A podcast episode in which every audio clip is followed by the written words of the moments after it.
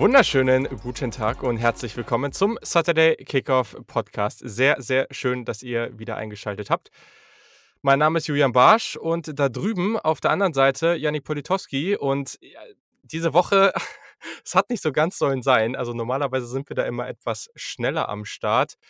Montag, also ich habe Sonntag relativ spontan und sehr überraschend eine Impfung bekommen, war dann Montag völlig aus dem Leben genockt. Dienstag musstest du dann länger arbeiten und dementsprechend ist es jetzt Mittwoch geworden. Bisschen doof, aber gleichzeitig heute eine sehr spaßige Ausgabe, auf, der, auf die wir uns sehr freuen. Und es ist zwar spät, aber morgen ist Feiertag und dadurch haben wir Zeit. Das ist doch Absolut. ganz okay. Absolut, würde ich auch sagen. An der Stelle, wir haben uns ja schon entschuldigt bei euch. Ich hoffe, ihr nehmt es nicht allzu übel. Irgendwann kommt auch mal das Leben dazwischen. Das kennen wir alle wahrscheinlich aus verschiedensten Situationen. Hauptsache, du bist jetzt wieder fit. Die Impfung wirkt und ähm, ich glaube, viel mehr kann man dazu auch nicht sagen, außer was du schon getan hast. Die Folge wird richtig, richtig nice, um äh, die Hörer auch mal wieder zum Trinken zu animieren. Schon wieder verdrängt. genau, genau. Ich habe Bock auf jeden Fall. Ich freue mich. Same, same. Genau, sehr gut. Und äh, wir müssen uns natürlich an dieser Stelle auch nochmal bedanken für diesen ganzen Support heute und die letzten Tage auf Twitter. Das war mega cool. Also da gingen ja sehr, sehr viele Podcast-Rankings rum und man konnte auch sehen, was für eine unglaublich coole Podcast-Landschaft wir aktuell in Football Deutschland haben. Das ist echt richtig nice. Und also zwar schon auch, ich weiß nicht, ob schockierend das richtige Wort ist, absurd, surreal, ziemlich cool, bei wie vielen Rankings wir da auch auf einmal auf der Eins standen. Also vielen Dank echt, das ist mega gut. Und an dieser Stelle auch, also wenn ihr uns da noch weiter unterstützen wollt, klar, ihr könnt Supporter werden, sind mittlerweile auch echt schon einige, also guckt da gerne rein. Aber was ihr auch machen könnt, natürlich uns folgen auf Twitter und Instagram etc. der Kick. Wir versuchen gerade auch auf Instagram deutlich mehr und regelmäßiger Content zu posten. Dann kommt noch dazu, ähm, ihr könnt natürlich auch auf Apple Podcasts äh, eine Review schreiben. Da haben wir in letzter Zeit echt richtig, richtig viele bekommen und waren teilweise echt sauhoch gerankt. Also das war richtig, richtig gut. Also gibt verschiedenste Möglichkeiten. Und sonst, wenn ihr einfach nicht Bescheid wisst, dann meldet euch auch einfach gerne bei uns. Wir können da gerne in den Austausch gehen oder ihr könnt uns natürlich immer gerne Fragen stellen. Und das ist der Übergang an dieser Stelle. Das passt natürlich ganz gut zur heutigen Folge. Denn Christoph Kröger wäre stolz auf dich. Ja, wir haben, wir haben da ja einiges vor heute. Also das, das muss man jetzt schon sagen, auch wenn es spät ist, aber wir haben tatsächlich noch einiges vor uns. Also was wollen wir denn machen? Wir haben erstmal hier so ein kleines Ranking vor uns und danach noch eine andere spaßige Aktivität, die wir schon des Längeren mal machen wollten. Ihr habt es ähm, euch lange gewünscht, beziehungsweise was heißt lange? Nachdem dann der die Draft der, der, der Stress, ne? Die Draft von vielen, aber der Stress, der Draft-Stress vorbei war, haben viele schon relativ früh gesagt. Und jetzt kommt hoffentlich dann direkt Content für den Draft 2022. Es ist soweit. Und womit sollten wir anderes beginnen als mit den Quarterbacks der wichtigsten Positionen im Football? Wir haben uns überlegt, machen wir eine kleine Top 5 heute jeder, reden danach vielleicht nochmal so ein bisschen darüber, wer uns da auf der Liste noch fehlt des anderen, wer eventuell noch nicht ganz da ist und warum das so ist. Es kommt sogar auch noch in dem, ähm, in dem anderen Format, was danach noch angehangen wird, eine Frage zu Quarterbacks. Da gehen wir auch nochmal dann auf Quarterbacks 2022, mhm. 2023 ein. Und äh, genau. Sehr, sehr gut. Genau. Also wir werden jetzt hier nicht an dieser Stelle durch, also in den nächsten Folgen durch jede äh, Position gehen, das auf keinen Fall. Aber bei den Quarterbacks ist es natürlich ganz schön, einfach mal früh, frühzeitig da einen Überblick zu bekommen, wer sind so die großen Namen, auf wen kann man sich da freuen, auf wen kann man achten. Das ist auf jeden Fall sinnig und ihr werdet gleich auch merken, dass es gerade dieses Jahr vielleicht relativ sinnvoll ist. Und danach unser Off-Topic Mailback. Ich muss sagen, wir haben die Fragen oder wir haben rausgehauen, dass ihr uns Fragen stellen könnt. Das hat am Anfang nicht so ganz funktioniert. Du vergisst ja auch immer das Thema. Nee, hast du diesmal gar nicht. Ne? Letztes Mal hast du irgendwas vergessen, aber diesmal gar nicht. Du hast echt off-topic geschrieben, glaube ich. Ne? Ich ja, habe es hier vor mir. Ich habe off-topic geschrieben. Ja, ja, stimmt danach haben auch ein paar gesagt, nachdem ich nochmal daran erinnert habe, haben ein paar gesagt, oh ja, habe ich überlesen. Also wir haben auch sehr viele Football-Fragen dabei, aber das ist gar nicht schlimm. Wir reden ja gerne über Football. Also es wird von Anfang bis Ende. Wir haben das auch nicht sortiert oder irgendwie. Also wenn Themen zum gleichen, also wenn Fragen zum gleichen Thema da sind, okay, klar, da werden wir dann nur einmal drauf eingehen, das macht doch nur Sinn. Aber wir haben das jetzt nicht irgendwie sortiert. Also ihr werdet einfach zwischendurch mal Fragen zu uns, mal Fragen zu Football, zur Draft, zu College Football, sehr, sehr viele brisante Themen dabei. Also das werden wir gleich alles noch ganz entspannt durchgehen. So, Jetzt haben wir aber auch schon fünf Minuten auf der Uhr und dann lass uns an dieser Stelle doch einfach mal loslegen, weil ich bin sehr gespannt. Also ich glaube, zum aktuellen Zeitpunkt, natürlich haben wir uns jetzt noch nicht äh, 15 Spiele zu jedem Quarterback angeguckt, das wäre jetzt auch zu viel gewesen, aber ich glaube, ich war jetzt selten, zumindest bei ein paar Prospects, zu dem aktuellen Zeitpunkt, also so früh äh, in der Offseason schon so drin und das ist echt spannend, weil dadurch kann man sich, das macht halt auch Sinn, sich ganz klar dann schon mal aufzuschreiben, okay, das sind die Sachen, die finde ich jetzt schon gut, das, die machen den Quarterback aus und das sind die Sachen, die möchte ich halt gerne noch verbessert sehen im nächsten Jahr und darauf möchte ich auch vielleicht ein bisschen achten. Das ist eine ganz gute Ausgangssituation. Und deswegen bin ich sehr gespannt. Wir haben es schon angesprochen. Am Ende nennen wir noch mal ein paar weitere Namen, aber du darfst gerne schon mal mit deiner Nummer 5 anfangen. Und da bin ich sehr gespannt, wer das ist. Ähm, ich muss ganz ehrlich gestehen, ich bin mir echt noch nicht, als ich hier in die Folge heute reingegangen bin, sicher gewesen, wen ich da nehme. Ich habe einen aus den Top 5, beziehungsweise in Top 6 waren es bis vor kurz vor Aufnahme rausgekickt. Das war Carson Strong, der ist jetzt auf der 6 von Nevada, vom Wolfpack. Ähm, der hat es dann nicht geschafft. Und meine Nummer 5, ich bin mir wirklich, wirklich immer noch nicht ganz sicher, aber ich glaube tatsächlich, dass meine Nummer 5 und nicht meine Nummer 4, wie ich es hier eigentlich noch stehen habe, ähm, Jaden Daniels von Arizona State ist. Okay, das ist interessant. Also, es sind beides keine Namen, die ich für die Top 5 in Frage äh, oder in, in Consideration genommen habe. Mir fehlt das deutsche Wort gerade. Aber das ist ja auf jeden Fall schon mal spannend. Und ich glaube, das zeigt schon mal, wie tief diese Klasse ist. Vielleicht ist sie in der Spitze nicht so gut, aber, oder wissen wir noch nicht, aber so viele Namen, die potenziell für eine Top 5 in Frage kommen. Ja, es auf war jeden Fall, schon auf jeden Fall. fast ein bisschen absurd. Absolut. Ich habe mich auch lange drumherum gerungen, Brock Purdy nicht in die Top 5 zu nehmen. Ist am Ende auch nicht da Hast gelandet, nicht? ihr wisst. Habe ich tatsächlich nicht. Nein, der kommt hinter Carson Boah, Strong. what? Boah, Ja, jetzt, ja. jetzt, jetzt bin ich schockiert. Okay, aber jetzt erzähl doch mal ein bisschen was zu Ich habe Jaden lange, Daniels. Warum? ja, genau. Lass uns zu Jaden Daniels kommen. Du magst ihn, glaube ich, sehr, sehr gerne, auch wenn er jetzt in deiner Top 5 nicht gelandet ist. Mhm. Arizona State, relativ junger Quarterback noch. Relativ, und damit meine ich wirklich schmal, nicht relativ schmal, echt schmaler Quarterback, ne? Also der muss Sehr echt schmal, noch ja. breiter werden, dafür, dass der eigentlich so gut physisch auch agieren kann, dafür, dass der so gut im Run-Game ist, im, äh, in Run-Play-Option-Geschichten, was weiß ich nicht alles, Run-Pass-Option, Entschuldigung, ähm, muss der echt noch breiter werden. Ähm, ansonsten habe ich aber viel schon gesehen, was mir echt gut gefällt. Die Wurfbewegung ist schnell und nicht zu breit aufgestellt. Also wenn du als Quarterback zu offen stehst, ist es auch viel einfacher, dich irgendwie zu attackieren für den, für den Pass-Rusher. Er identifiziert Coverages gut, hat im Run-Game gute Vision, weiß ganz genau, wann er mal ein bisschen Pace rausnehmen muss aus dem Spiel, wann er ein bisschen Pace vielleicht mehr reinlegen muss. Ähm, das mag ich sehr, sehr gerne an ihm. Sicherlich ist das jetzt niemand, der, also dem die, die Receiver die Spiele gewonnen haben bei Arizona State. Das ist wirklich jemand, der Ja. selbst kreieren kann. Ähm, der hat zwar einen guten Supporting Cast letztes Jahr bekommen durch die, durch die 2020er Wide Receiver Klasse, aber da läuft wirklich noch kaum jemand rum. Gut, okay, jetzt war Frank Darby und äh, Brandon Ayuk waren zwei Spieler, die man definitiv nennen muss, aber das war es dann auch schon, was ihn so unterstützt hat in seinem Arizona State ähm, Offensive Core.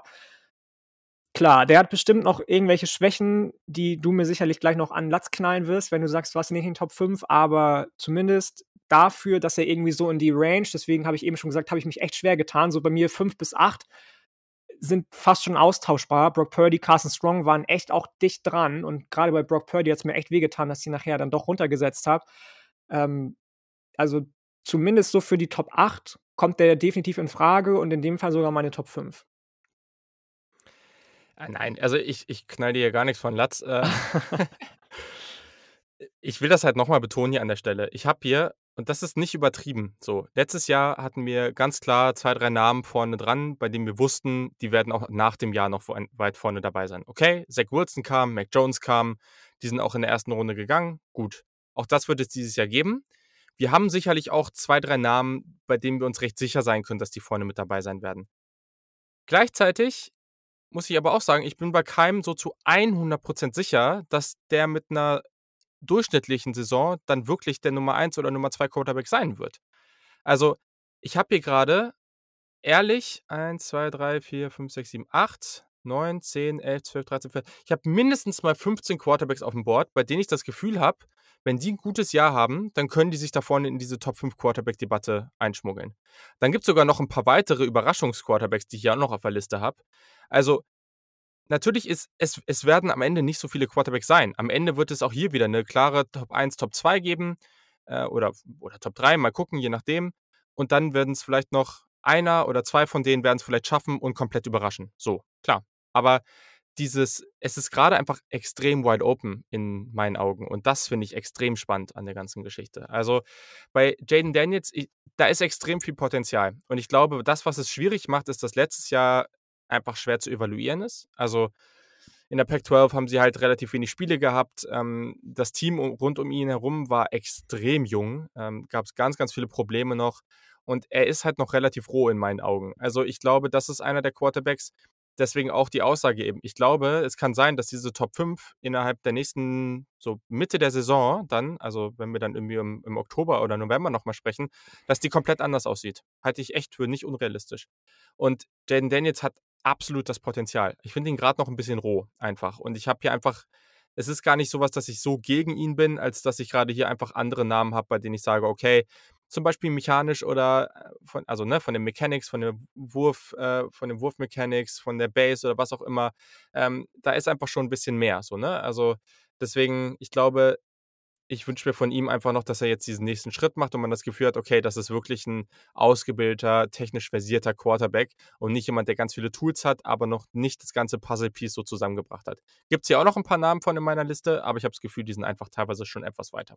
Absolut. Ihr wisst nicht, was Julian mir für eine Liste geschickt hat vor der Folge. Ich glaube, vor fünf Tagen oder so hast du mir eine Liste geschickt, da standen 18 Namen drauf.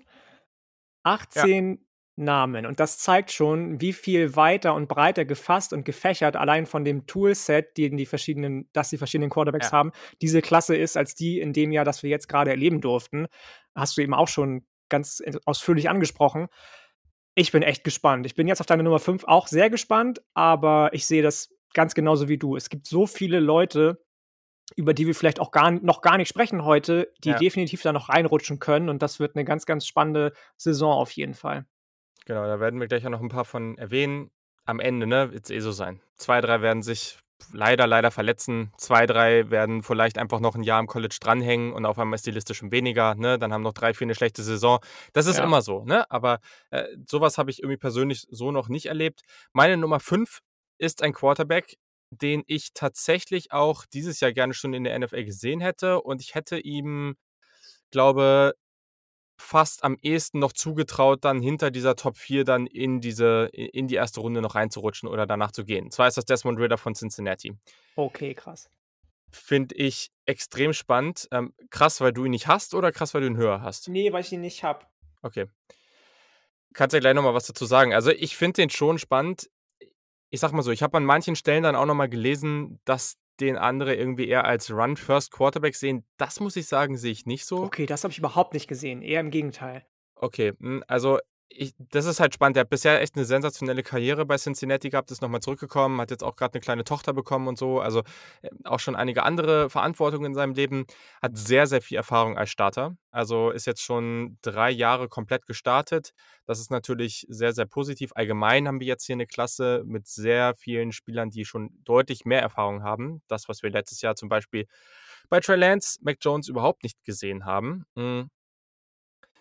Ich finde schon, dass der grundsätzlich Pass First ist. Der kann ohne freies Target, aber halt sehr, sehr gut seine Beine benutzen. Also das ist ein sehr dynamischer Runner. Ähm, eher kontrolliert, also jetzt nicht so super shifty, aber das ist jemand, der kann, also auch auf NFL-Niveau, ne, mit der Größe, ich, es ist immer schwierig, jetzt so die Größe zu nennen. Man, man weiß nie, was die, was die Teams da jetzt so auf den Seiten stehen haben.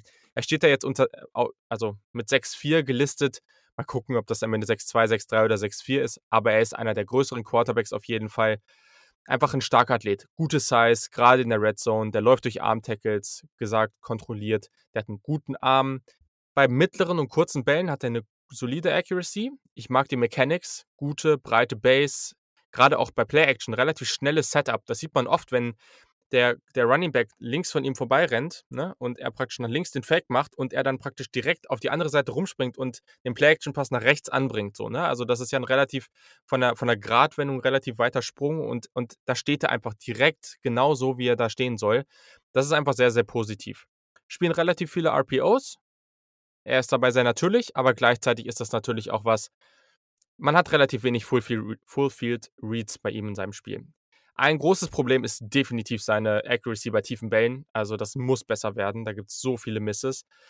Die Mechanics ist ein relativ langer Release und sein, also der Oberkörper und, der, und, und die Beine müssen noch besser zusammenarbeiten. Das ist immer noch so ein Thema. Funktioniert das alles in einem?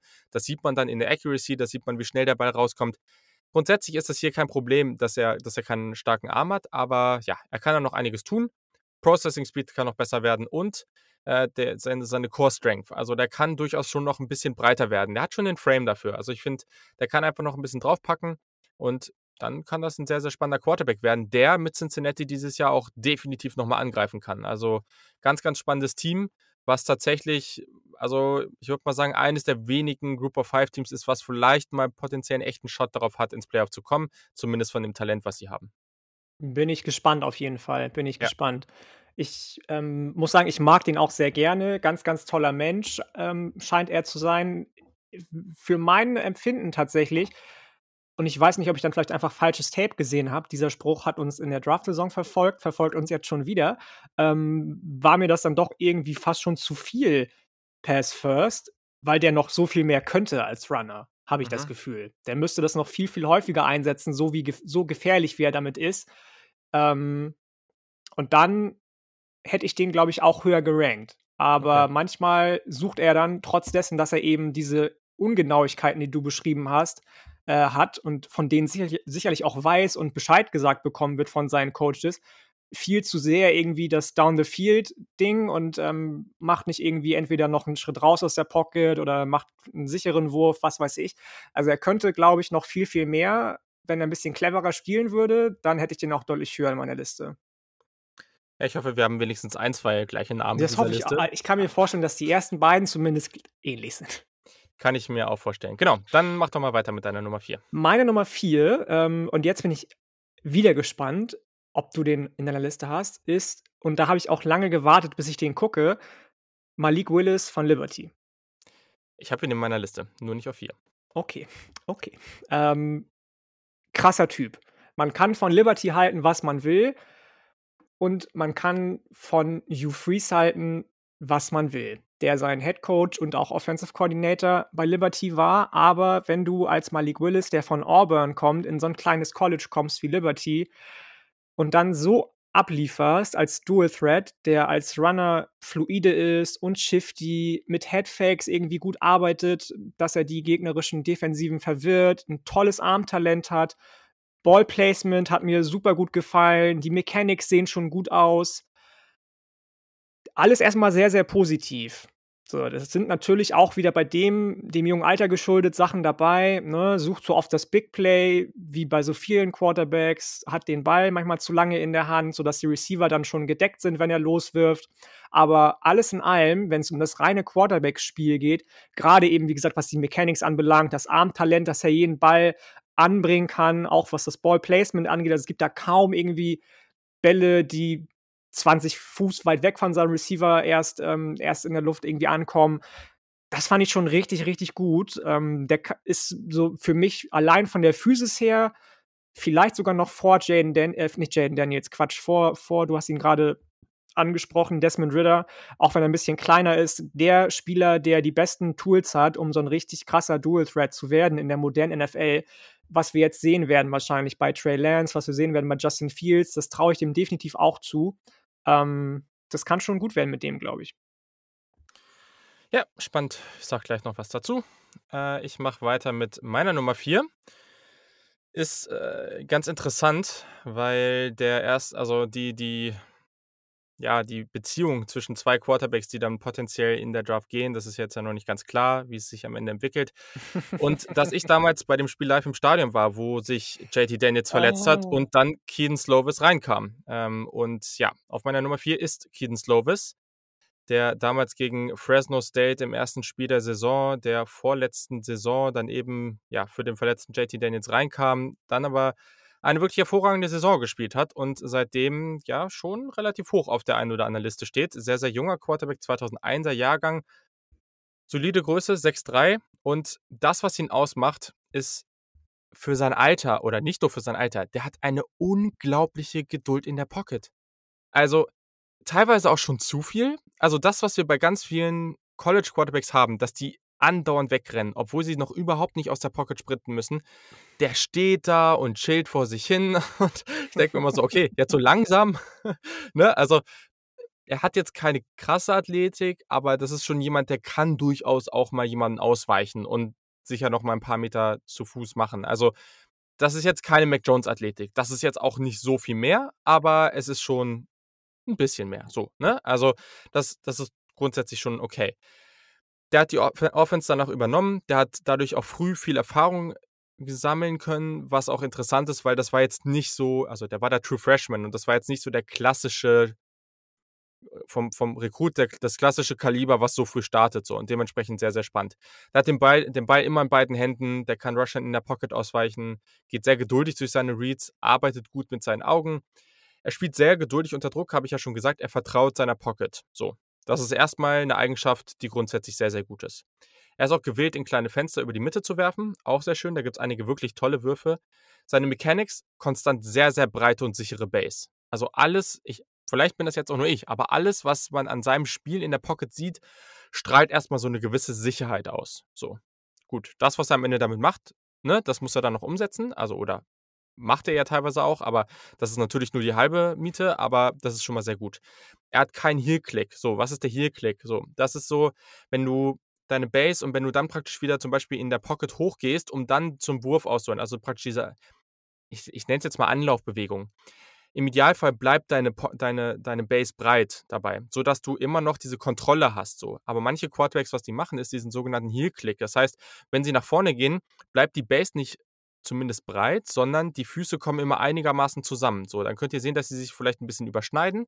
Und das kann immer relativ schnell dafür sorgen, dass du in deiner Base nicht mehr diese Kontrolle hast. So, ne? das, da sind wir wieder bei, bei, wie arbeiten die Beine mit dem Oberkörper zusammen, was hat das dann für Auswirkungen auf den Release? Bist du dann irgendwie einfach unkontrolliert? Ne? Das, was wir zum Beispiel bei dem Kellen Mond über die Karriere gesehen haben. Oder Am Anfang, Lock zum Beispiel. Genau, genau. Ne? Am Anfang der Karriere auch noch relativ viele Probleme dadurch, ne? weil einfach die gesamte Motion, der gesamte Release, die gesamte Wurfbewegung war einfach sehr unkontrolliert. Manchmal gut, aber dann manchmal wieder gar nicht. Einfach wenig konstant. Gerade bei Kellen Mond sieht man das auch am Ende jetzt. Ne? auf einmal ist das alles sehr, sehr mechanisch, nicht besonders natürlich, aber es funktioniert alles ganz gut zusammen, weil er da sehr stark dran gearbeitet hat.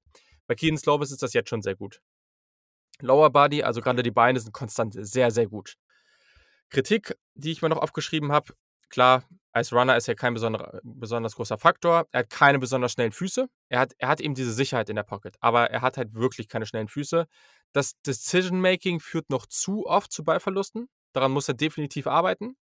Und naja, also er hatte jetzt nicht immer die komplett offenen Receiver, da gab es viele Situationen, wo das nicht ideal war, aber ja, der, der muss halt auch den Ball noch schneller loswerden. So. Also nur weil er gut in der Pocket steht, heißt das nicht, dass, dass er da ja ewig stehen sollte. Also da, da kann er ruhig noch dran arbeiten. Aber grundsätzlich für so einen jungen Quarterback hat er schon ganz, ganz viele Sachen, die, die ich extrem spannend finde.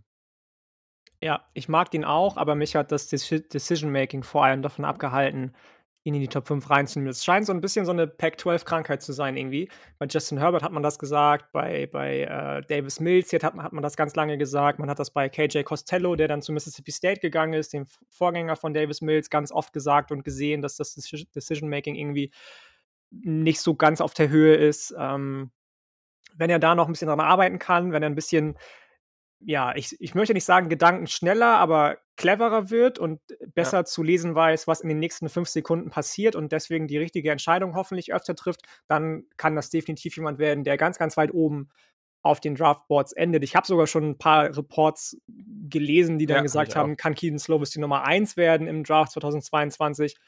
Wage ich erstmal leise zu bezweifeln, weil es da meiner Meinung nach doch echt noch Leute gibt, die A, ein höheres Ceiling haben und jetzt auch schon weiter sind, aber who knows? Joe Burrow hat auch keiner erwartet an 1 vor der Saison 2019. Also, da muss man auch nochmal sagen, Kiddensdorf ist nicht unathletisch, aber ich sehe auch ich sehe bei ihm nicht das Upside, um in diese Top 2 persönlich zu kommen. Also und da rede ich auch nicht nur von denen, die ich jetzt in meiner Top 2 habe. Ich sehe einfach mehr Upside auch bei anderen, die ich noch außerhalb der Top 5 habe. So. Die haben auch einen tieferen Floor. So, ne? Also ich glaube, es kann gut sein, dass Keaton Slovis ungefähr hier landet am Ende. Und ähm, ich weiß nicht, kommt bei dir jetzt noch JT Daniels oder? Nee, tatsächlich nicht.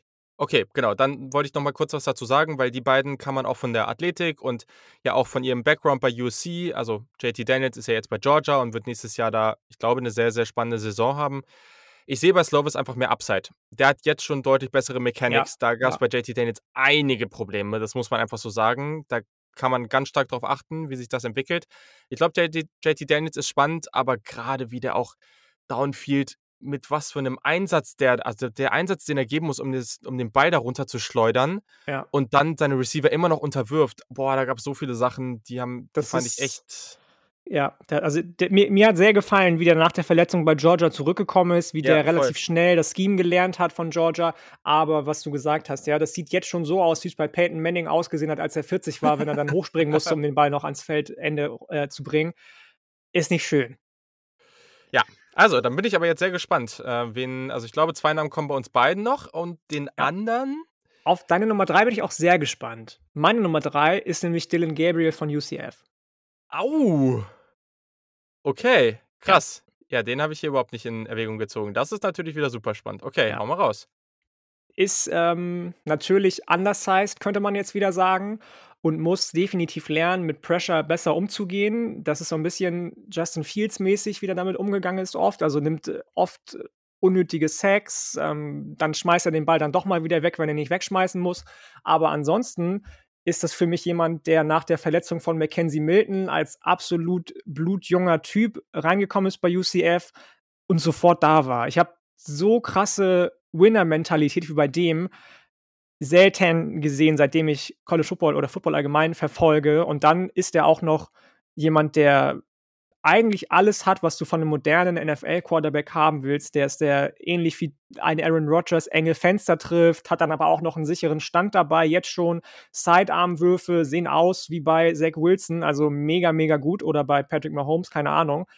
Toller Touch, das heißt, der Ball flattert beziehungsweise was heißt flattert nicht, der Ball kommt gerade an, der Ball hat Zip, das heißt, er wird dann wie gezogen an der Linie zum, zum Receiver geworfen, nicht irgendwie über 20.000 Umwege.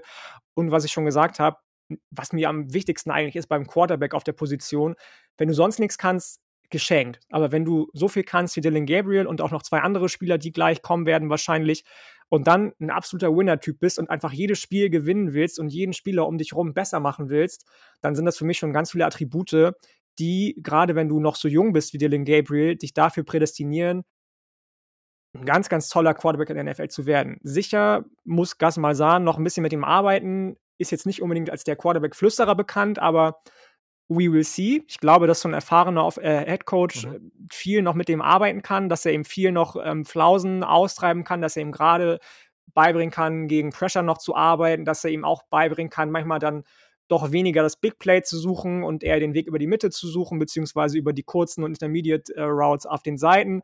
Aber wenn das klappt, dann glaube ich, dass das definitiv jemand ist, der ähnlich wie die ersten beiden, die noch kommen werden bei uns wahrscheinlich, ganz, ganz viel Hype kreieren und generieren kann. Ja, also führte eine der explosivsten Offensiven im College Football an, auf jeden Fall.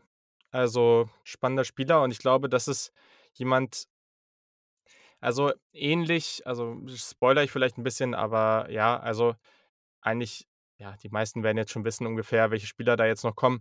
Also es ist so ein bisschen ähnlich wie zum Beispiel so ein Matt Corral, so, ne? Also den habe ich knapp außerhalb der Top 5. Finde ich super spannend. Mm, mm. Das sind halt so ich Spieler. Finde, er ist halt, ich mag Matt Corral, aber ich finde, er ist weiter als Matt Corral schon tatsächlich. Ja, ja, also gleichzeitig so bei, bei Gabriel ist es halt auch in dieser Offense, ne? Das ist natürlich auch sowas. Da, also es ist auch nicht so einfach, das zu evaluieren. Ne? Und da gibt es dann halt schon noch auch, du hast jetzt schon ein paar Aspekte angesprochen, es, es, gibt einfach noch ein bisschen mehr, was ich von ihm sehen will. Und das kann dann auch schnell dazu führen, dass der eben hier oben reinrutscht. Also, und da gibt es echt einige Namen, die, bei denen das so ist. Also bei Matt Corral fand ich das eben in der Offense dann wieder teilweise sehr spannend, was der der Downfield gemacht hat, mit was für einem mhm, Willen der da mhm. in kleine Fenster reinballert. Ne? Das Absolut. ist schon richtig nice. Gleichzeitig gibt es dann wieder auch diese ganzen Geschichten mit den Turnovern und so. Also ja, ganz, ganz schwierig. Also kann ich nachvollziehen. Und wir haben ja letztes Jahr auch schon öfter über Dylan Gabriel als potenziellen Draftpick dieses Jahr gesprochen. Das muss man hier nochmal kurz erwähnen. Also, das kommt jetzt nicht von ungefähr. Hm. Ja, ein Spieler, den hast du eben schon erwähnt, habe ich auf drei, Malik Willis.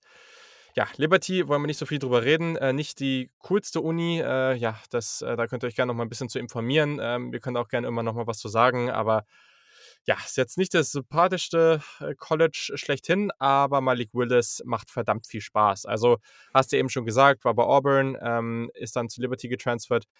Hervorragender Athlet. Und ich weiß jetzt nicht, ob das der beste Athlet von allen ist, keine Ahnung, das muss man dann nochmal genauer evaluieren. Aber grundsätzlich, ich glaube nicht, dass es jetzt in dieser Klasse wen geben wird, äh, der großartig dynamischer sein wird als er. Also der hatte auch in 2020 fast 1000 Rushing Yards, 14 Touchdowns als Runner. Und dazu kommt, dass der mit dem Arm auch einiges drauf hat. Also hast du es eben schon angesprochen, der hat einen wirklich starken Arm. Also der kommt gut in die kleinen Fenster über die Mitte oder eben an die Seitenlinie. Ist durchaus auch gewählt, da in diese kleinen Fenster zu werfen. Der wirft auch teilweise mit verschiedenen Armangles hat einen schnellen Release, wenn die Base stimmt. Da muss noch ein bisschen drauf achten. Teilweise hat man ein wenig Antizipation gesehen, zum Beispiel bei Curl Routes. Klar, gibt auch Situationen, in denen er seinen Wide Receiver auch mal freigeworfen hat. Das ist natürlich dann ganz schön zu sehen. Ähm, der schafft es halt auch, ja, Bälle downfield anzubringen, wenn das, wenn die Base nicht mal, genau, mal nicht genau stimmt. Wenn er aus der Pocket ist und dann einfach den Ball runterwerfen muss und er schafft es trotzdem. Ähm, die Playmaking-Ability ist natürlich crazy. Ne? Also, was der da drauf hat, die Athletik, unglaublich. Das ist einfach die Athletik von so einem Wide Receiver. Also, der Speed, diese lateralen Change of Direction Skills, ähm, Contact Balance ist gut. Der kann auch mal einen freien Rusher im Backfield unglaublich gut ausweichen was richtig spannend ist bei Read Options, wie er da mit seinen Vorblockern arbeitet. Also auch da mal weiter nach rechts geht, um den Linebacker da in den Blocker reinzulenken und dann wieder links raus und so. Ähm, da auch mal irgendwie dieses typische erst horizontal sich bewegen, um dann ganz schnell eben vertikal oder dieses North-South gehen. Also da ist eine Menge, was spannend ist, aber es gibt auch noch eine Menge, woran er arbeiten muss. Also der macht Plays, aber Timing und Accuracy aus der Pocket muss besser werden. Also der muss mal seine Checkdowns finden, der muss mal das einfache Play machen. Processing Speed, auch hier ist sicherlich noch ein Problem. Der muss an seiner Base arbeiten. Der hat große Probleme, die konstant breit zu halten. Die Beine kreuzen sich viel zu viel. Kannst halt, der kann teilweise halt keine schnellen Entscheidungen dadurch treffen, weil seine Base nicht immer da ist, wo sie sein muss. Und das ist ein ganz, ganz großer Teil und das ist ganz, ganz wichtig. Auch hier habe ich eben schon mal angesprochen, Lower Body, Upper Body muss zusammen funktionieren. Auch da ist es teilweise noch nicht so, der hat auch beim Start des Wurfs irgendwie teilweise noch viel zu viel Bewegung in seiner Base. Ähm, teilweise sind die Füße viel zu nah beieinander. Das ist auch immer was, was eben dazu führt, dass es einfach sehr inkonstant werden kann, was am Ende dabei rauskommt. Und allgemein im gesamten Ablauf entsteht einfach zu viel Bewegung. Auch hier, Heel-Click, habe ich eben schon mal erklärt, ist bei ihm ganz, ganz absurd. Großes Problem. Und ähm, ja, also der ist aktuell, würde ich sagen, noch stärker außerhalb der Pocket als in der Pocket. Und das, was ich eben angesprochen habe, dass er halt auch mal aus einer aus einem komischen Armengel oder aus einer komischen Bewegung tief den Ball anbringen kann. Ja, also das macht er halt dann teilweise auch. Dann, äh, er läuft einfach aus der Pocket, jemand hat ihn unter Druck und er schleudert den Ball so nach so downfield. Und das funktioniert dann manchmal, aber wenn er das halt ordentlich machen würde, so oder in der Pocket ein bisschen besser arbeitet, dann würde der Ball halt auch so ankommen, dass sein Receiver den in Stride bekommt und zum Touchdown laufen kann. So muss der Receiver komplett zum Ball adapten und das sind dann vielleicht 20 oder 30 Yards, aber halt auch nicht mehr, wenn der komplett frei eigentlich war. Und es gibt auch so ein paar Würfe an die Seitenlinie, die auch aufgrund, teilweise aufgrund von solchen Aktionen einfach komplett so außerhalb des Catch-Radius, komplett außerhalb der Seitenlinie. Also wirklich zwei, drei Meter ins Ausgehen. Also da merkt man immer wieder, das ist jetzt, der ist von der Mobilität extrem stark, aber das ist jetzt keiner wie so ein, ich sag mal, Zach Wilson oder so, bei dem man das Gefühl hat, der hat einfach so eine aus jeglichen Armengel so eine natürliche Accuracy. Das hat er irgendwie noch nicht ganz oder zumindest nicht in allen Situationen. Und da bin ich sehr gespannt, wie sich das entwickelt. Aber die Dynamik, mit der der arbeitet, ist halt so, so spannend. Und er hat auch hier ist es ein bisschen anders. Er ist ein volles Jahr gestartet. Also mal gucken, wie es nächstes Jahr wird. Ja, spannend. Ich bin, bin fast schon überrascht, dass du den so weit oben hast, aber ich ähm, kann das nachvollziehen. Ich war auch. Ist das Upside? Ist das Upside? Ja, ich war auch kurz davor, den noch einen Platz höher zu setzen, tatsächlich, ähm, und finde ihn auch super spannend. Also, was Auburn da sowieso an Quarterbacks rekrutiert hat, in den letzten Jahren. Joey Gatewood ist ja auch zum Beispiel zu Kentucky transferiert, auf den bin ich auch sehr gespannt, wenn der ja. eine ganze Saison spielen darf, mit dem Supporting Cast, den er jetzt in Kentucky wahrscheinlich in der kommenden Saison haben wird. Das ist schon, schon enorm so. Natürlich muss man sehen, dass die, die Offensive von Malik Willis auch relativ einfach war. Er hat die meistens sogar fast noch schwerer gemacht, als sie eigentlich ist. Also ist jetzt nicht die, die komplexeste Offensive gewesen, mit der Hugh Feaster gespielt hat bei den, bei den Liberty äh, Flames. Aber ist auf jeden Fall jemand, den man auf dem Schirm haben muss. Wer den nicht in der Konversation hat um einen Top-Quarterback-Spot, der kann entweder in die Zukunft gucken und weiß, was mit dem passiert in den nächsten Monaten, oder hat den noch nicht geguckt. Ja, jetzt bin ich gespannt, wenn du noch zwei hast. Ja, ich, ähm, auch hier, wie mit Platz 5 und 6, tue ich mich gerade extrem, wirklich extrem schwer. Ich glaube, rein vom Upside her müsste eigentlich klar sein, wie man auf der 1 hat und wie man auf der 2 hat. Aber wenn ich dann so ein bisschen mir angucke, was es auch für Persönlichkeiten sind, die da irgendwie auf den beiden vorderen Plätzen rumlaufen, tue ich mich irgendwie doch schwer, das Ganze zu evaluieren. Natürlich reden wir jetzt wahrscheinlich, da kann ich das, glaube ich, verraten, das ist kein Geheimnis mehr von Sam Howell und Spencer Rattler noch. Oder sehe ich das falsch? Nein, ist richtig. ist richtig. So. Ähm, und ich, ich weiß es wirklich nicht, ne? Ich, so allein von den puren Trades musst du eigentlich Spencer Rattler auf der Eins haben. Der wirft den Ball, als würde aus seiner Hand ein Laser kommen. Ähnlich habe ich das eben schon mal angesprochen. Der Ball eiert nicht in der Luft, die Armstärke ist deutlich mehr da als bei Sam Howell, auch wenn der auch nicht schlechte Armstrength hat. Ähm, außerhalb der Pocket und on the run ist das wirklich die Creme de la Creme. Das hast du bei keinem anderen Quarterback in der Klasse. So konstant, so gut so ruhig vor allem. Jedes Mal, wenn der aus der Pocket ausbricht, Rattler, denkst du, er hat noch 20.000 Stunden Zeit, aber die hat er eigentlich gar nicht. Ähm, also ich glaube, das ist eindeutig, dass man den eigentlich auf 1 haben müsste. Wenn da nicht so ein paar Character-Issues gewesen wären oder sind, die er natürlich auch so ein bisschen beseitigt hat im vergangenen Jahr oder beziehungsweise dagegen angearbeitet hat. Aber ein Sam Howell, der ähnlich eine ähnlich starke Running Ability hat, gerade wenn es keiner erwartet, der eine ähnliche Arm Strength hat, auch wenn die dann doch nicht ganz auf dem Level von Spencer Rattler ist, der auch Führungsqualitäten over the top hat. Also sobald es mal schwierig wird, reißt er das Spiel wirklich an sich und das will ich von einem Quarterback sehen. Armtalent, auch der kann jeden Wurf machen. Was mich bei dem stört, ist die Wurfbewegung wieder. Ne? Bei Sam Howell hast du so eine ganz seltsame ich, ich weiß gar nicht, wie ich es am besten beschreiben kann, so eine ganz seltsame Mechanik in ein, zwei Muskeln, sieht das zumindest so aus, die die Wurfbewegung so ein bisschen weird aussehen lässt. Hast du, äh, hab, ich, hab das nur ich gesehen oder? Also ich, ich fand, dass der nicht die sauberste Wurfbewegung hatte.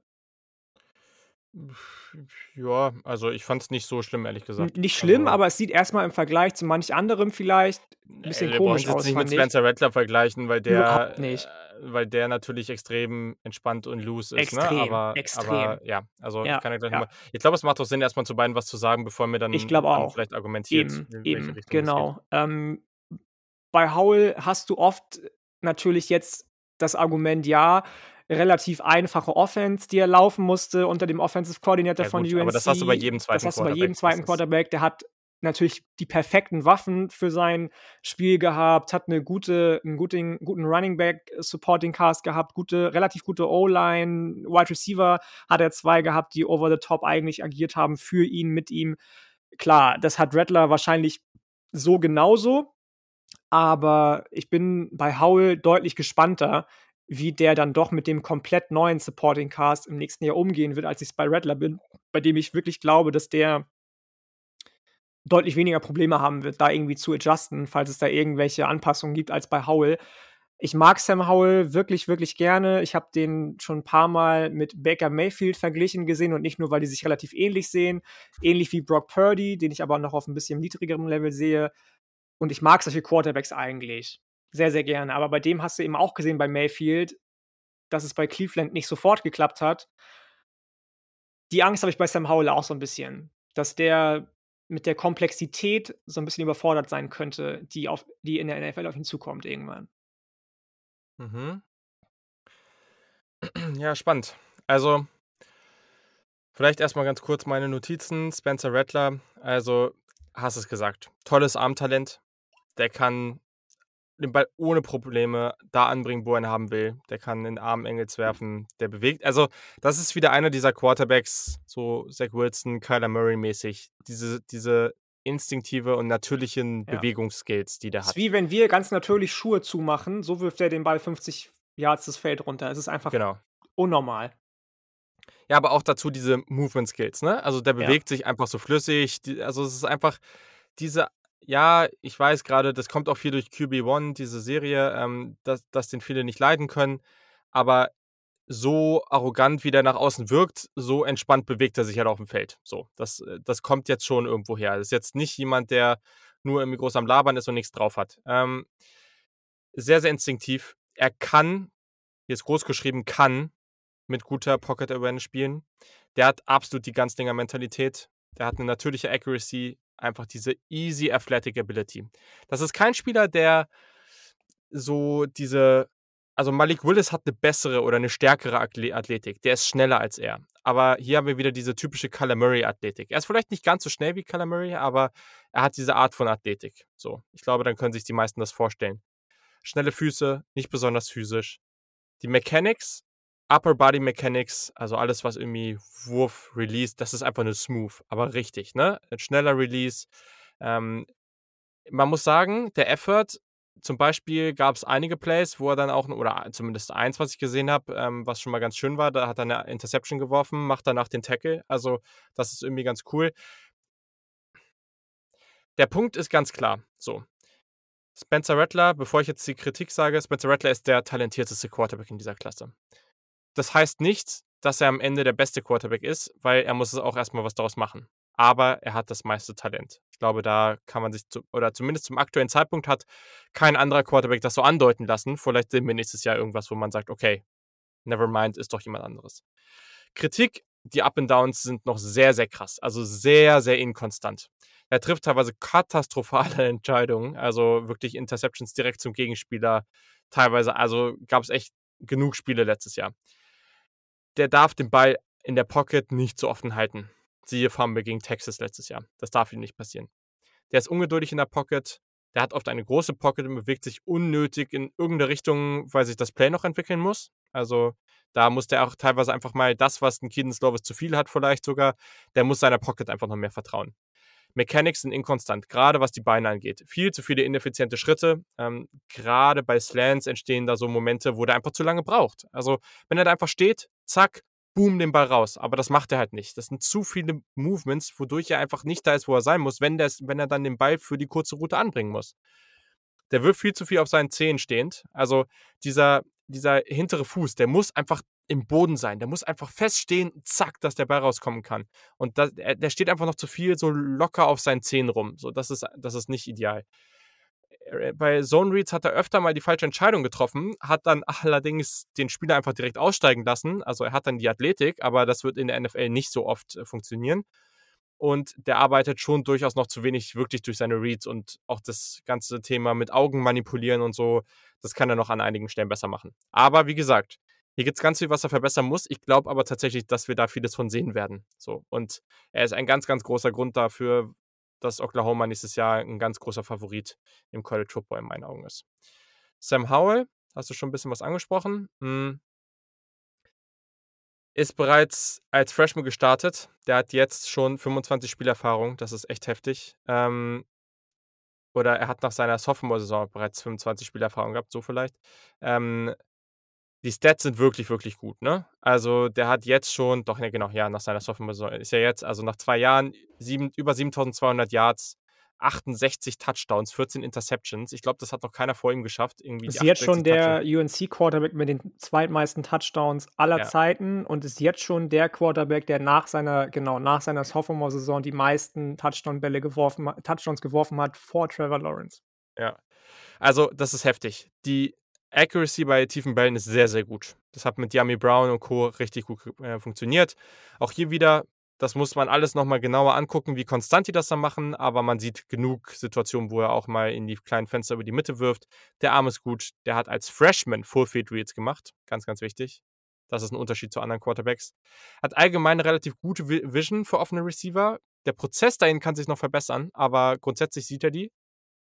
Und dann, und deswegen habe ich ihn aktuell auf 1. Ich sehe ihn nicht als den, das, da habe ich mich auch selber ein bisschen überrascht, weil ich bin gar nicht so ein großer Sam Howell-Fan wie so an, einige andere. Ich sehe auch größeres Upside bei anderen. Aktuell ist er für mich aber der Quarterback mit den besten Mechanics. Also diese Base ist seit seitdem er Freshman, als Freshman reingekommen ist, ist diese Base so konstant und so gut, das sieht man so selten. Und das ist richtig stark. Diese Footwork ab, also ich weiß nicht, ob ab Sekunde 1, aber ab seinem ersten Jahr ist wirklich hervorragend. Und das ist was, da gibst du dir so viel Sicherheit mit als Quarterback, so viel Konstanz. Richtig stark, der tippelt nicht unnötig rum, die Füße gehen ganz klar auf den Boden, das ist ein schneller Release. Ja, okay, Release kann er vielleicht noch ein bisschen dran arbeiten, aber grundsätzlich ist die Geschwindigkeit erstmal da so. Und dann ist es mir eigentlich fast egal, wie er den Ball wirft.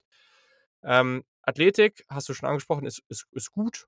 So. Ich würde ehrlich gesagt persönlich äh, Spencer Rattler da noch ein bisschen drüber legen, aber grundsätzlich ist Sam Howell schon jemand, der auch mal laufen kann. Ähm, ja, kein typischer Playmaker wie andere Spieler aus dieser Klasse, aber der kann auch ohne Probleme mein Play außerhalb der Pocket machen. Kritik hat jedes Spiel einfach noch zu große Fehler drin. Also das haben wir aber fast bei allen. Also er hat immer so ein, zwei wirklich Head-Scratching-Plays drin eben dadurch Decision Making und ich finde, der kann halt on the run noch ein bisschen natürlicher werden. Aber hier habe ich bei, also ich habe aktuell bei ihm fast am wenigsten klare Kritikpunkte, aber ich sehe halt auch noch einige Quarterbacks dahinter. Wenn die jetzt den nächsten Schritt machen, können die ihn durchaus überholen, weil da einfach mehr Upside ist. Ja, absolut fair, definitiv. Da kann ich nur, kann ich so nur mitgehen. Ich finde, es ist ein ganz, ganz enges Rennen, äh, enges Rennen, genau, äh, spät. Enges Rennen zwischen, zwischen Spencer Rattler und Sam Howell stand jetzt. Wer da noch reinrutscht, who knows? Wir haben ja einige Quarterbacks auch gar nicht angesprochen jetzt. Sei es jetzt Brock Purdy, sei es JT Daniels, den du kurz anges angeschnitten hast, sei es Tyler Schuck von Texas Tech, der für mich so ein bisschen. Äh, also den sehe ich gar nicht, ne? Sehe ich also sehe ich jetzt, stand jetzt auch nicht, aber who knows? Der hat wirklich so viele Mechanik Minuses bei mir bekommen in meinen Notizen. Aber wer weiß das? Wenn der jetzt mit bei Texas Tech im richtigen Umfeld ist, keine Ahnung. So. Ja, aber dann musst du halt echt schon noch eher was zu Jungs wie, also ich sag auch gerne mal gleich was zu Carson Strong. Ich bin bei dem nicht ganz so hoch wie einige anderen, aber ich lasse mich gerne überraschen, äh, weil der hat ja schon Gutes gemacht. Und auch ein Name, Phil Djokovic von äh, Boston ja, College, der vor bei Notre Dame war. Ich ja. glaube, der mit seiner Statur, mhm. ich bin mal gespannt, wie das jetzt weitergeht, aber das ist ein Name, den sollten wir uns auf jeden Fall aufschreiben und drauf gucken, weil der könnte echt überraschen. Ich habe den auch mal hier und da schon in der ersten Runde in Mock Drafts gesehen wie gesagt, Mockdrafts sind jetzt für die Tonne, kannst vergessen. Aber ähm, und ich glaube, also wir haben da natürlich noch so andere Namen, Spencer Sanders, Michael Penix Jr. von Dorian Indiana. Thompson Robinson. Genau, den würde ich auf jeden Fall gleich nochmal ansprechen. Ähm, du hast Matt Corral schon angesprochen. Genau, ich glaube, drei Namen, die ich noch erwähnen würde. Einmal hier, wenn wir in die Group of Five gehen. Dustin Crump von Kent State, Caleb äh, Ellaby von Western Michigan, die beiden sind noch ganz spannend. Die haben durchaus auch Potenzial, da noch ein bisschen mitzuspielen. Bin ich mal gespannt, an mich selbst. Dustin Crumb habe ich, glaube ich, letztes Jahr im Podcast schon angesprochen. Ja, äh, da wurden wir nämlich schon mal nach unseren spaßigsten Quarterbacks gefragt. Ja, stimmt, hast Und recht. Ja. Ich erinnere mich. Und dann, der hat noch nichts gezeigt, um hier erwähnt zu werden. Und der wurde mir teilweise, habe ich gedacht, warum wird der da jetzt in irgendwelchen Mockdrafts erwähnt?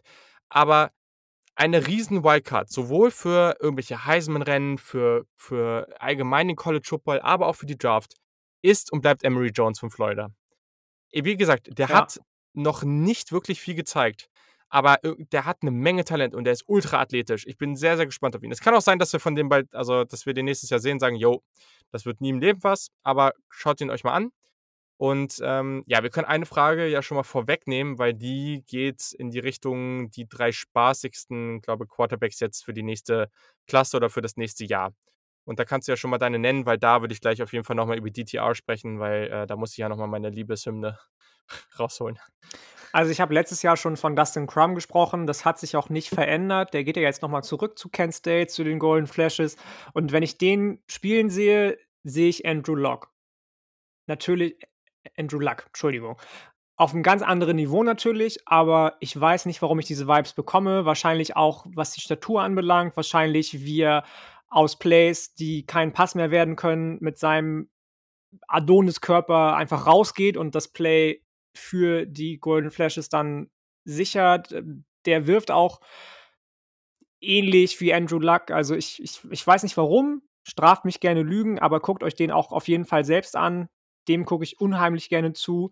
Dann ähm, habe ich ähm, noch Grayson McCall auf der Liste von Coastal Carolina, weil der hm. sowohl hm. mit den Füßen als auch mit den Händen immer bis Aber zum wichtig, letzten. Der ist noch nicht eligible, ne? Also nee, nur, der ist noch nicht eligible, bist. genau, genau. Grayson McCall ist jetzt Redshirt Sophomore, glaube ich, ne? Oder Redshirt, ja, ne, doch. Ich, ich glaube, der ist sogar Sophomore. War der nicht True Freshman letztes Jahr? War der, war der True Freshman oder ist auch egal? Findet mir noch raus. Ähm, Grayson McCall, der Effort bringt mir einfach Spaß, den er da reinbringt. Also, wenn der die Pylone noch umhaut beim, beim äh, Quarterback-Sneak-Touchdown, dann ist es auch das Mindeste. Und dann, und den finde ich ganz spannend, der spielt auch nee, in der, Ratchet, hast recht, hast recht. Der äh, spielt auch in der Group of Five. Arkansas State, Ex-Alabama-Commit und ehemaliger Wrestler Lane Hatcher.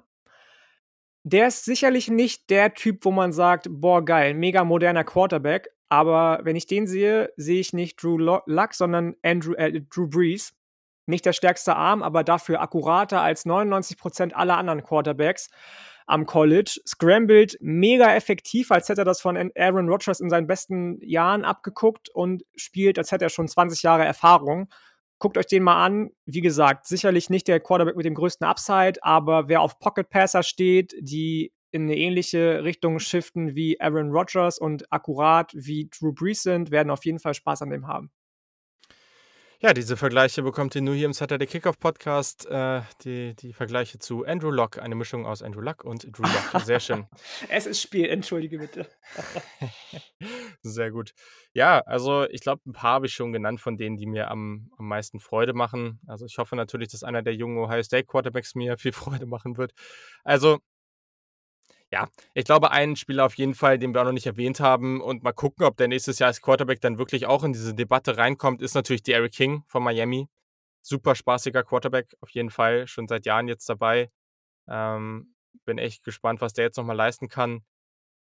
Von, einfach vom Spaßfaktor haben wir ihn eben jetzt schon angesprochen, Desmond Ritter und dann mein Riesencrush und mir wirklich, ich habe ich hab das jetzt einfach schon, schon vor Wochen, habe ich das Yannick geschrieben und ich habe ja auch schon letzten Sommer da auf Twitter mal ein bisschen längere Threads zu ihm rausgehauen und keine Ahnung, was mich an dem so fasziniert, aber mir ist das auch total egal, ob der am Ende jetzt am College bleibt, ob der undrafted geht oder in der ersten Runde. Dorian Thompson Robinson, das ist einfach, also ja, wenn, das ist jetzt einfach mein, mein Quarterback in dieser Klasse. Wird sicherlich noch, äh, wenn er, wenn er jetzt kein gutes Jahr hat, äh, werde ich mir in der, in, oder werde ich sicherlich auch noch einen Liebling in der oberen Spitze haben, aber Dorian Thompson Robinson ist einfach ein richtig, richtig spannender Quarterback in meinen Augen. Ähm, der hat ja relativ spät erst in seiner Highschool die Starterrolle bekommen. Also das ist jetzt nicht der jüngste Quarterback in dieser Klasse ähm, ein, zwei Jahre älter als, als zum Beispiel Keaton Slovis, der sehr, sehr jung ist. Aber Thompson Robinson ist jetzt auch erst ähm, Junior gewesen. Ja, genau, klar, ne? Also da kommt jetzt nochmal wieder zurück. Ist doch, glaube ich, so, ne? Also jetzt, äh, jetzt bin ich hier gerade sehr, genau, war ja, seine Junior-Season. Genau. Aber klar, grundsätzlich kann er dann auch noch ein Jahr lang, länger dranbleiben, weil es ja jetzt diese Saison, wo man, ähm, wo man jetzt einfach keine Eligibility verliert der hat halt schon noch eine Menge Upside in meinen Augen. Also, das ist halt jemand, der macht mir so viel Spaß, dem zuzugucken. Der hat diese Playmaker-Ability. So, der hat unglaublich gute Athletik. Der lenkt halt teilweise schon Safeties mit seinen Augen, wirft mit Antizipation, attackiert über die Mitte. Gibt halt klare, klare Verbesserungspotenziale bei ihm, so nenne ich es jetzt mal. Also, der Release muss teilweise schneller und effizienter werden. Decision Making muss teilweise echt schneller werden und die Turnovers. Also, das nervt mich halt so ein bisschen. 20 Interceptions und 10 Fumbles in 24 Spielen ist halt schon echt nicht cool. Gleichzeitig muss man aber auch sagen, bei UCLA war der da auch nicht in der besten Situation. Und das ist ganz, ganz spannend dieses Jahr. UCLA könnte einen riesen Schritt machen, das erwarten ganz viele. Und mit ihm, der jetzt halt echt, also er wird der Starter sein und wenn er da jetzt auch gleich mit diesen nächsten Schritt machen kann, letztes Jahr war schon gut. Also das war schon echt eine klare Verbesserung auch 65 Prozent seiner Bälle angebracht. Ich sehe da schon eine Menge so, ne? Und das ist schon, ich mag den unglaublich gerne. Also das, das wäre für mich, ich würde mich so freuen, wenn der, wenn der jetzt diesen Sprung macht und vielleicht so ein erst, zwei, drittrunden Quarterback wird. Das fände ich richtig cool, einfach weil der auch als Runner so viel, so viel Laune macht. Ähm, ja, das ist halt einfach der Spieler, den ich jetzt hier gerne mag, DTR. Mal gucken, wo es ihn hinbringt. Kann ich nachvollziehen. Finde ich total fair. Ich freue mich auch auf den mega. Also ich freue mich sowieso auf UCLA, du hast es schon angesprochen. Ja. da kann echt einiges gehen. Die Bruins scheinen so ein bisschen ähm, finally die, die Philosophie von Chip Kelly verstanden zu haben und verinnerlicht zu haben. Das, das wird ganz, ganz spannend und ein großer Faktor wird da sicherlich äh, DTR, dem, äh, wie heißt der, Demarius Thompson? Nee, Dorian. Dorian Thompson Robinson, ne, genau. Oder ja. jetzt ganz falsch. Ähm, äh, sein, richtig. auf jeden Fall, ja. Ja, genau. Und äh, der gute, also wenn ihr den Namen nicht drauf hat, einfach DTR sagen, ist auch ganz interessant. Er hat auch einen rel relativ erfolgreichen YouTube-Channel, ähm, ich glaube mit so 25.000, 26.000 Followern. Also da auch einfach mal drauf gucken, um den mal ein bisschen kennenzulernen. Ganz, äh, ganz witziger Dude. Und genau, ich glaube, dann passt das auch an dieser Stelle. Und dann können wir jetzt auch noch weiter reinstarten, weil es gibt ja noch so einige Themen, die wir hier noch auf dem Zettel haben. mit diesem einige. Und ja, ja. Ich meine, wo kriegt ihr das sonst? Im äh, ja, Anfang, Mitte Mai äh, für die Draftklasse im nächsten Jahr habt ihr jetzt gerade 50 Minuten zu den Quarterbacks gehört. Also ich hoffe, das hat euch jetzt hier gefallen. Also gerne gebt uns da Feedback, da würden wir uns sehr drüber freuen. Und jetzt haben wir zu vielen, vielen Dingen jetzt hier an dieser Stelle Fragen bekommen. Unterschiedlichste Themen. Und ich glaube, gerade am Anfang wird es jetzt erstmal noch ein bisschen footballlastiger, aber so nach und nach wird sich das dann, wird sich das dann auf spaßige Art und Weise verändern. Wir haben alle Standardfragen bekommen, aber auch deutlich darüber hinaus. Also Seid gespannt. Also, lasst uns loslegen. Der Jakob, at Jakob-2709 auf Twitter hat gefragt, wer sind eure, genau, stimmt, das habe ich jetzt äh, hier, ja, genau, war gut, dass ich es hier am Anfang hatte. Wer sind eure Top 3 Must-Fun-to-Watch Quarterbacks für die kommende Saison? Haben wir schon gesagt. Dann hat der MT, at NemoFlyMT, Shoutout, ähm, ein, eine Frage gestellt, wenn ihr könntet, ja, und das ist schon mal gleich eine fette Frage hier zu Beginn, ähm, Würdet ihr das Playoff-Format im College Football ändern, die Anzahl der Teams vergrößern? Wenn ja, wie würde es dann aussehen? Ja, großes Thema. Kann man gleich dazu sagen, ist gerade auch sehr, sehr aktuell großes Thema, weil da gab es jetzt gerade auch so ein bisschen, ja, einen Bericht von der NCAA, ähm, beziehungsweise von dem Komitee, dass da gerade dran gearbeitet wird. Also es wird dieses Jahr noch ein Proposal dazu geben.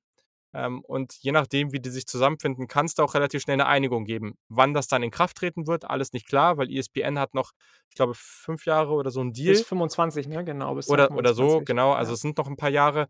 Aber je nachdem, wenn die da genug Geld drin sehen, dann vielleicht wird das auch schon früher kommen. Deswegen ein sehr, sehr aktuelles Thema. Und die haben auch geschrieben von, äh, jetzt weiß ich nichts falsch, ich glaube von sechs bis 16 ähm, Teams. Also sechs, acht, zehn, zwölf, 16 Teams haben die alle Szenarien auf dem Tisch und schauen die sich alle an. So. Und jetzt, äh, genau, darfst du die Frage gerne mal beantworten. Wie würdest du das denn verändern? Oder was wäre dir dabei wichtig? Wir haben da ja schon mal im letzten Mailback drüber gesprochen, glaube ich, ne? Und Ein bisschen, ja. ich glaube, was mir tatsächlich wichtig wäre, ist, ähm, dass wenn es überhaupt Ordo-Bits gibt, also da streiten sich ja auch die, die äh, mhm. Gelehrten mhm. darum, wer ob überhaupt jemand gesetzt sein sollte oder nicht. Ich finde, wenn ja, und nur so kann man tatsächlich dann auch mal eine Vergleichbarkeit zwischen Power 5 und Group of 5 herstellen, sollten alle Conference Champions ins Quarterback kommen. Entweder alle oder keiner, meiner Meinung nach. Ähm, ins Playoff meinst du? In, ja. Ins Playoff. In, ins, was habe ich gesagt? Quarterback? Es ist echt spät, ey. Ins Quarterback kommen, genau.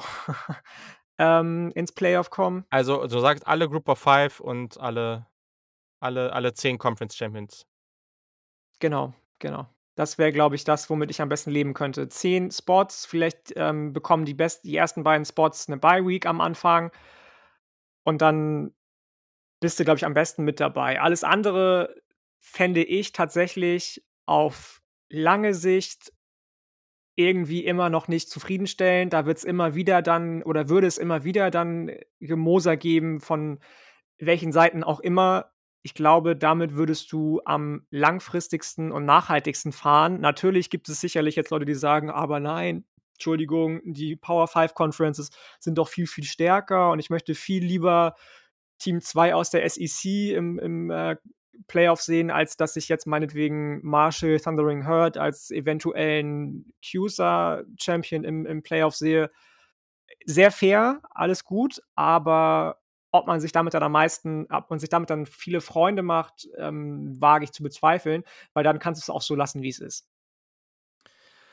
Sehr, sehr interessant. Also, erster Punkt, den ich dazu habe, ist all das, Weil höchstwahrscheinlich hat das irgendwas damit zu tun, dass es zumindest ein oder zwei Spiele mehr für die Spieler geben wird.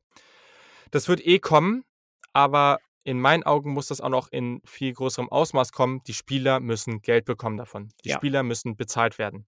So, dann kannst du da auch mehr machen. So, dann kannst du auch sagen, okay, wir machen vielleicht da ein bisschen mehr, ein bisschen was Ausführlicheres, wenn die Spieler da auch von profitieren.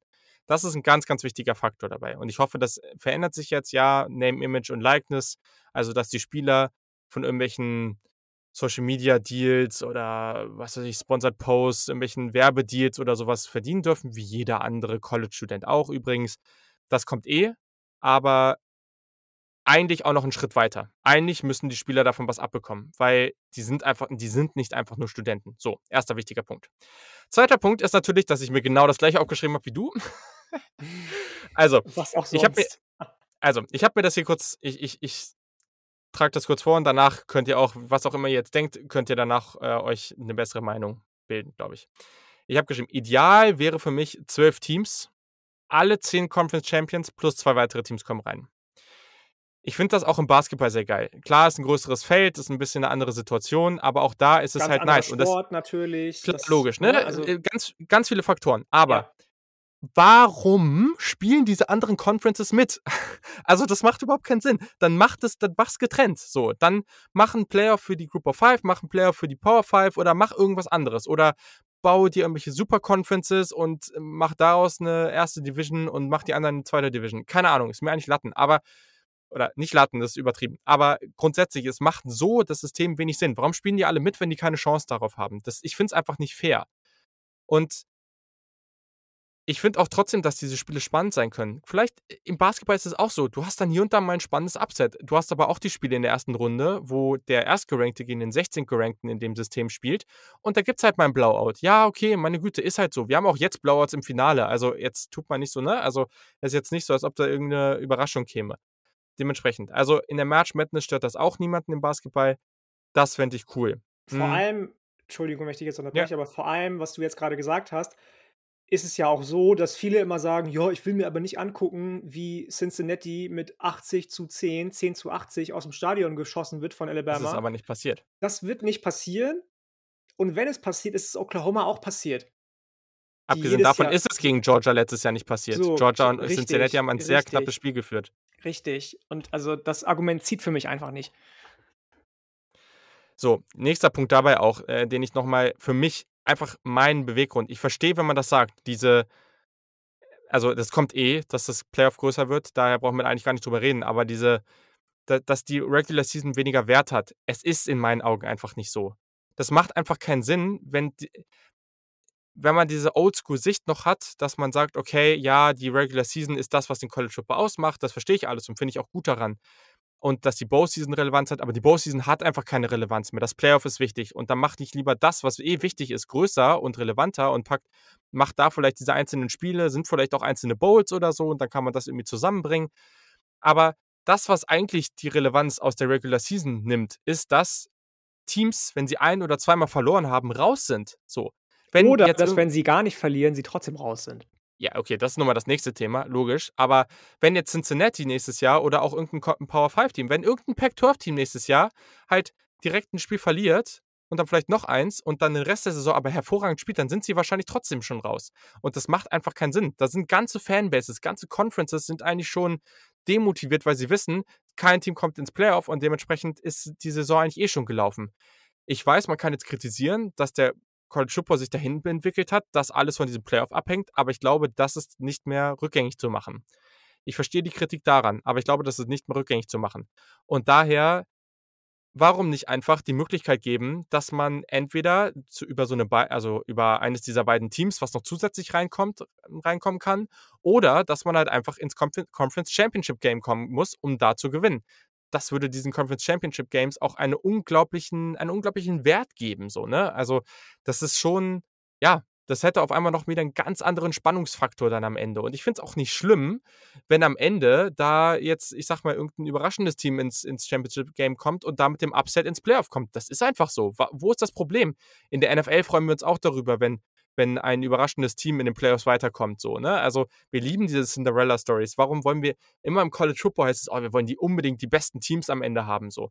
Also klar ist das auch cool, aber wir wollen da vor allem, oder ich will da vor allem auch Abwechslung endlich mal drin haben. Das ist das, was mich nervt. Das ist so, halt das Ding, ne? Das ist das ganz ja. große Thema, dass du eigentlich durch dieses ganze System mit dem AP-Poll, durch dieses ganze System mit dem Preseason-Poll, da geht es ja schon los, ja. aufgrund von vergangenen Leistungen und Star-Rankings werden irgendwelche Preseason-Polls erstellt, wo dann logischerweise immer Alabama, Clemson, Ohio State, Team XY vorne stehen.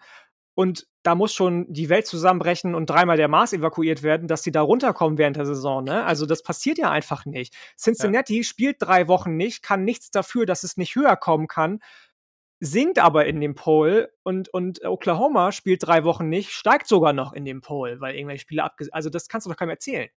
Ja. Ja, also genau. dieses ganze so. System krankt ja irgendwo. Genau. Also, ich weiß aber natürlich auch, dass dieses System, was ich mir da wünsche, höchstwahrscheinlich nicht passieren wird. So, sobald das NCAA-Football-Spiel dann irgendwann rauskommt und ich mir da hoffentlich irgendein Playoff-System selber erstellen kann, werde ich das höchstwahrscheinlich machen. Aber ich weiß natürlich auch, dass das nicht so, sei, nicht so passieren wird. Ich glaube, das ist relativ unrealistisch. Ich glaube auch, dass die ganzen Schulen aus der Power 5 sich dagegen stellen werden. Okay. Ich will trotzdem mindestens acht Teams sehen. Ich will, dass mehr Teams als nur die Con Conference Champions der Power 5 und das beste Group of 5 Team reinkommt. Es wäre cool, wenn auch in ein, dem einen oder anderen Jahr vielleicht noch ein zweites Group of 5 Team die Chance hat oder wenn eben noch andere Teams aus, den, aus diesen Conferences die Chance bekommen. Ich hätte auch gar kein Problem damit, irgendwie ein größeres Turnier zu sehen, aber ich glaube, das hat bei mir auch was damit zu tun, dass ich eben eigentlich ursprünglich am Anfang College Basketball und diese March Madness immer geguckt habe und das ist ein Riesenturnier und das ist einfach mittlerweile, ich gucke natürlich lieber Football, aber einfach vom reinen Turniermodus gibt es fast nichts Besseres. So, und ja, das liebe ich sehr. Und dann ein letzter Punkt. Wird an ganz vielen Stellen in amerikanischen Podcasts auch schon erwähnt. Ich will unbedingt On-Campus-Games in den ja, Playoff. Ja. Unbedingt. Das ist erstens einfach mal ein Vorteil auch dann für ein Team, was höher gerankt ist. Dann kann man immer noch sagen, die Leute, die dann sagen, okay, ja, was ist die Regular Season eigentlich noch wert? Naja, wenn ich am Ende reinkomme und einen hohen Rank bekomme, dann darf ich zu Hause spielen. Ich kriege vielleicht eine Bye-Week am Anfang. Das sind absolute Vorteile. Und ich mal ehrlich, wenn die da irgendwo in Arlington, Texas spielen oder da in irgendwo in Indianapolis in diesem Dome und solche Geschichten, die Stimmung ist ganz nett, aber das ist doch jetzt keine Stimmung, als wenn jetzt ein Heimspiel bei, natürlich würde ich es feiern, Ohio State oder aber auch bei USC oder irgendwie bei Clemson oder LSU zu Hause oder bei Alabama zu Hause. Was sind das für Atmosphären? Du erlaubst den Leuten, den, den Studenten eigentlich den Zugang, den sie haben sollten zu diesen Spielen, weil sie nicht irgendwie tausende von Meilen dahin reisen müssen. Also meine Begen mach's nicht in beiden Spielen, also jetzt nicht im Final Four auch noch, weil ja, am Ende musst du natürlich schon auch dann die Möglichkeit geben, dass es äh, vielleicht irgendwie dass es nicht zu viele Vorteile sind, aber zumindest mal die erste Runde davon, äh, On-Campus-Games, einfach die Möglichkeiten da und das, was das für ein Excitement auf dem Campus äh, mit reinbringt, das wäre so cool. Also das würde ich unglaublich feiern. So, und ich glaube, das reicht auch zu der Frage. Ich glaube auch. Jo, schöne, schöne Passion hier um 23.48 Uhr. Sehr gut. Also, gehen wir mal weiter. So, ja, One boah, keine Ahnung, wie man es ausspricht, One-Out P-O-T-T, keine Ahnung. Er hat gefragt, wie anfangen mit College Football als langjähriger NFL-Schauer, wo schauen, Division, Spieler, Scouting-Niveaus, was zu beachten, welche Abos oder Player. Gern, was euch einfällt. Ja, was fällt jetzt viel. Ähm, hau, hau, mal, hau mal rein, was du da so paar Ich würde erstmal natürlich ähm, den ESPN Player reinschmeißen. Kriegt man für einen relativ schmalen Taler hier in Deutschland. Das ist für Europa abgestimmt von ESPN, einem amerikanischen. Also wenn man The Zone hat, da kriegst, kriegst, du ja auch schon immer drei Spiele, die im ESPN Player gezeigt werden. Also wenn du das richtig, eh schon hast, dann genau. vielleicht damit anfangen. Dann fang vielleicht damit an, The Zone, richtig, gut, dass du das gesagt hast. Dann kann man sich schon drei Spiele angucken. Meistens sind das, glaube ich, die von, ähm, wie du schon gesagt hast, von ESPN und manchmal auch von Fox, wenn mich nicht alles täuscht. Manchmal wurde da auch schon Texas gezeigt. Ähm, aber damit kannst du ganz easy anfangen, dann vielleicht auf den ESPN Player gehen, wie gesagt. Man kann auf YouTube sich wahnsinnig viele Zusammenschnitte ja. am Tag danach, meistens sogar schon in der Nacht des Spiels noch angucken, ob das denn Highlights sind oder, oder sogar sogenannte Condensed Games, wo Snap an Snap mhm. geschnitten wurde von den Kanälen auf YouTube. Da findet man auch immer super, super viel. Gerade fürs Tape schauen ist es immer ganz schön. Die werden allerdings immer nach einer Zeit auch wieder runtergenommen von den Kanälen, glaube ich. Also die mhm. sind nicht komplett immer verfügbar über unendlich lange Zeiträume. Ähm, Ja, weiß ich gar nicht. Also, höre Podcasts, so wie unseren, höre amerikanische Podcasts. Ähm, grade die Amerikaner haben da ja noch mal 'ne ganz andere Passion für als wir Deutschen. Wen wundert das? Da ist es nun mal einfach auch das Thema bei denen in dem äh, in in den Staaten. Ich weiß gar nicht so genau. Also, ich habe vor 'nem halben Jahr mal gehört, dass Hulu irgendwas an den Start bringen will jetzt in nächster Zeit, aber das kriegt man hier in Deutschland ja sowieso nicht außer über 'n VPN und es ist auch soll auch relativ teuer sein. Und wie gesagt, Ja. dauert sowieso noch 'ne Zeit, bis das kommt, aber Hulu ist, ähm, 'n sehr, sehr hochklassiges Format, also 'n sehr, sehr hochklassiger hochklassiges TV-Format, finde ich zumindest. Oder Station ist es ja, 'ne TV-Station fürs Internet. Ähm, hast du noch was? Also, ich stehe grad sonst 'n bisschen aufm Schlauch. Ja, also, ich glaube, ich würde das echt entspannt machen. Also, hör dir halt Podcasts an, guck halt die Spiele, die du zum Beispiel über DAZN oder den ESPN-Player Ja, findest, ja, ähm, und ja, guck. genau. Äh, wenn du irgendwie ein Team hast, was dich fasziniert vielleicht hast du 'n NFL-Team, was du gerne magst oder so, ne? Und also, ich kann ja grad auch mal gucken, vielleicht na ja, ich weiß jetzt nicht, ob's in in im Profil steht. Ähm, könnte man ja mal schauen, habe ich gedacht. Aber, ähm, das das ist natürlich auch noch mal was, was was irgendwie helfen kann, ne? Also, wenn man irgendwie da äh, wenn man wenn man jetzt irgendwie 'n eigenes Team hat und dann auch im College Football sich da 'n bisschen entlanghangelt, ne? Ähm, das das hilft natürlich, aber ne, hier sieht man nix. Also ne, guck dir guck da, wenn du jetzt irgendwie, was weiß ich, Fan von irgend 'nem NFL-Team bist, welche welche Colleges sind in der Nähe und und beschäftige dich damit 'n bisschen. Das lohnt. Und dann einfach nach und nach reingucken, sich 'n bisschen die Stimmung reingeben, ähm, immer immer mehr dazu konsumieren. Da wird man auch immer mehr Möglichkeiten finden. Ein Podcast, der mich damals den magst du ja auch gerne, der mich damals sehr stark da reingebracht hat und der auch einfach nur diese Passion für College Football total ja, mit sich bringt und der auch wirklich einfach nur den Fokus auf diese auf diesen Teil vom Football hat, ist der Solid Verbal, ähm, US-Podcast mit, äh, Ty Hildenbrand, Dan Rubenstein. Also, unglaublich unterhaltsam, unglaublich cool. Äh, ist, glaube ich, so für mich der Podcast schlechthin, wenn's darum geht, den die Faszination für den Sport, aber auch Entertainment zusammenzubringen. Also, Mega gut Entertainment. Die Jungs sind so genau. witzig einfach. Genau. Und ich will jetzt hier nix Böses sagen, aber nicht dieses Ent Entertainment. Also, es gibt so 'n paar deutsche Formate, ich sage jetzt nicht nicht mehr, aber es gibt so 'n paar deutsche Formate, wo ich das Entertainment persönlich eher störend finde, weil es einfach nur ablenkt und da ist es einfach sehr, sehr gut kombiniert. Ähm, Ja, und ja. die sind einfach die machen es unglaublich gut. Ähm, Die sind auch ja. so kreativ. Die haben jede Genau, Woche so viele neue Ideen einfach und jedes Mal wird passt es in dieses Bett des Podcastes trotzdem so gut rein. ja. Genau, genau das. Also, die machen ganz viele so kleine Spiele, aber die passen dann immer dazu, ne? Ist immer aufs Thema bezogen und so. Also, sehr, sehr gut, kann ich echt nur empfehlen. Und ja, und wie gesagt, auch da, wenn ihr Fragen habt, wenn ihr wenn ihr denkt: „Oh, ich will irgendwie vielleicht 'n Team zu meinem Lieblingsteam machen und ich weiß aber noch nicht welches oder so oder, äh, wo kann ich irgendwie das gucken? Wa gibt's irgendwelche Probleme? Verstehe ich irgendwas nicht?“ Dann schreibt uns sehr gerne @saturday_kick und dann ja, dann dann versuchen wir euch zu helfen. Das auf jeden Fall. Haben schon viele gemacht, daher macht's auch unbedingt. So, der Rico hat uns geschrieben, ist ja guter alter Bekannter hier: „Wer ist das coolste Team in der Big Ten und warum sind es die Badgers?“ Weißt du? Also, meine Meinung dazu sollte bekannt sein, deswegen, Jannik, das darfst du beantworten. Ähm, ich muss sagen, ich bin ja nicht so Big Ten-affin, aber natürlich sind die Badgers schon also, wir reden Warum von eigentlich den nicht? von den US ich weiß gar nicht wieso, kann ich dir gar nicht so genau erklären. Ähm weiß ich tatsächlich nicht. Irgendwie fetzt mich das einfach ni also, es ist so die eine Conference, die mich einfach nicht so in den Bann schafft zu ziehen. Ähm, ich kann dir tatsächlich keinen Grund nennen, ich weiß es nicht. Ähm, lass uns zurück zu den Badgers kommen, bevor ich mich noch um Kopf und Kragen rede hier. Ähm, natürlich sind die 'n relativ einzigartiges Team, ne, die immer mal wieder mit vielen Walk-ons spielen, grade in der Offensive Line. Paul Chryst ist 'n super, super cooler Coach, super, super erfolgreicher Coach, der auch die Kultur bei den Badgers umbaut, der im Recruiting viel bewegt. Mhm. Ob sie das coolste Team sind, muss jeder für sich selbst entscheiden am Ende. Ich persönlich habe das jetzt schon gesagt, kann mit den meisten Teams nicht viel anfangen, außer eventuell, das habe ich auch schon mal hier im Podcast gesagt, mit ähm, mit Penn State. Mag vielleicht daran liegen, dass ich West Virginia relativ gut finde und die so 'n bisschen mit Pitt und West Virginia zusammen dieses Triangle bilden, die sich relativ rivalisierend, aber auf 'ne gute Art und Weise irgendwie gegenüberstehen. Und deswegen beschäftige ich mich mit denen vielleicht noch am ehesten. Aber ansonsten ist das wirklich nicht so meine Landschaft. Und das tut mir leid, das sagen zu müssen, wenn ich in einem Podcast, äh, Co-Host bin, der von einem Ohio State-Fan ins Leben gerufen wurde. Ja, das ist äh, das ist okay, damit kann ich leben.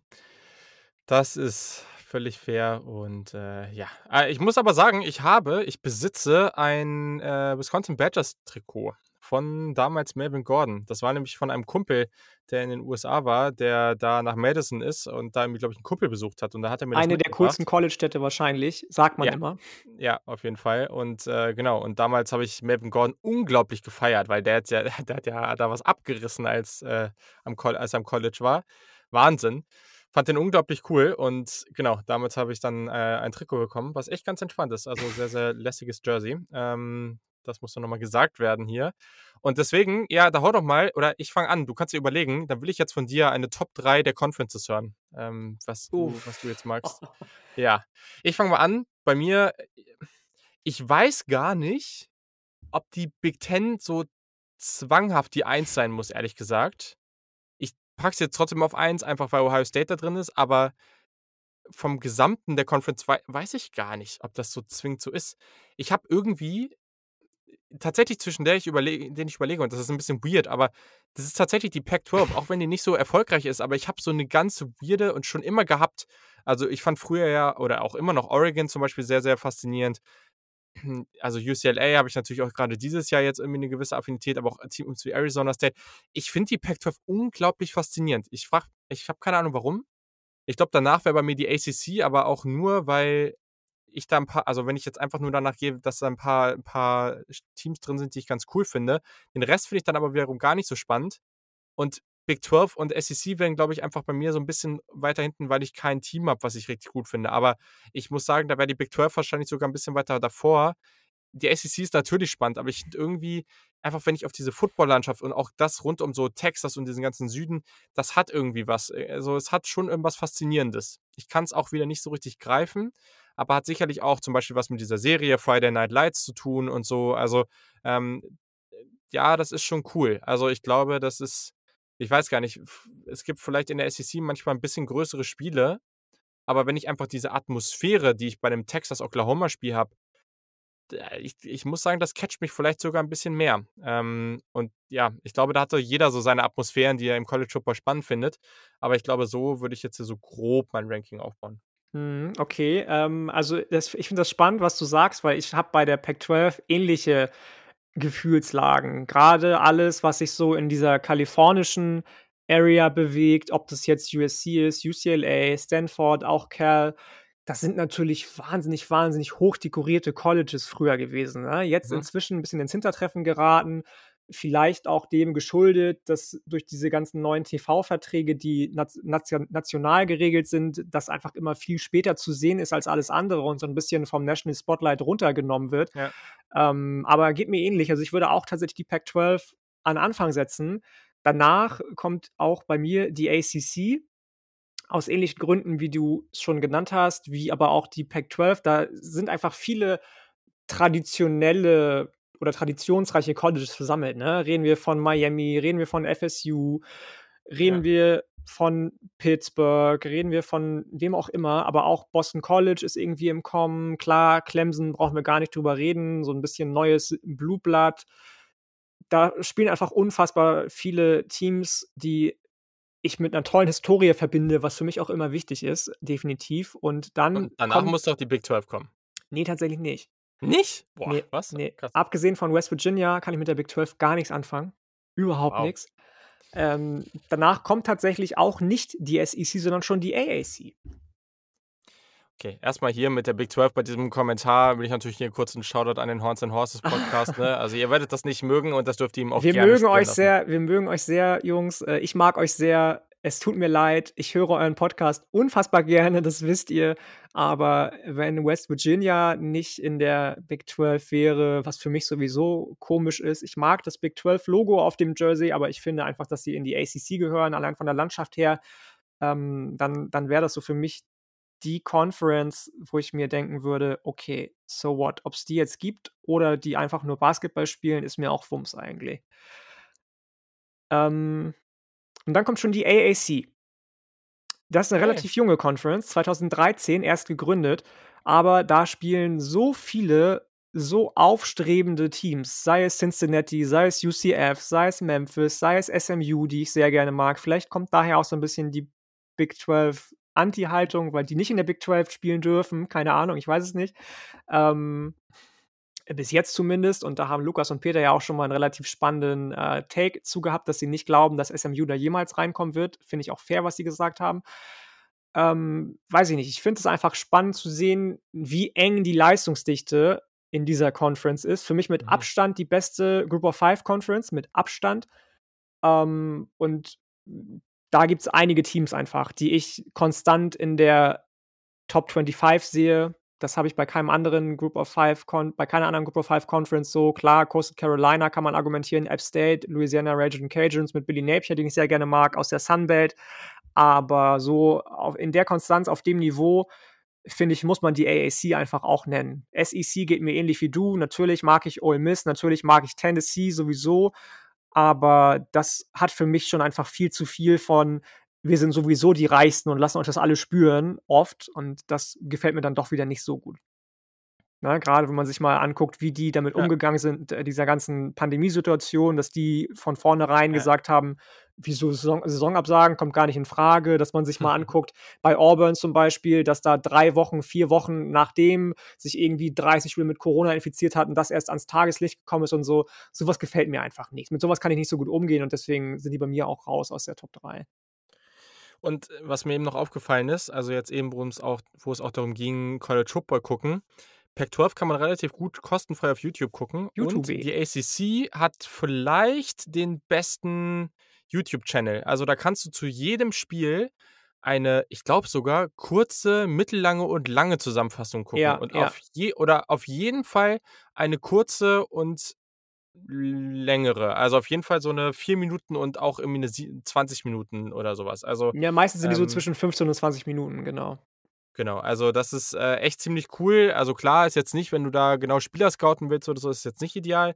Aber alles andere, ähm, ja, da äh, müssen wir, ähm, also da, da gibt es ja schon sehr, sehr coole Möglichkeiten. So, okay, diese Frage war nicht mal dabei, äh, dementsprechend, wir machen es uns hier gerade nicht leichter. Ja, Dominik Hof ähm, fragt, wer sind eure Tipps auf die National Championship, äh, auf die National Championship in der nächsten Saison und warum wird es Georgia? Ja, also ich würde jetzt noch nicht so viel von wegnehmen. Ich glaube, ich persönlich habe auch noch nicht mich genug damit beschäftigt, um jetzt meinen Tipp zu sagen. Ähm, aber wir können ja schon mal sagen, welche Teams da vielleicht für uns in Frage kommen. Ich glaube, dass man Georgia auch auf der Kette haben muss, definitiv. Natürlich fällt jetzt viel damit, dass äh, George Pickens, der Number One Receiver von JT Daniels, verletzt ist und wahrscheinlich die Saison aussetzen wird aber so ganz in der Konversation sehe ich sie nicht. Natürlich sind jetzt trotz dessen, dass alle drei einen neuen Quarterback haben werden, wieder die üblichen Verdächtigen in allen Polls, die du so siehst, oder in allen, in allen äh, frühen Listen, die du so siehst, vorne dabei. Alabama, ja. Clemson, Ohio State. Aber mein Favorit ist, stand jetzt auch einfach aufgrund dessen, was wir eben schon über Spencer Rattler gesagt haben und dem Supporting Cast, den er hat, den starken Transfers, die Oklahoma getätigt hat äh, Oklahoma, die Sooners sind bei mir gerade an 1. Boah, ja, ich finde es auch gerade noch schwer, aber ich glaube tatsächlich auch trotz der Abgänge, also das darf man auch bei Clemson und, und äh, Alabama echt nicht unterschätzen. Also die sind immer noch so gut auf Quarterback besetzt und auch auf allen anderen Positionen. Alabama hat gerade auch nochmal so einige neue Transfers dazu bekommen, von zum Beispiel Tennessee oder Ohio State. Also ich glaube, wir werden, ich, oder ich sehe es gerade nicht, was, wer da jetzt noch groß reinkommen kann. Ein Team, das man noch mal erwähnen muss, Iowa State, die haben sehr, sehr viel Erfahrung zurück. Nicht nur auf der Position des Quarterbacks. Äh, und mal gucken. Also ich denke definitiv, dass die in der Big 12 eine Chance haben können. Und ja, dann kommt es halt darauf an, wie man gegen Oklahoma spielt. So, ne? Und deswegen mal abwarten. So. Ja, äh, der Nikom 1995 hat gefragt, äh, ja, werden die NCAA 14-Karrieren weitergeführt. das war eine super Idee damals. Ja, ja ich glaube, das, ist einfach. Das ist eine Schnapsidee, glaube ich. Das muss man auch mal so sagen. Äh, das war halt auch was, was einfach zeitlich so nicht umsetzbar ist. Also, es nee. wird definitiv ein größeres Projekt angestoßen werden, wann auch immer das neue. Also, ich weiß nicht, ob das. Was, wann war das nächstes oder übernächstes Jahr äh, das NCAA-Spiel, das EA äh, Sports College Football-Spiel rauskommt? da werden wir auf jeden Fall was machen, weil ich glaube, es, also ich, ich war noch nie so hyped auf ein Spiel. Also ich glaube, die, die, das Potenzial zu enttäuschen ist auch extrem groß. Wobei ich da, glaube ich, gar nicht so hohe An äh, Anforderungen wie andere habe. Also wenn ich da einigermaßen Customization machen kann und da meine Karriere spielen kann und das einigermaßen cool umgesetzt ist und das auf einem ordentlichen neuen Niveau ist, dann werde ich mich schon so sehr freuen. Äh, ja, aber ich glaube vorerst so machen wir das einfach für uns im stillen Kämmerlein und äh, mal gucken, was da noch so geht. Genau. Oder hast du noch was dazu? Nee, nee, nee. Okay. Felix Poser hat gefragt, äh, hab nach dem letzten, nach dem Draft letzte Woche das erste Mal einen Podcast gehört, richtig geile Sache, vielen Dank. Julian ist offensichtlich Buckeyes-Fan. Warum und welches College ist Yannicks Team? Riesenfrage. Äh, ich mach's schnell. Beste Frage. Ich war, äh, genau, ich war in, äh, in Columbus im Auslandssemester und genau, habe es dementsprechend äh, firsthand ganz, ganz offensichtlich vor Ort erlebt und da kommst du so schnell nicht wieder von weg. Äh, unglaubliche Atmosphäre, unglaubliche Stadt. Ähm, dieses Stadion, das Team halt auch unglaublich gut. Es war ein unglaubliches Jahr, was sie damals gespielt haben. Ähm, und wenn du dann irgendwie durch diese ganze Umgebung einmal, einmal drin bist, äh, diese Passion, die da für dieses Team ist, das also äh, in Ohio wird, glaube ich, oder wird kein NFL-Team so sehr supported wie die Ohio State Buckeyes und das hat man da gemerkt und das war richtig, richtig cool. Daher, ähm, egal welche anderen Teams ich in anderen Sportarten sehr gerne mag, aber da kommt auf jeden Fall nichts an die Ohio State Buckeyes ran.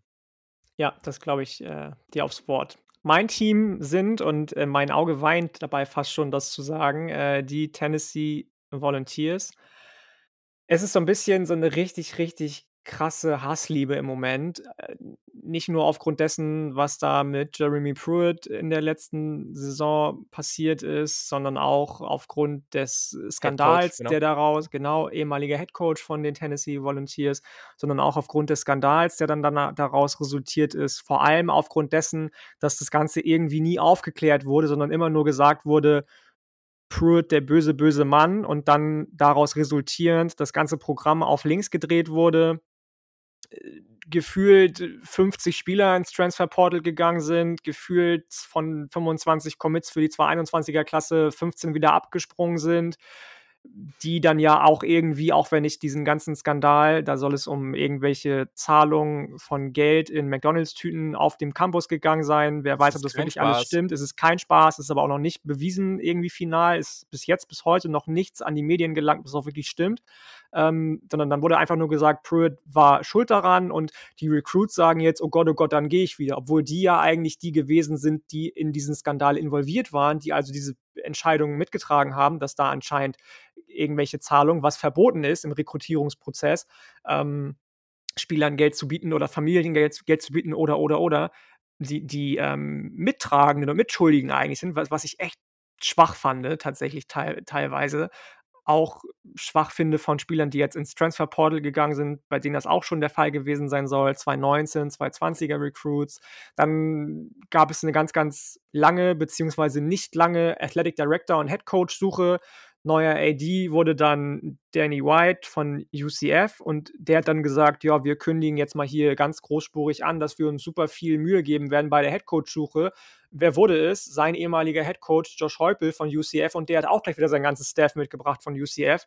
Also alles ein bisschen sehr, sehr kurze Wege, was ich ein bisschen ja, unkreativ am Ende fand. Natürlich hat UCF unter Heupel attraktiv gespielt, aber irgendwie war mir das alles ein bisschen zu zu einfach und die, die negativen News reißen halt einfach nicht ab. Also auch unter Heupel scheint es irgendwelche Culture-Probleme zu geben, egal ob es um irgendwelche Spieler geht, die, die äh, Bong rauchen auf irgendwelchen Parkplätzen oder was auch immer.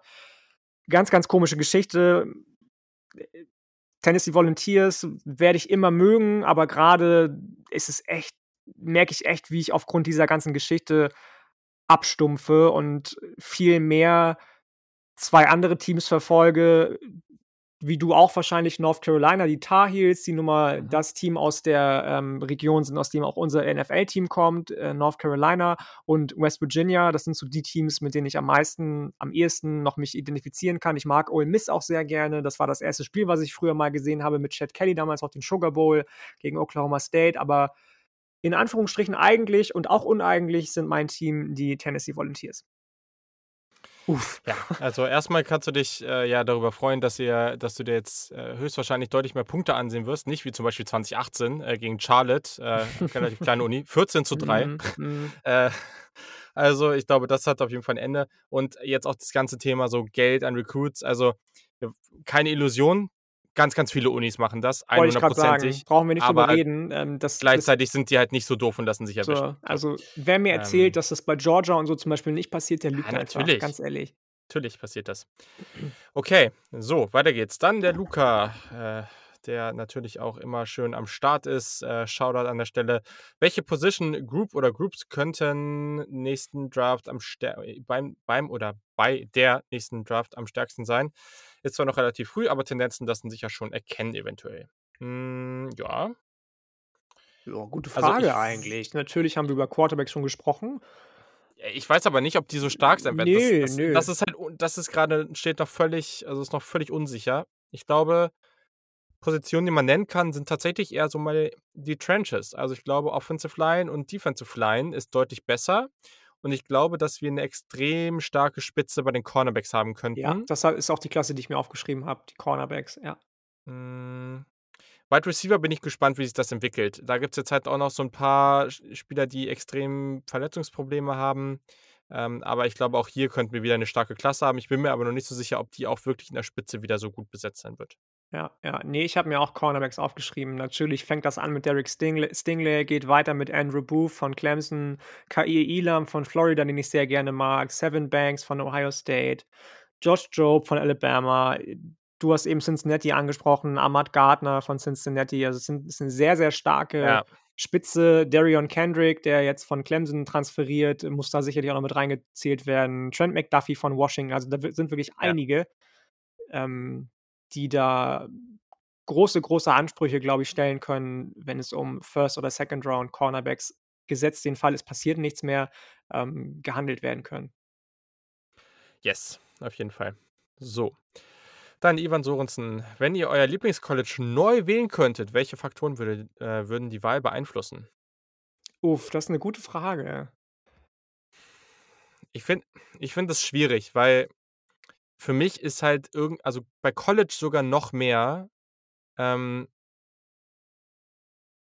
ich finde, also die die irgend irgend 'ne Nähe zu irgendwas Persönlichem ist mir da total wichtig, so. Also, ähm, deswegen hatte ich damals also, ich habe mich auch schon vor College Football interessiert, bevor ich ins Auslandssemester gegangen bin, habe mir aber da noch nicht so ein richtiges Lieblingsteam gesucht, weil ich gesagt habe: „Okay, wo immer es auch hingeht“ ich war auch kurz knapp also, es war knapp davor, dass ich irgendwie nach Kalifornien gehe, dann wäre es vielleicht eine von den Unis geworden.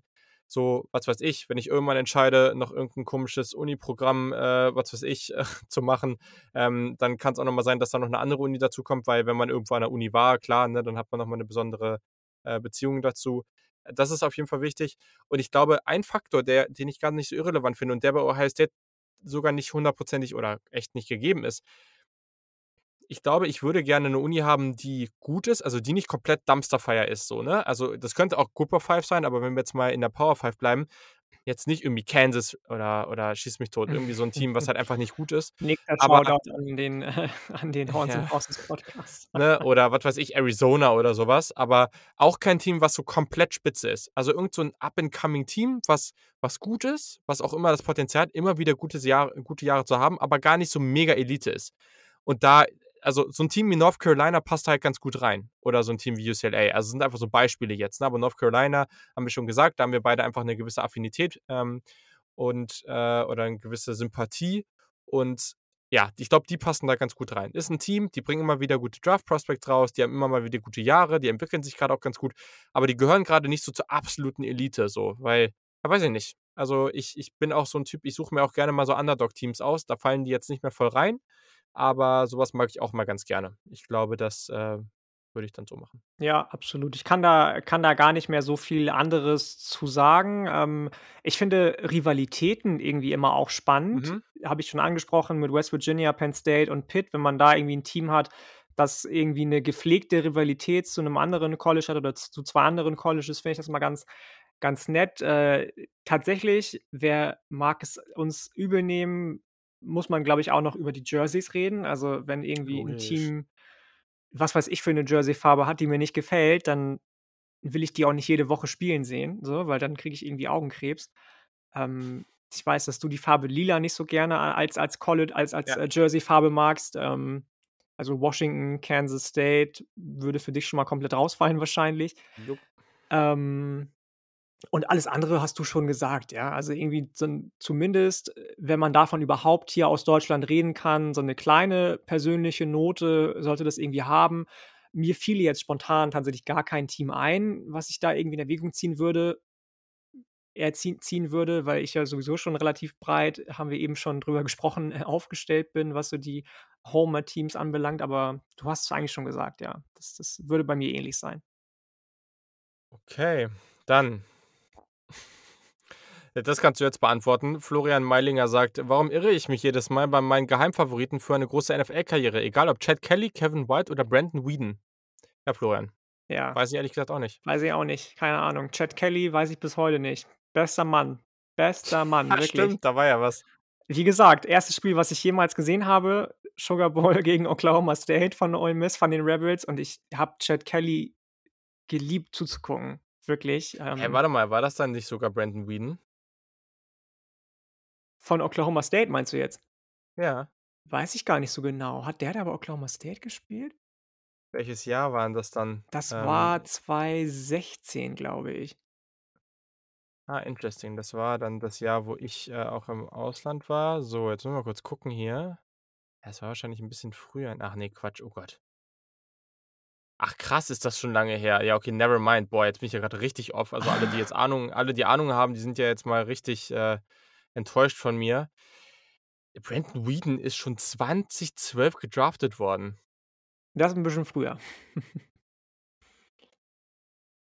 Das ist ja ultra heftig, ey. Also, ich hatte irgendwie das kommt mir grad kommt mir grade so lang her vor. Also, ich ich wusste gar nicht, dass ich da schon so intensiv das Ganze verfolgt habe. Na ja, gut, interessant. Ja, Ja, ja. okay, dann never Ne, mind. weiß ich nicht, Ähm aber, äh, ich glaube einfach, dass das viele Faktoren hat. Du weißt nicht, Mhm. inwieweit die Leute mental bereit sind für die NFL. Du weißt nicht, wie groß der Sprung wirklich ist vom College an die NFL. Natürlich wird das auch am College immer athletischer, was das ganze Körperliche anbelangt, aber die NFL ist aber noch mal 'n anderer Schnack, glaube ich. Du weißt auch nicht, inwieweit die wirklich alle habe ich eben schon mit der mentalen Geschichte kurz angesprochen, wirklich Profi im Profi-Sein im Blut haben. Also, du kannst am Ja. College der King vom Ring sein. Wenn du zu 1 % schleifen lässt in der NFL, bist du, glaube ich, schon mal direkt unterm Rad vom Auto. Also, das geht ganz, ganz schnell. Und am Ende musst du halt immer auch zu dem Team passen, was dich zieht, ne? Also, wenn dich 'n Team zieht und du einfach dem Headcoach oder irgendeinem Position Coach gar nicht auf die Nase passt so, hast du einfach Pech gehabt. Und so noch mal Fuß zu fassen, es ist schwierig. Sieht man jetzt an Josh Ja. Rosen perfekt. Ja, So. also So, äh, ich glaube, es macht Sinn, wenn wir voll äh, Fragen, die wir doppelt bekommen, erwähne ich noch mal kurz, äh, an dieser Stelle auch von Lukas. Der hat auch noch mal gefragt, wie man sich als Anfänger 'n Überblick im College Football verschafft. Wir haben jetzt schon einiges gesagt. Wenn ihr da konkret Fragen habt, kommt auf uns zu. Wir haben, wenn ihr in diesem Feed ganz, ganz, ganz zum Anfang geht, also zu den ersten Folgen, da sind auch noch mal 'n paar Sachen relativ ausführlich erklärt für Anfänger im College Football. Sonst können wir immer empfehlen also, wie gesagt, fragt immer, wenn ihr die Möglichkeit habt und sonst, äh, auch gerne also, das ist noch mal 'n Angebot für Supporter. Da haben wir ja diese Signal-Gruppe, ähnlich wie WhatsApp und da machen wir auch immer noch mal so kleine Sprachnachrichten, Audios mehrmals die Woche, wo wir einfach noch mal 'n paar Gedanken mit euch teilen zur Draft, zu College Football und da könnt ihr aber uns auch immer Fragen stellen, die wir dann per Audio beantworten. Also, wenn ihr da auch noch mal Fragen habt, dann ist das sicherlich vielleicht auch noch mal ganz spannend. Genau. So, dann, äh, der Nick Werder hat auf Instagram gefragt: „Eure 3 Lieblingsteams nach den Panthers, also jetzt bei der NFL oder in der NFL?“ Hm, wieder so 'ne gute Frage. Also, bei mir, äh, ganz klar noch die Broncos. Ich bin bin zu den zu zum Football gekommen durch den Super Bowl 50. Da haben die Panthers gegen die Broncos gespielt. Seitdem habe ich definitiv auch 'ne kleine Affinität zu den Broncos. Und danach würde ich behaupten, Chargers. Easy, Okay. bestes Jersey in der Ja, NFL. ja. Ähm, und, äh, ich glaube tatsächlich, dass ich dann noch, äh, die Buffalo Bills nennen würde und, äh, nennen müsste. Okay, auch spannend. Ja, not bad. Ähm, puh, tu, tu, müsste ich auch noch mal überlegen. Also, ja, weil in der NFL kennt ja jeder meine Saga oder viele kennen meine Saga. Jets, Äh 49ers. Ja, ich weiß. Also, ich sage mal so, wenn ich jetzt drei Teams, also 49ers auf jeden Fall, einfach weil ich durch die irgendwo auch, ja, weil die das Team waren, was ich am Anfang am faszinierendsten fand. Ähm, ja, ich habe immer noch natürlich eine gewisse, oder was heißt eine gewisse, auf jeden Fall eine Affinität zu New York, einfach weil die Stadt unglaublich ist und die Jets äh, sind das dann bei mir ganz klar. Giants kann ich irgendwie nicht so richtig was anfangen. Und sonst, wen würde ich noch erwähnen? Boah, muss ich auch nochmal überlegen. Ähm, ja, ich glaube, also die mag ich an sich auch ganz gerne. Ich mag die Stadt auch sehr gerne. Und jetzt mit Justin Fields, natürlich äh, würde ich dann, glaube ich, nochmal Chicago sagen. Ja. Ich glaube, das sind so die Teams bei mir. So, dann weiter geht's im Text. Äh, ja, die Frage von Max ähm, hat nochmal gefragt, sind irgendwann regelmäßige Livestreams auf Twitch geplant? Ich glaube, die würde ich gleich nochmal, die würde ich kurz verschieben, weil wir haben gleich nochmal eine ausführlichere Frage dazu, da können wir das nochmal beantworten. NF-Number One hat auf Instagram gefragt, wie viele College-Spiele guckt ihr euch eigentlich wirklich live pro Wochenende an? Ja, Janik, jetzt kommt alles raus. Ähm, meistens drei. Also ich versuche wirklich immer mindestens auf drei Spiele live zu kommen, je nachdem, wie ich arbeiten muss. Wenn ich spät arbeiten muss, dann gucke ich eben die späten Spiele noch.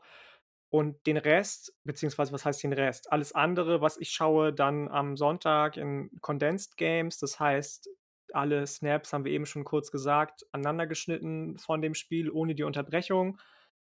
Mehr schaffe ich tatsächlich nicht, muss ich sagen. Also alles andere wäre mir dann schon auch zu heavy, zu viel eckige Augen mäßig und ähm, dafür müsste ich mich dann irgendwie in Richtung bezahlter Beruf bewegen, dass ich mich dazu durchringen könnte, wirklich noch mehr live zu gucken. Auch wenn ich sehr, sehr gerne schaue, mehr als drei packe ich einfach nicht. Ja, zu dem Thema kommen wir gleich noch. ähm, ja, gute Frage. Also, es kommt echt stark darauf an, was an so einem Samstag halt zu tun ist, so, ne? Also, das ist halt einfach so, es ist halt nicht immer realistisch, dass man davon also, man hat an einem Samstag, das ist halt einfach so, das geht um 18 Uhr los. Und mal hat man halt auch irgendwas äh, da. Ich versuche mir in der Saison die Samstage schon grundsätzlich freizuhalten. Aber okay, ne? Also Freunden, Familie, Freundin kann man auch nicht sagen, okay, ich bin jetzt für vier Monate jeden Samstag raus. Sorry. Also das ist einfach auch unrealistisch. Aber, also Ohio State-Spiele gucke ich immer. Ähm, das auf jeden Fall. Das ist äh, in 99% live. Äh, Wenn es mal nicht so ist, dann gucke ich mir das ganze Spiel danach auf jeden Fall an.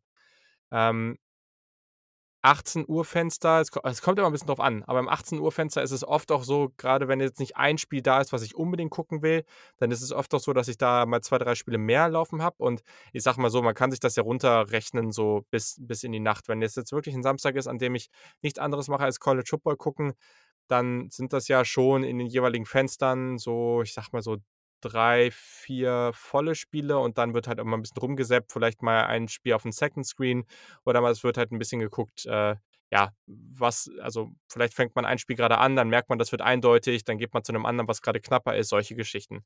Ähm, ich muss sagen, in den letzten Jahren, es fällt mir immer schwerer, wirklich dann nachts diese 2 Uhr Spiele mitzunehmen oder sowas. Also, Wir äh, werden auch nicht jünger ja, ich weiß nicht, ich kann das echt nicht mehr so gut. Also, und dann merke ich auch immer, wie ich so müde werde und dann diese ganzen Geschichten mit den Werbepausen, das nervt mich tierisch. Also die Länge von College Football Spielen ist echt ein ganz großes Problem in meinen Augen. Und dann bin ich immer so, ich, ich stehe auch gerne früh auf, so, ne? Und es kommt auch immer ein bisschen drauf an, wann wir unsere Ausgabe machen und so, aber dann bin ich immer eher so, dass ich sage, okay, dann gehe ich jetzt ins Bett und lass mich nicht spoilern, stelle irgendwie mein Handy auf Flugmodus oder sowas und stehe halt morgens auf irgendwann und gucke mir dann die Condensed Versions oder halt irgendwie die Zusammenschnitte im ESPN-Player werden ja oft auch irgendwann die Werbepausen rausgeschnitten und so. Ähm, ja, guck mir dann irgendwie solche Versionen an, um dann halt ein bisschen schneller durchzukommen. Also es kommt immer ein bisschen drauf an, aber ich versuche dann am Ende schon so die großen Spiele alle anzugucken und dann auch viele von so längeren Highlights und so fort. Aber ja, das ist immer unterschiedlich, wie gut das funktioniert. Also ich glaube, ich finde es schwer, da jetzt so eine generelle Aussage zuzutreffen. Aber man will ja irgendwie auf dem aktuellen Stand bleiben. Aber das ist halt auch was anderes als in der NFL, wo es da ein paar Spiele gibt und die muss halt verfolgen und die kannst halt verfolgen. Es sind halt sehr viele, um da überall auf dem laufenden Stand äh, oder auf dem Laufenden zu bleiben. Ja, nicht ja. so super easy. Ist einfach so. Okay, dann, ja, hier hatten wir noch eine Frage zum Playoff-Format, hatten wir schon. Dann hier, der Noah hat gefragt, wann kommt Yannick eigentlich in die Madden-Liga? Ja, das ist eine gute Frage, Nie. Yannick. Nie. Okay. Ich kann dir gar nicht so genau sagen, warum und ich spiele auch gerne NCAA 14. Ich spiele auch gerne mal mit meinem Bruder Madden, aber ich kann mich mit solchen Online-Liga-Geschichten, egal ich auch egal welche welche Sportart es irgendwie geht auf auf, äh, der Konsole, ob das jetzt, äh, NBA 2K war oder FIFA oder das ist einfach nicht meine Welt, muss ich dir ganz ehrlich sagen. Aber spätestens, wenn wir dann mit dem NCAA-Game irgendwann was machen, da musst du dann schon am Start sein. Ja, Da das ist du dann ja raus. aber ja ja, das ist ja, damit kann ich leben. Siehste, da haben wir's doch. Ja, das ist okay. Äh, ich will an dieser Stelle auch noch mal sagen, nachdem ich am Anfang wirklich, äh, nicht so gut aussah, mittlerweile läuft's. Also, die Panthers, äh, stehen bei, ich glaube, grade 5 und 5 oder so. Also, es sieht einigermaßen solide aus und dabei ich bin jetzt echt nicht so 'n krasser Madden Pro und wir haben da echt einige dabei, die machen einem das Leben echt nicht besonders leicht. Da denkt man: „Okay, man ist echt der kranke Anfänger“, aber bisher läuft es ganz solide. Eisab@minge_FCB hat gefragt: „Was macht ihr eigentlich hauptberuflich beziehungsweise was studiert ihr?“ Ja, Jannik, was machst du eigentlich Ich sonst so? bin noch Student, aber das ändert sich bald wieder. Ich arbeite schon seit 3 Jahren. Ich bin ja gelernter Hotelfachmann und Barkeeper, äh, in einem Craft Beer Store. Da werde ich auch demnächst wahrscheinlich wieder hauptberuflich arbeiten. Mache das auch jetzt schon eigentlich neben dem Studium wieder Vollzeit. grad sagen. Ähm, genau, aber jetzt, äh, wird das Studium dann auch beendet. Das hat einfach nicht so funktioniert für mich, wie ich mir das vorgestellt habe und dann bin ich da wieder hauptberuflich am Start und, äh, mache gebe äh, gebe Bierseminare, was auch immer und, äh, bin bin dann Einkäufer und so weiter und so fort. Das das ist mein Beruf, ja. Du hast ja 'n neuen Job, ne, seit Kurzem? Ja, es äh, ich wollte grad sagen, so, das Studium hat nicht ganz so geklappt, wie man sich das vorstellt. Habe ich noch nie gehört in meinem Leben. Ne, Spaß. Äh, ja, also, äh, genau, das ist auf jeden Fall, äh, ganz ganz spannend alles, finde ich. Also, wir haben ja gleich auch noch was zum Thema Bier, also, darauf könnt ihr euch auf jeden Fall noch freuen. Ähm, ja, da hast du dann auf jeden Fall deutlich mehr Expertise am Start als ich. Das, äh Ich habe schon in deinem Notion in deinem Notion, äh, Dokument gesehen ich glaube, da ging es um die Frage: „Was ist das beste Bier?“ Ja, ne, da Äh, ja, ja, aber da können wir nix zu sagen. Das, äh, ist noch nicht spoilern hier, ne, an der Stelle. Das ist die eine Sache oder zumindest, wenn's ums Thema Kölsch 'n bisschen geht, ist die eine Sache, wo ich vielleicht 'n bisschen was zu sagen kann. Ähm, das, äh das dürfen wir hier nicht vorne vorwegnehmen. Ähm, ne, genau. Also äh, ich habe, genau, ganz relativ klassisch, äh, BWL studiert, ähm, in in Lüneburg, kleine Uni in der Nähe von oder kleine Stadt in der Nähe von Hamburg. Ähm, das war ziemlich cool. Habe dann bisschen Praktika gemacht, habe dann in Kopenhagen meinen Master drangehängt, äh, letztes Jahr dann richtig angefangen zu arbeiten. Das war in Corona-Zeiten oder damals, dann war das irgendwie mit Jobsuche nicht so einfach. Noch mal meinen Job, äh, gewechselt und jetzt bin ich in einem kleinen Start-up, äh, was ziemlich cool ist, ähm, zum Thema Solarenergie. Ähm, und genau, wir und da bin ich als Content Marketing Manager. Also, das, äh, ja, viel viel Marketing-Stuff, alle möglichen Social-Media-Dinge, aber auch durchaus, äh, in in andere Bereiche des Marketings, also, wenn man dann in E-Mail-Marketing und so weiter und so fort geht, auch da, äh, tätig. Genau, das mache ich so den, äh, lieben langen Tag und macht auch durchaus Spaß, ziemlich cooles Team. So, dann, äh, ja, Leo Weigand. Äh, was sind eure Lieblingsfußballteams? Mhm. Ich habe ich war mal ziemlich drin im Fußball, aber ist schon sehr lange her. Mittlerweile kriege ich's einfach nicht mehr hin. Ich versuche es immer mal wieder, aber ich ich kriege also, ich finde den Fußball mittlerweile einfach so behämmert und so langweilig und ich ich kriege einfach keine Faszination mehr dahin. Es ist immer noch also, wenn ein Team es ist, dann dann ist es immer noch Arsenal. Ich ich finde den deutschen Fußball vor allem brutal langweilig. Ich habe da echt noch viel weniger Ambitionen. England finde ich immer noch die Atmosphäre irgendwie cool, und Arsenal war mit seit diesen Thierry Henry, Dennis Bergkamp, äh, Zeiten damals äh, ja, das hat mich schon fasziniert. Danach diese ganzen jungen Spieler, ähm, ja, damals, wo Theo Walcott zum Beispiel noch so super jung war, das hat mich richtig fasziniert. Das fand ich echt cool, aber ja, also, ich glaube, da kannst du auch mehr zu sagen als ich. Hm, ja, aber fair fair enough auf jeden Fall der Take am Anfang. Arsenal sowieso 'ne gute Truppe gewesen, so um die 2005er bis 2010er Ja. Zeit. Danach ging es ja immer 'n bisschen bergab aufgrund von vielen falschen Trainern, die eingestellt wurden. Ich habe das neulich schon mal auf Twitter gesagt. Gefühlt, äh, könntest du auch mit den Spielern, die zu Arsenal gegangen sind, 3 Weltklasse-Teams aufstellen, aber keines ist es geworden am Ende. Ähm, mein Team war und ist immer der VfB Stuttgart. Das ich weiß gar nicht, ob da noch 'ne Frage kam irgendwie, ne, ob ich wirklich VfB Stuttgart-Fan bin, kommt am Ende, glaube ich, noch mal irgendwie 'ne Frage. Ähm, ja, bin ich tatsächlich.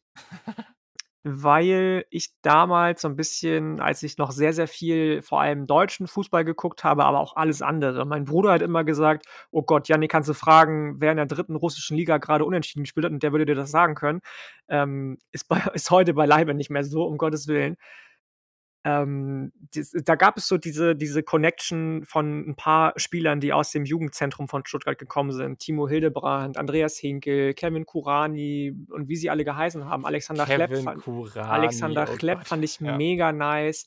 stimmt. So, und Ja. die das waren so die die jungen Wilden, hat man sie genannt, was dann gegipfelt ist in, ähm, dem also, in dem Meistertitel mit den zweiten jungen Wilden eigentlich, mit Mario Gomez und Co. Ähm, da kommt die die Faszination oder die Affinität für den VfB Stuttgart her. Aber inzwischen geht's mir ähnlich wie du. Inzwischen freue ich mich wieder über Stuttgart-Spiele, aber das war's dann auch. Der Rest mit dem Rest kann ich auch nicht viel anfangen.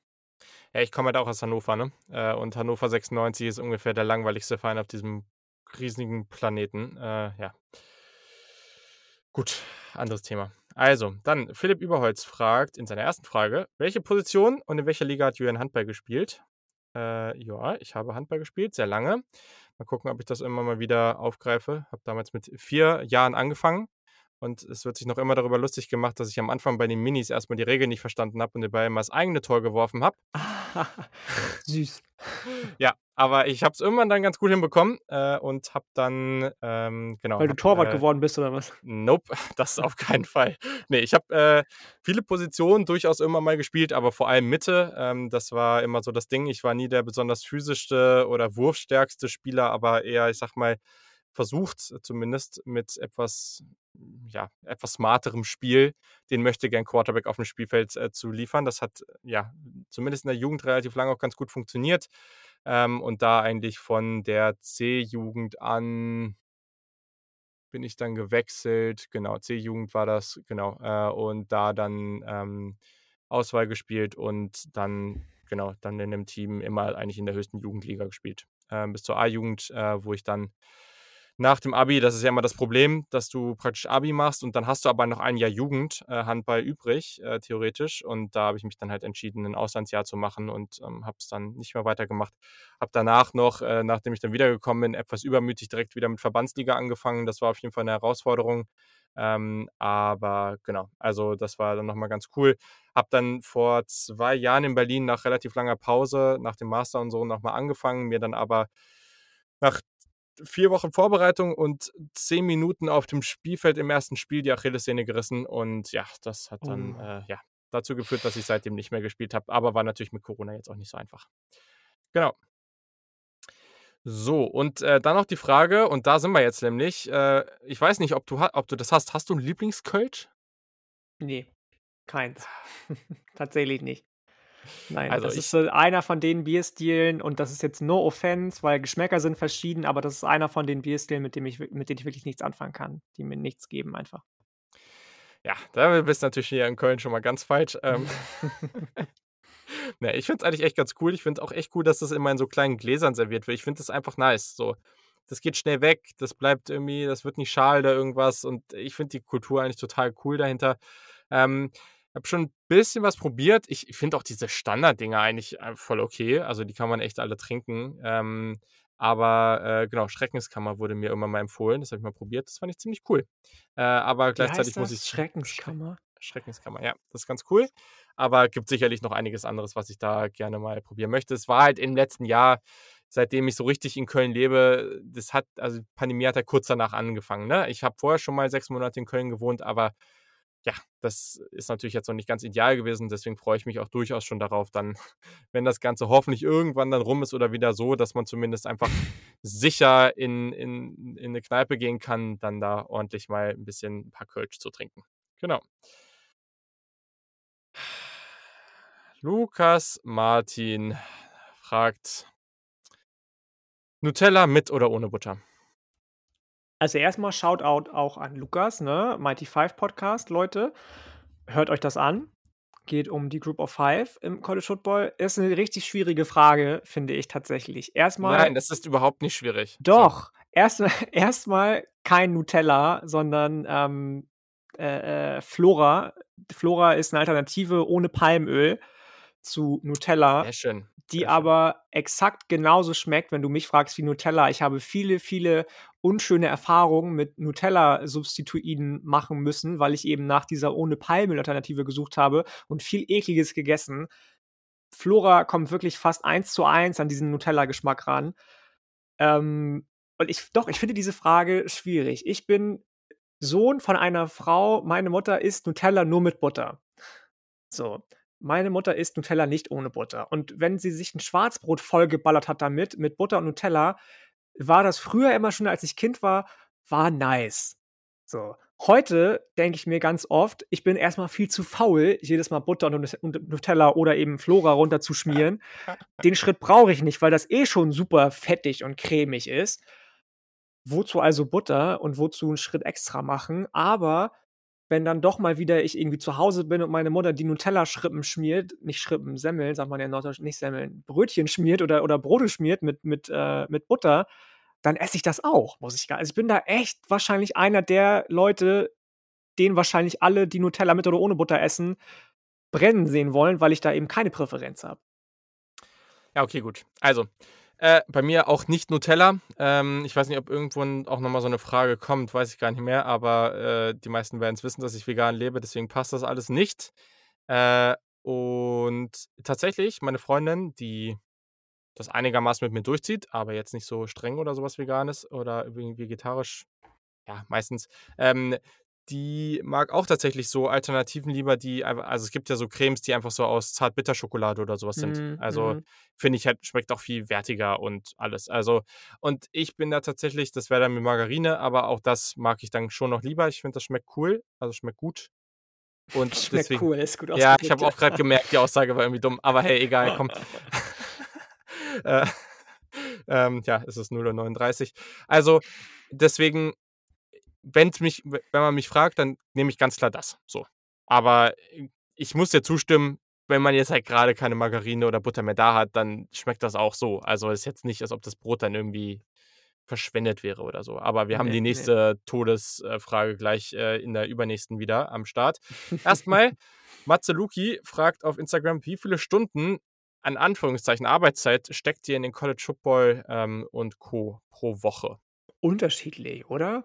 Ja. Also kommt immer ganz aufs Thema drauf an. An so einer Folge wie heute, also ich saß an den Vorbereitungen fast fünf Stunden mit Quarterbacks gucken und den Fragen beantworten. Äh, also, es ist echt ein Riesenunterschied. Also, Ja. man kann mal kurz durchs Jahr gehen. Das Ding ist, man denkt immer, es gibt Pause, aber es gibt keine Pause.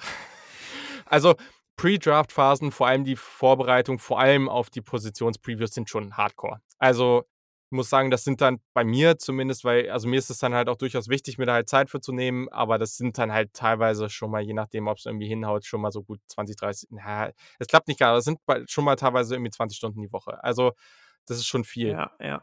Ähm, jetzt heute die Folge. Quarterbacks habe ich tatsächlich viel Zeit reingesteckt. Also ich glaube auch, das kann auch sein, dass es in die Richtung geht, was du gesagt hast, vielleicht auch mehr. Ich habe es jetzt nicht gemessen, keine Ahnung. Auf die Fragen, ich habe die ja vorher dann alle gesehen, habe ich mich echt so semi viel vorbereitet, habe aber auch gemerkt, dass ich bei den meisten einfach sowas sagen kann. Daher, ähm, und ja, es gab, später kommt noch ein Game of Thrones Ranking, darauf musst du mich vorbereiten. Aber die wichtigen Dinge. Genau. Äh, aber ja, also äh, zum Beispiel auch, wenn die Previews wiederkommen. Alter Schwede, das ist auch immer richtig Arbeit. Ja, also, das, ist richtig äh, Arbeit. Da, darüber bin ich ja in den Podcast reingerutscht. Ich weiß nicht, wer von euch den Podcast Ja. schon so lange verfolgt. Ich war mal zu Gast, als du Ja. ähm, Kentucky und Tennessee Ja, dir genau. angucken wolltest, weil wir davor in Kontakt über Twitter gewesen sind. Und Alter, ne, ich saß da in der Wohnung von meiner Ex-Freundin und ich weiß es gar nicht. Sie hat, glaube ich, drei oder vier oder fünf Stunden irgendwas anderes gemacht nebenbei, während ich meine acht Zettel handschriftlich noch jeweils zu jedem Team aufgeschrieben habe. Alter, war sie pisst, ne? Am Ende hat sie das dann nachher ganz geil supported irgendwie. Nicht deswegen ist sie meine Ex-Freundin, weil hierfür zu viel Zeit drauf geht. Ähm, das hat andere Gründe. Aber das, das ist schon, da steckt man schon viel Zeit rein, ja.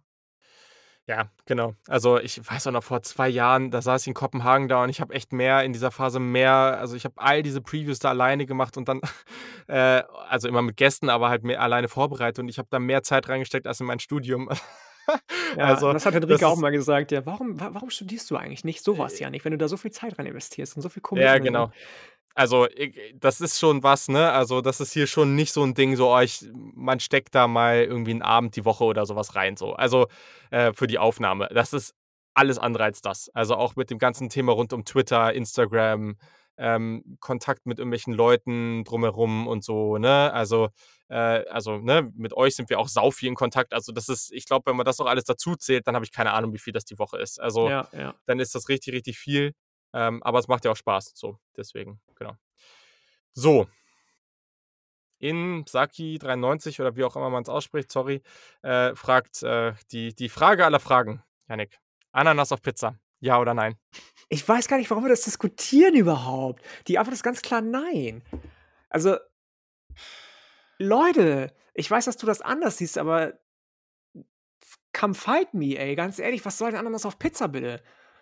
Ananas alleine ist geil und ich weiß, dass manchmal zwei geile Sachen zusammen was noch Geileres erge ergeben, aber doch nicht Pizza auf Ananas, Diggi. Also Also erstmal Ananas auf Pizza, nicht Pizza auf Ananas, das macht keinen Sinn, hast recht. Ähm,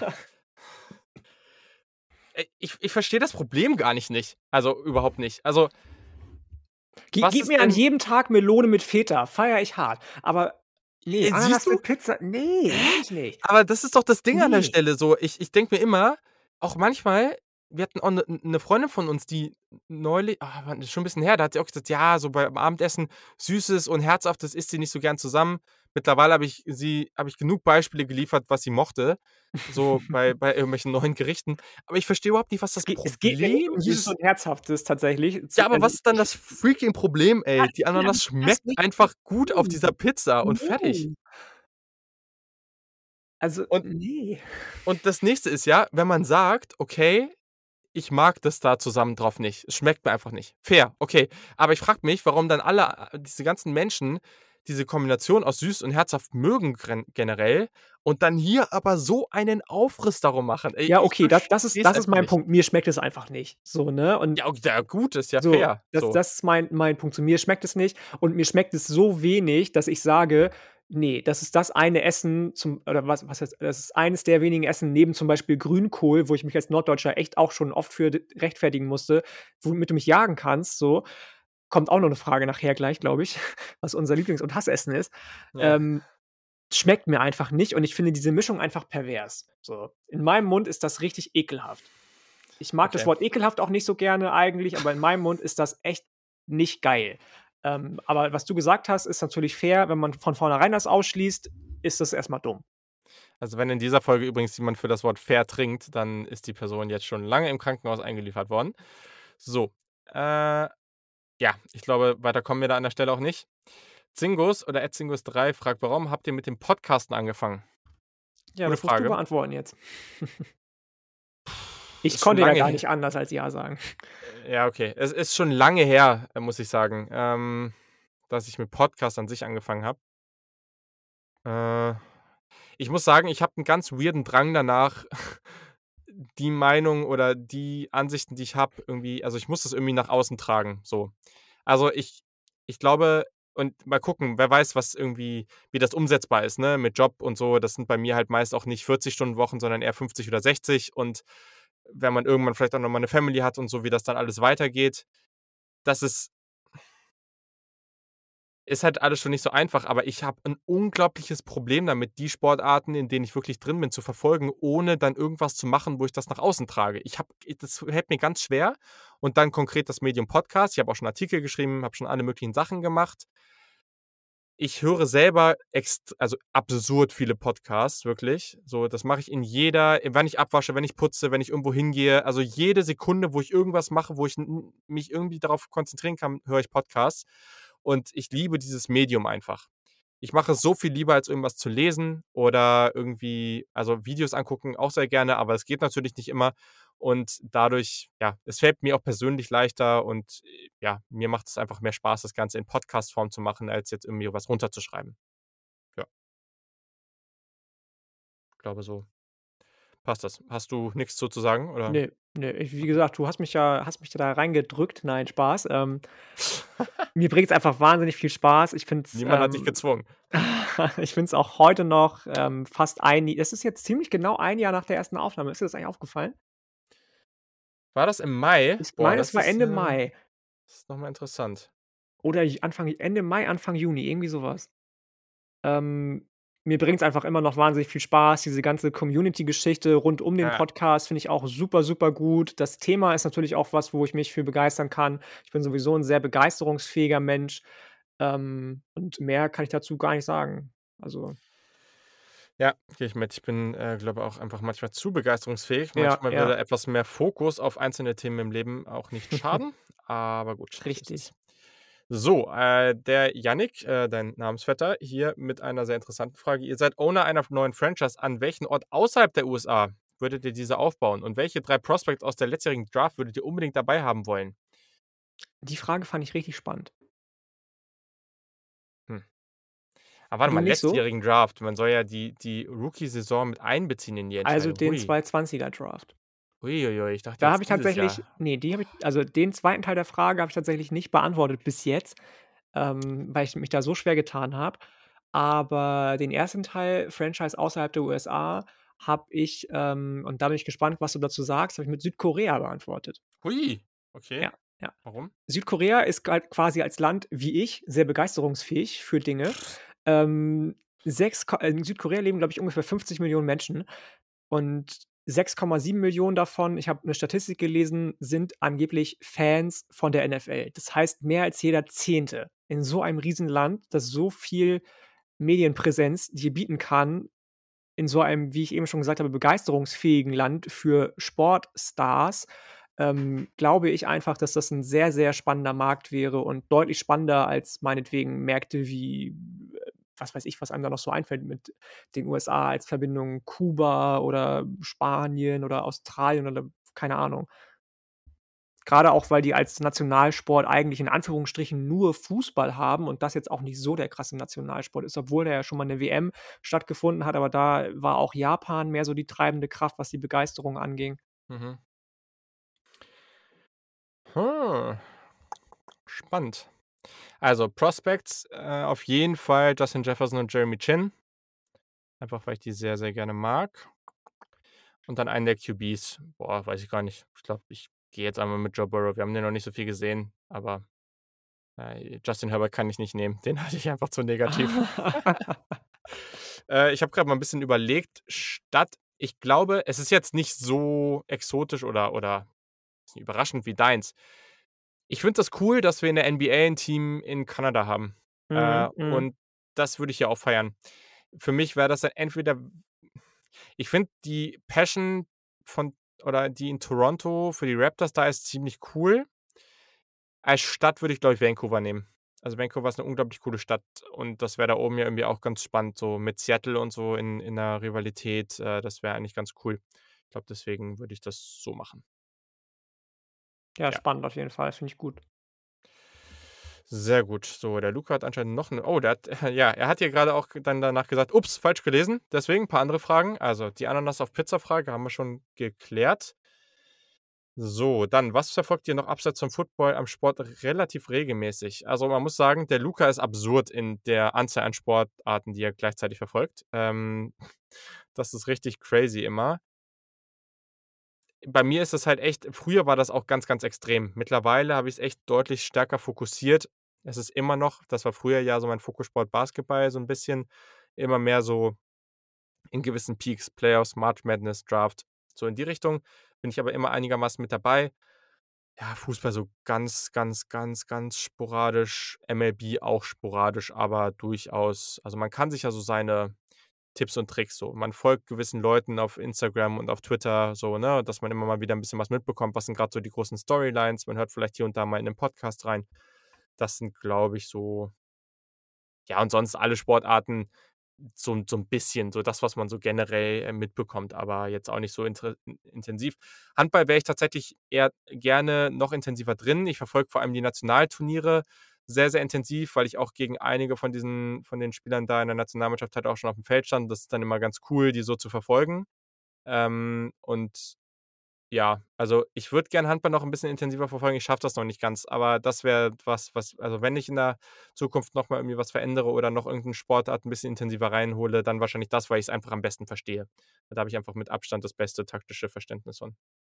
Ja, ja, also ich verfolge auch definitiv Handball noch, äh, und Fußball am ehesten. Fußball haben wir eben schon drüber gesprochen. Handball schaue ich mir viel auch, wenn ich Zeit dafür habe, aus der Bundesliga an tatsächlich. Ähm, Nationalturniere, klar. Ist jetzt nicht der Sport, wo ich am ehesten sage, ich bin da voll der Pro drin irgendwie, aber dadurch, dass ich sehr, sehr viele Freunde habe und, äh, Freundinnen, die früher alle in der Region Lübeck in den höchsten, äh, Regionalligen beziehungsweise Oberliga ist ja die höchste, ähm, regionale Spielklasse in der im Ja. Handball gespielt haben und auch teilweise dann mit den ersten Damen, wo sie gespielt haben, äh, noch höherklassiger gespielt haben. Würde ich schon behaupten, dass ich von dem Sport 'n bisschen was, äh, verstehe, mitbekomme, gucke ich definitiv noch, wenn ich Zeit habe. Basketball ähnlich wie du, würde ich gerne wieder häufiger gucken. Ich habe Mhm. früher wahnsinnig viel Supersonics geguckt, Seattle Supersonics, äh, Minnesota Timberwolves, habe ich mir fast jedes Spiel gegeben mit Kevin Garnett und Co. Inzwischen nicht mehr so viel. Ich weiß gar nicht, warum das abgeflacht ist, muss ich dir ganz ehrlich sagen. Weil du Ähm jetzt 'n anderen Fokus hast. weil ich jetzt 'n anderen Fokus habe, so, bam. Und, ähm, was ich auch noch gerne gucke, ist tatsächlich nicht alle Sportarten daraus, aber einige, äh, Wintersport. Also, ich gucke gerne Ah. mir Biathlon an, Skispringen, dieses ganz klassische, ähm, äh, mit Rodeln und so werde ich nicht so warm, Rodeln, Bobfahren, aber das sind also diese beiden klassischen Wintersportarten, Skispringen, ähm, Biathlon, auch Nordische Kombination, also eben Kombination aus Langlauf Langlauf und Skispringen schaue ich gerne. Das das würde ich auch noch nennen auf jeden Fall. Okay, bevor ich die anderen Fragen hier mache, ähm, hat New Era 95 auch noch gefragt dazu: „Welche anderen Vereine feiert ihr denn noch so?“ Also, bei mir ist es also, Charlotte, äh, Hornets im Basketball und die New York Knicks. Ähm sonst in der MLB, äh, eigentlich Cleveland. Äh, der Name Change kommt ja bald, äh, von den Cleveland Indians. Also, sobald das dann voll äh, vollkommen ist, dann dann auf jeden Fall wieder Cleveland. Äh, ähm, und sonst Fußball habe ich gesagt. Handball war ich früher mal Le Lemgo-Fan. Ich glaube, da habe ich jetzt grad nicht so ein das eine Team. Äh, genau. College haben wir schon alles zu gesagt. Genau, ich glaube, das wäre es bei mir. Ja, ja, Lemgo fand ich auch mal cool. Grade die Zeit, als sie so dieses in Ja. Anführungsstrichen deutsche oder eigentlich verkappte Nationalteam waren mit Ja. Schwarzer, Stefan und wie sie alle hießen, Bauer und Co., ja. Bauer und Co. Fand ich richtig, richtig gut. Kehrmann ist ja jetzt auch immer noch Trainer bei Lemgo zum. Beispiel. Mhm. Ähm, durch meine Heimat tatsächlich ich bin ja relativ dicht an, äh, Bad Schwartau dran, äh, ähm, in Lübeck geboren und aufgewachsen, ist ja jetzt VfL Bad Lübeck-Bad Schwartau, die spielen in der 2. Handball-Bundesliga. Ja, ja, gegen die Ähm Jugend habe ich immer gespielt. Und, äh, VfB Lübeck, 3. Liga Fußball noch. Äh, die steigen wahrscheinlich wieder ab, leider. VfB Stuttgart habe ich eben schon gesagt und, äh, wenn's um Basketball geht, eben Minnesota Timberwolves auf jeden Fall. Ansonsten hätte ich, glaube ich, keine, die ich grade nennen würde. Okay, sehr gut.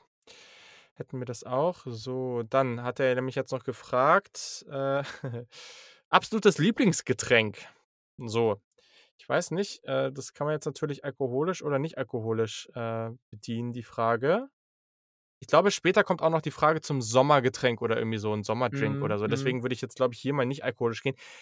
Ich habe keine Ahnung, das ist eigentlich super lame, aber grundsätzlich ist Wasser eigentlich das beste Getränk und in den letzten Tagen, wo es auch mal wärmer war, Ist halt so, ne? Ist wenn man sich so. 'n paar Eiswürfel reinmacht, dann 'ne Zitrone ausdrückt oder halt so 'ne halbe Zitrone und dann so 'n bisschen Wasser drauf. Das ist so geil, ne? Also, viel besser wird's eigentlich nicht. Ja, ja, sehe ich auch so. Also, ich weiß nicht, ob ob Leute das kennen. Ähm, ich habe, äh, vor 'n paar Monaten mir so 'ne Air Up Flasche gekauft. Kennst du das? Ah ja, mhm. Äh, wo du dir so so Geschmackspots Ja. reinballerst, wo du durch die Nase dann das Aroma von diesem Geschmack wahrnimmst und dann eben keine kein kein Zuckergehalt äh, kein zuckerhaltiges Supplement in dein in dein Wasser reinballern musst für solchen Geschmack. Klar kann man auch einfach 'ne frische Zitrone nehmen, gar keine Frage. Ähm, aber finde ich eigentlich ganz nice, weil's da alle möglichen Geschmacksrichtungen gibt, von irgendwelchen fruchtigen Geschichten über Holunderblüte ist jetzt neu, äh, es hier, äh, kalter Kaffee, also also hier, äh, Cold Brew Coffee beziehungsweise Eiskaffee kannst du da reinknacken. Richtig, richtig nice auf jeden Fall. Und, äh, alkoholisch machen wir gleich noch. Ja, okay, alles klar. Genau, ist keine Werbeveranstaltung hier an dieser Stelle. Wir erwähnen nur Richtig. Produkte, die wir wirklich cool finden. So. Äh, genau, hier, Playoffs hatten wir schon. So, jetzt haben wir Doppelfrage Lieblingsbier und dann hat Christian Lohr auch noch gefragt: „Yannicks absolutes Lieblingsbier.“ Gerne für jede Geschmacksrichtung Ach 1, Gott, falls es da gibt's ja so das viel das ich glaube, das sprengt den Rahmen, weil es so Ja, viele hier, Stile aber dann jetzt lass mal deiner Expertise freien Lauf.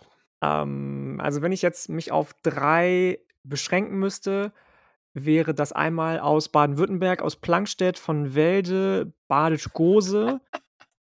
Ah, ja, was soll ich sagen jetzt? Er hat danach gefragt, Jetzt so. kommt hier so ein Nerdkram, ey, yo. Okay. Ähm, Gose ist 'n ganz, ganz alter deutscher Bierstil, der fast schon 1.000 Jahre alt ist, der ursprünglich mit sehr, sehr salzhaltigem Wasser aus der Goslar bei Goslar gebraut wurde.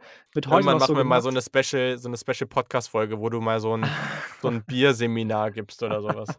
Finde ich gut, finde ich gut. Und, ähm, da wurde dann eben noch äh, wurden dann noch Koriandersamen mit reingetan. Richtig nicer Bierstil auf jeden Fall, der leicht säuerlich ist, so 'n bisschen so 'ne Würzigkeit hat. Und die Badisch Gose von Welde, da hast du eben auch noch nicht nur Gerstenmalz, sondern auch Weizenmalz mit drin, was das Ganze 'n bisschen runder und nicht ganz so scharf also, was heißt scharf? Nicht ganz so nicht ganz so stechend in der Säure macht einfach und das Ganze zum richtig schönen, runden Getränk macht. Dann aus Lübeck, wieder aus meiner Heimat, ein ein Red Ale. Das ist so was wie Kilkenny, Duckstein, falls ihr das kennt. Das ist mein absoluter Lieblingsbierstil an sich. Wenn ich einen Bierstil benennen müsste, wäre das Red Ale. Äh, Red Rocket Ale von Anders Ale. Shoutout an Max. Liebe Grüße. Hört er wahrscheinlich nicht, aber liebe Grüße an dich. Ähm, und mein All-Time Favorite ist ein Bier aus Schottland. Ich weiß nicht, ob du schon mal von BrewDog was gehört hast? Du, ich habe von all dem, was du da grade erzählst, noch nie was gehört. So, hätte ja sein können, weil das 'ne ga relativ moderne, äh, Brauerei ist, die viel auch mit Shareholding macht, die jetzt schon Klim CO2, ähm, äh, ne äh, neutral arbeitet und bis 2030 sogar mehr CO2 wieder, ähm also also heißt das dann CO2 positiv oder negativ? Das heißt es so. Und das finde ich wiederum cool. So so arbeiten die schon jetzt tatsächlich. Mega cool. Ähm, und die haben ein Bier gebraut früher, das nannte sich Hazy Jane. Also die, ähm die die undurchsichtige Jane, keine Ahnung. Ähm, und, äh, das ist halt so so 'n klassischer amerikanischer Bierstil, so New England IPA heißt das und das ist so mein All-Time Favorite. Es war das 1. Bier, was ich getrunken habe, als ich damals für den Job nach Rostock gezogen bin, ähm, schön am Stadthafen in Rostock bei 25 C abends, sodass das, ähm so was gibt's nicht noch 'n 2. Mal. Und ich glaube, dabei belassen wir das, weil sonst wird es zu ausartend. Okay, sehr gut. Ich habe keine Ahnung von Bier und dementsprechend bin ich da raus. So, und, äh, bei Jannik seid ihr da eh deutlich besser aufgehoben, wie ihr grade schon gemerkt habt. Äh, genau, also irgendwann wird's dann auch noch den ganz besonderen Bier-Podcast Richtig Jannik geben. witzig. Christian hat mich heute angeschrieben und hat gefragt, ob wir mal 'n Tasting machen können mit ihm und seinen also ich mal 'n Tasting machen kann mit ihm und seinen ganzen, äh, Bier-Nerds aus der Fantasy-Football-Community. Richtig Ja. lustig. Ist doch geil. Also, so, äh, könnt ihr euch den Jannik dann auch noch auf andere Art und Weisen buchen, wenn ihr hier wenn ihr hier nicht noch, äh oder wenn ihr nicht genug bekommen könnt, äh, in Aber nicht in Folgen. Polizeiuniform, bitte. Das hast du jetzt gesagt. Okay, ich weiß ja nicht, was ihr da noch sonst noch so für Angebote, äh, auf der auf der Karte habt. So, jetzt, ähm jetzt muss ich grad kurz gucken. Es ist hier grad bisschen durcheinander. Aber ja, also erst mal hier von Ballsportguru Zusatzfrage, ähm aber wieso ist das denn die Zusatzfrage da an der Stelle? Vielleicht habe ich das hier jetzt nicht so richtig gut rauskopiert. Ähm, das müsste ich jetzt hier grad noch mal checken. Weil es gab, glaube ich, eine Vegan-Frage, aber die sehe ich hier grade nicht mehr. Ich weiß nicht, ob du die hast? Ich ich habe die auch gesehen, aber die taucht in dem Sheet irgendwie nicht mehr auf. Das war so war die Frage, glaube ich, ob du ähm, wie strikt du Veganer bist und ob es schon Versuche gegeben hat, mich zu konvertieren, in Anführungsstrichen, irgendwie so Ah, was. okay, den Teil habe ich noch nicht gehört. Okay, ja, okay, weil ich glaube, die passt hierzu. Da ist nämlich die Zusatzfrage dann dazu. Also, na ja, was heißt wie strikt? Äh, ziemlich strikt. Also, ich würde sagen zu 99,9 %. Also, Was ist äh da das würde mich jetzt auch mal interessieren. Was ist denn der 0,1 %, wo Na das einfach n vielleicht nicht geht auch? Also Hm, manchmal weiß man's nicht so. Also, Okay, manchmal ja. realisiert man das danach, dass in irgendwelchen Chips oder so irgendwie, was weiß ich, 1 % Molkepulver oder so aus irgendwelchen unnötigen Mhm, Gründen mhm. drin war. Ähm, wenn jetzt es es kommt immer 'n bisschen drauf an. Also, wenn jetzt 'n äh, irgend 'n Essen noch was übrig ist oder wir irgendwas bestellt haben oder irgendwie was wenn da jetzt irgendwie noch 'n halbes Stück Kuchen ist und das wird irgendwie nicht aufgegessen und meine Freundin sagt, sie schafft das nicht mehr und sie schmeißt's sonst weg oder so, so, dann denke ich mir: „Okay, das ist jetzt auch unnötig, das wegzuschmeißen.“ Aber wenn das jetzt 'n Gericht ist, wo jetzt halt offensichtlich Fettei drin ist oder Fleisch sowieso, dann bin ich oder Fisch, dann bin ich eh komplett raus, so. Ähm, aber das also, das mache ich grundsätzlich eigentlich nicht. Aber wenn jetzt halt in irgendwas so 'n minimaler Teil drin ist und das jetzt halt eh irgendwie gegessen werden muss oder so, ich glaube, so würde ich's kategorisieren, ähm, dann schon, genau. aber nein, ich habe noch nicht versucht zu, äh, zu äh, hier Yannick irgendwie zu konvertieren oder irgendwas. Äh, ich, ich, keine Ahnung, wenn, wenn da irgendwas Dummes zu gesagt wird oder so, äh, was bei Yannick jetzt nicht der Fall war, aber generell, äh, dann, dann rede ich da gern drüber oder diskutiere da auch gern drüber, weil ich es auch einfach ein super wichtiges Thema finde. Äh, aber ja, ich glaube nicht, dass man auf eine, also ich finde es, glaube ich, schwierig, auf so eine Art zu konvertieren. Ich versuche das dann immer deutlicher über den Geschmack, weil ich das mit vielen Freunden schon geklappt hat, dass die halt merken, so, yo, man kann eigentlich die meisten Sachen, die meisten Gerichte auf irgendeine Art und Weise in vegan nachkochen und die sind dann auch noch verdammt lecker. Die schmecken vielleicht nicht genau gleich, aber die schmecken immer noch verdammt geil. Und äh, ich habe für mich gemerkt, dass das die deutlich bessere Art und Weise ist, zu überzeugen. Ja, super gute Frage auf jeden Fall und auch irgendwie super witzig, weil ich ähm, auch immer eigentlich relativ wenig Fleisch gegessen habe seit ein paar Jahren. Ähm, das Einzige, wo ich wirklich noch Fleisch gegessen habe, mir das dann auch gegönnt habe, war, wenn ich selbst irgendwie Spaghetti Ragout gemacht habe. Also Bolognese kennt das wahrscheinlich der Großteil eigentlich eher. Ähm da habe ich bis vor Kurzem eigentlich noch nicht so die richtige Variante zum Ersetzen von, äh, natürlich sehr gutem Rinderhack und mindestens Bio-Haltstufe, äh, rausgefunden.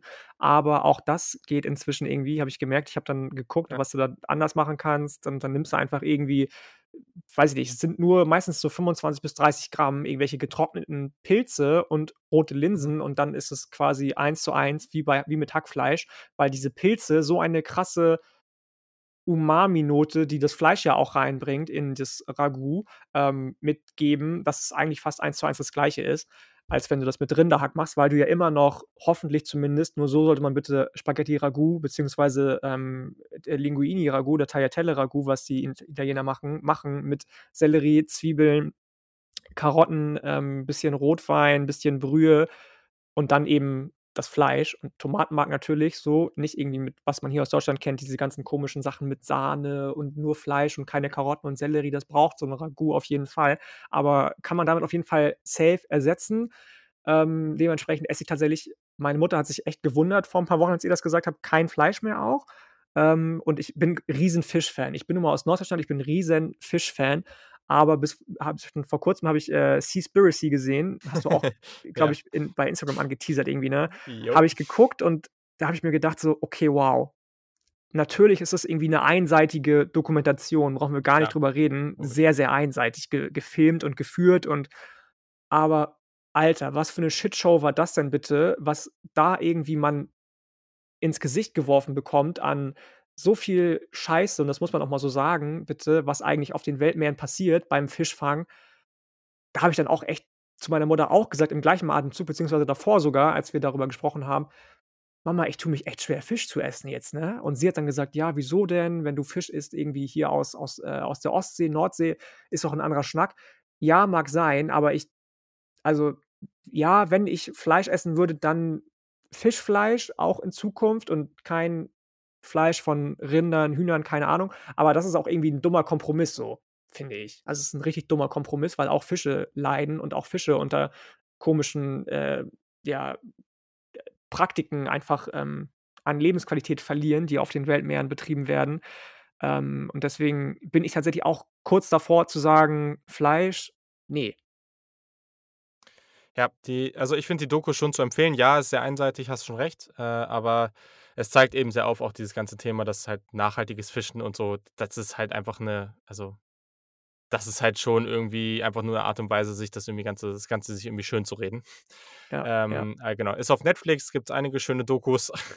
äh, aber genau, also ich glaube auch da bei mir nochmal wichtig zu sagen, ich mache das nicht, weil ich das keine Ahnung, weil ich das geschmacklich nicht cool finde oder so, ne? Also ich habe jetzt alles Fleisch, Fisch schon ganz, ganz lange nicht mehr gegessen. Ich glaube, das sind jetzt mittlerweile irgendwie, weiß nicht, sechs, sieben Jahre oder so, aber ähm, das, also das hat mir immer alles sehr, sehr gut geschmeckt, so, ne? Aber es ist halt immer so ein Trade-off, denke ich mir so, okay, nur weil ich jetzt einfach irgendwas anderes essen kann und dann gibt es halt sehr, sehr viele Vorteile davon, das dann nicht zu essen, ähm, dann ist es, also dann, dann ist das okay für mich so, ne? Also dann kann man, ich finde, dann kann ich mich ja selber auch zurücknehmen und sagen, okay, äh, diesen Trade-off nehme ich gerne in Kauf, dass ich halt vielleicht mich ein bisschen anders ernähren muss.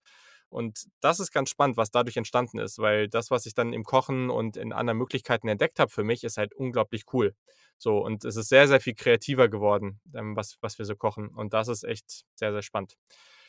Ja, Äh, aber genau, also wenn ihr euch da auch äh, Tipps abholen wollt, unbedingt, also dann, dann schreibt uns oder mir oder wie auch immer unbedingt. Ähm, da gibt es mittlerweile sehr, sehr viele Erfahrungswerte und daher immer gerne auf uns zukommen. Ähm, und ja. Und deswegen jetzt hier die zweite Frage, und das war die Zusatzfrage, beim Grillen vegane Wurst oder Gemüse?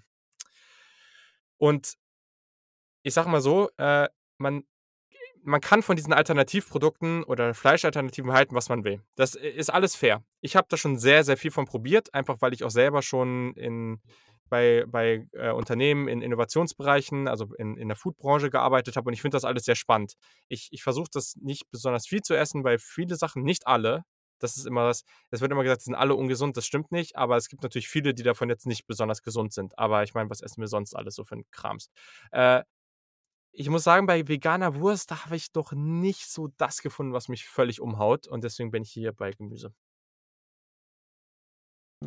Ja, muss ich auch sagen. Also, äh, auch bedingt dadurch, dass mich dieses vegane Grillen noch nicht so lange beschäftigt oder vegetarische Grillen, weil ich eben noch nicht so lange damit mich, ähm, allgemein mit dem Ja. Thema Vega Vege äh, Vegetarismus und Veganismus beschäftige, ähm, muss ich auch sagen, dass ich da echt noch nicht so gut rangekommen bin. Meine Ex-Freundin hat auch immer so veganen Wurstaufschnitt und so gekauft. Mhm. Ist jetzt auch nichts, wo ich sage: „Boah, reißt mich irgendwie voll um“, weil da eben nicht nur Erbsenproteine drin sind, sondern was du auch schon gesagt hast, relativ viele ungesunde Substituide, die irgendwie synthetisch hergestellt sind.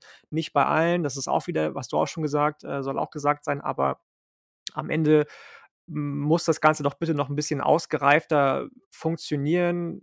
Natürlich schwierig, wenn sich da 'ne komplette deutsche Lobby gegenstellt, ähnlich wie mit der Milchgeschichte und bei veganen Produkten oder tierfreien Produkten alles, was mit dem Thema Milch auch nur ansatzweise zu tun hat, irgendwie verbieten will und stattdessen irgendwie Kuhmilch weiter supporten will. Alles andere darf nicht mal mehr in Zukunft wahrscheinlich, ähm, ein Glas mit diesem Produkt befüllt werdend auf dem auf dem Karton haben, weil es ja an Milch erinnern könnte von der Kuh. Das würde ja der Kuhlobby oder der Milch Kuhmilchlobby schaden, was Bullshit ist einfach. Großer, großer Bullshit wir sind hier im Jahr 2021 und ich denke mir so: „Hey, was ist los mit euch, Leute?“ Also, ganz ehrlich, was soll sowas? Ähm, aber ich tue mich da auch mit solchen Ersatzprodukten tue ich mich schwer. Dann, wie gesagt, lieber irgendwelches Gemüse, meinetwegen Halloumi, Falafel, nehme ich lieber das.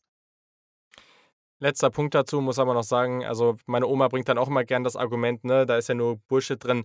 Naja, äh, in der richtigen Wurst oder richtigen, in der Fleischwurst ist halt auch nicht wirklich oder ist auch nicht nichts Tolles drin. Also, das ist das Nächste. Die Fleischalternativen sind meist auch nicht viel gesünder, also das, äh, das kommt dann noch dazu. Äh, aber genau, also. So, dann mal kurz gucken, was haben wir hier so als nächstes? Äh, ja, hier sind wir nämlich. Also, der Renke äh, Onken hat gefragt, was wird euer Getränk des Sommers dieses Jahr? So, da bin ich jetzt gespannt, Janik.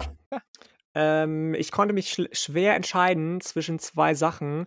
Lieblingsgetränk haben wir ja eben schon kurz angesprochen. Da war Ja. ich kurz geneigt, Portwein Tonic zu sagen, weil da mit Eiswürfeln, Ui. das für mich so das mega hast du gerade Ja oder I gesagt? Ich habe Hui gesagt. Äh, Ach, habe ich Hui. äh, noch nie Ah, drüber okay. nachgedacht. Mega geil. Viel geiler als Gin Tonic, Leute. Ich sag's euch. Egal, was für Boah, 'n das ist ein Statement. Das ist krass. viel, Alter, viel geiler ist als Gin Tonic, wirklich. Wirklich, wirklich, wirklich. Du kannst auch viele geile Gin Tonic Varianten machen, aber Gin Tonic wird mir teilweise echt zu sehr gehypt und, ähm, das sage ich nicht, weil ich das nicht mag. Ich bin ja auch habe ich eben schon mal gesagt, glaube ich, oder irgendwann schon mal gesagt, ich bin 'n gelernter Hotelfachmann und Barkeeper. Ähm, es gibt geile Varianten, ne? Wenn du dir 'n richtig geilen Gin Tonic machst, wo du vorher die Birne irgendwie schön 12 Stunden richtig Energie Okay. ähm, äh, effizient nicht im Backofen, ähm, backst, dann ist das geil so, ne, für deinen Gin Tonic. Aber ich finde tatsächlich von der Komplexität her Portwein Tonic meistens nehme ich dann irgendwie so 'n so 'n lei etwas helleren Portwein, der nicht ganz so viel Süße hat, auf Eis viel, viel nicer, genauso wie, äh, Cold Brew Tonic. Also, habe ich eben habe ich noch nicht gesagt? Ja. Ne, ich trinke keinen Kaffee, Ne. aber Cold Brew Kaffee, ganz, ganz seltsame Geschichte irgendwie, ähm, seit 'n paar Jahren. Ähm, und das mit Tonic und Eiswürfeln ist auch mega nice. Okay, okay. Also, äh, ich ich muss sagen, ich bin 'n riesen Gin-Fan. Also, deswegen wird das wahrscheinlich immer noch Ich mag Gin auch, gar keine Frage, aber ich mag auch viele Dinge noch deutlich lieber. Wermut zum Beispiel auch. Also, ich kann mir ich finde viel, viel viele, viele Sachen spannender als Gin mit Tonic. Ja, also, äh, das also eine Sache, die ich jetzt hier auch nennen würde, die ich tatsächlich, äh, neulich mal gezeigt bekommen habe und dachte auch so: „Hm, keine Ahnung“, aber auch mit Tonic sehr spannend. Aperol mit Tonic. Äh, sehr, sehr geil. Ähm, schmeckt unglaublich gut Ja, ja. und ist ja auch, wenn man jetzt diesen normalen Aperol Spritz und sowas hast, äh, ist ja auch noch mal doppelt Alkohol, in dem Fall dann nur eine Sache mit Alkohol, was irgendwie auch ganz cool ist und schmeckt echt mega gut. Also, da noch 'n Schuss Wasser rein, ähm, und dann gerne auch irgendwie mit Zitrone oder so. Äh, schmeckt auch sehr gut. Also, das würde ich bei mir nehmen. Und dann hat er noch die zweite Frage gestellt: Absolutes Lieblings und Hassessen? Lieblingsessen habe ich eben schon genannt. Das ist mein Re das ist mein Soulfood immer schon Entschuldigung, immer schon gewesen, Spaghetti Ragout. Ja. Ähm, das muss ich auch immer zu Hause kochen, wenn ich zu Hause bin, weil alle sagen: „Keiner kann das so gut wie du, Yannick.“ Da werde ich immer 'n bisschen rot. Ähm, aber ich finde mein Spaghetti Ragout auch sehr nice, muss ich dazu sagen. Ähm, und Hassessen habe ich eben auch schon gesagt, Grünkohl. Ich bin Norddeutscher, I know, bitte steinigt mich jetzt nicht dafür, aber Grünkohl es gibt viele Sachen, die ich früher als Kind nicht mochte. Ich mochte keinen Spinat früher als Kind, keinen Spargel, feiere ich jetzt alles. Aber Grünkohl, Alter, ne. Sorry. Ne, weder mit viel Zucker noch ohne noch noch ohne viel Zu also wirklich, Entschuldigung, nein. Okay, Lieblingsessen ist echt nicht so leicht. Also, es gibt so 'n paar Sachen, die ich sehr gerne mag. Ich bin riesiger Curry-Fan. Hm, glaube, ich würde mich aber tatsächlich entscheiden zwischen entweder Tacos, äh, mit Kaktus, äh, oder ja, sehr geil. Oder was ich extrem gerne mag, ist Falafel mit und das ist 'ne große Betonung auf gutem Hummus. Nicht den, den man im Oh Supermarkt ja, bekommt. bitte, bitte guter Hummus, Leute. Es gibt so viel Shit-Hummus. Ja. Und also, das grade auch in Köln gibt's zum Beispiel auch in Ehrenfeld, ähm, wer wer da den Tipp haben will, der soll mir mal schreiben, so 'n kleinen, ganz, ganz unauffälligen, sieht fast 'n bisschen ranzig aus, so 'n kleinen Laden. Ähm, und der war, wo ich wo ich vorher gewohnt habe, relativ in der Nähe und die haben einfach die machen das so unendlich gut, diesen Hummus und diese kleinen so kleine Falafel-Donuts.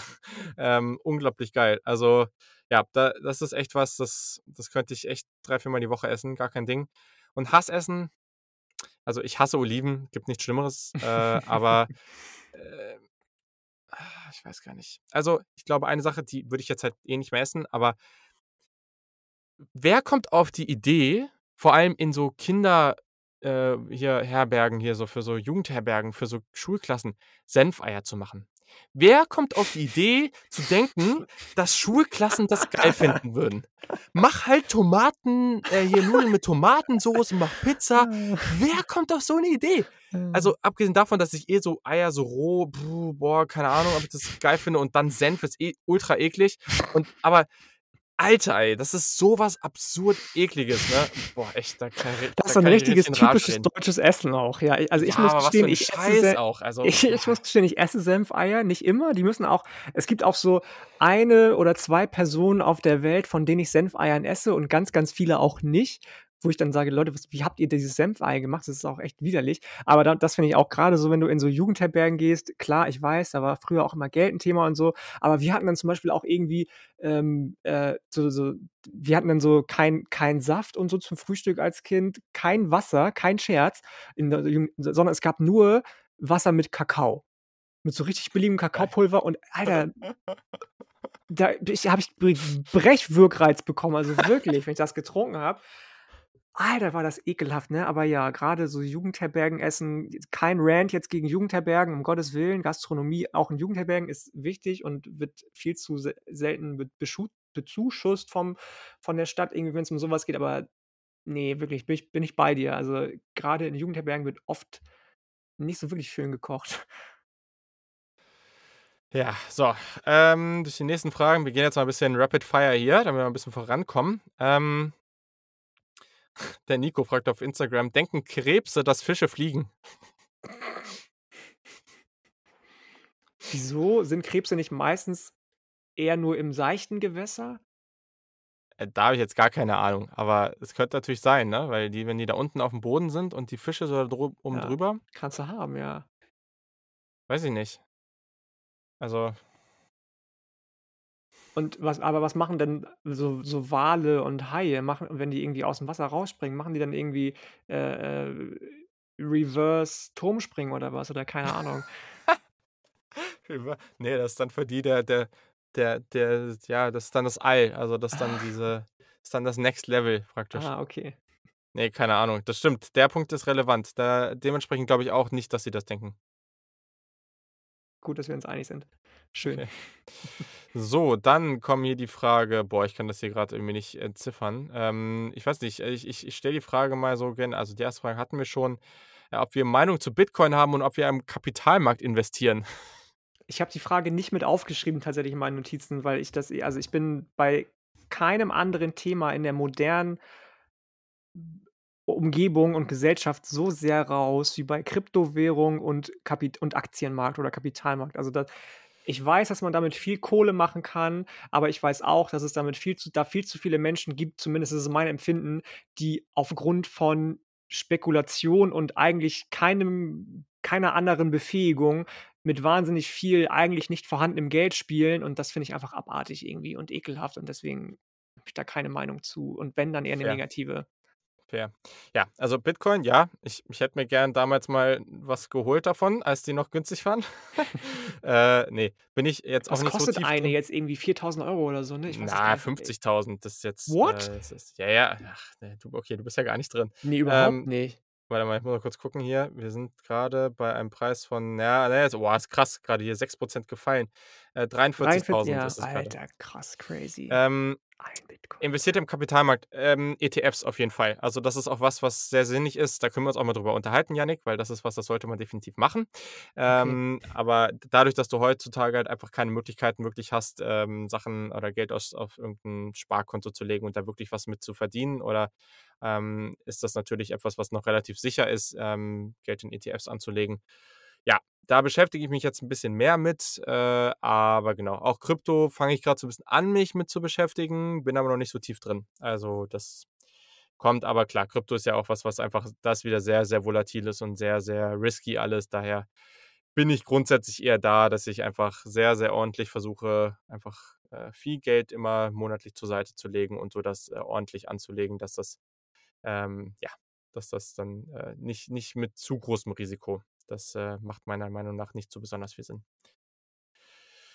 Blue Elephant Joe fragt: „Döner oder Pizza?“ Hm, da bin ich relativ einfach gestrickt tatsächlich. Ähm, wenn's 'ne richtig gute italienische Pizza ist, immer Pizza und wenn Döner, dann nur mit Halloumi oder Falafel, nicht mit Fleisch, haben wir eben schon drüber gesprochen, Ja. weil mich aber oft 'n ganzer Döner irgendwie immer aufgebläht zurücklässt, egal ob mit Halloumi oder Falafel, auch wenn's dann vegetarisch oder vegan ist, dann doch eher die richtig gute italienische Pizza. Ich stimme zu, wenn's die gute Pizza, wie mit Robert Mays ja besprochen, aus Chicago ist, dann, äh, definitiv die Pizza, ja. Ja.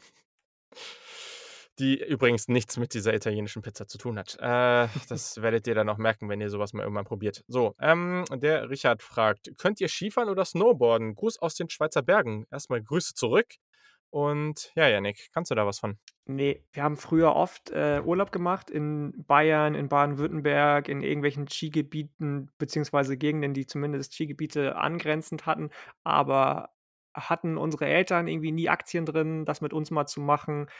Ich habe danach dann irgendwann, als ich 'n bisschen älter gewesen bin, auch nie die Motivation gehabt, da irgendwie mal mich reinzuknien in im wahrsten Sinne des Wortes. Wäre bestimmt cool, aber nein, kann ich beides nicht. Ja, ich kann Skifahren. Ich habe mit 4 Jahren angefangen, Ski zu fahren. Seitdem ja, in den letzten Jahren ist 'n bisschen zu kurz gekommen, aber seitdem so grade durch die ganze Kindesalter und Jugend eigentlich jedes Jahr Ski gefahren. Dadurch ja, ich glaube, ich kriege das ganz gut hin, komme schon einigermaßen den Berg runter. Äh, aber ja, grade wenn du dann irgendwie in Hannover oder noch weiter im Norden wohnst, dann ja, dann fährst du halt da nicht mehrfach im Jahr und so, ne? Also, das klappt dann halt auch nicht. Aber ich glaube, grundsätzlich, äh, bin ich da schon, ah, vielleicht leicht überdurchschnittlich unterwegs. So, dann Dennis Sikorski, der Gute, äh, fragt: „Lest ihr in eurer Freizeit Bücher und welche Themen interessieren euch da am meisten non-Football?“ Hm, das ist 'ne gute Frage, Dennis. Das ist wirklich 'ne gute Frage. Ähm, willst du anfangen oder soll ich? Also, liest du viel oder Äh, nicht, ich lese oder? tat ich lese tatsächlich viel, ja. Ich würde gerne noch mehr lesen.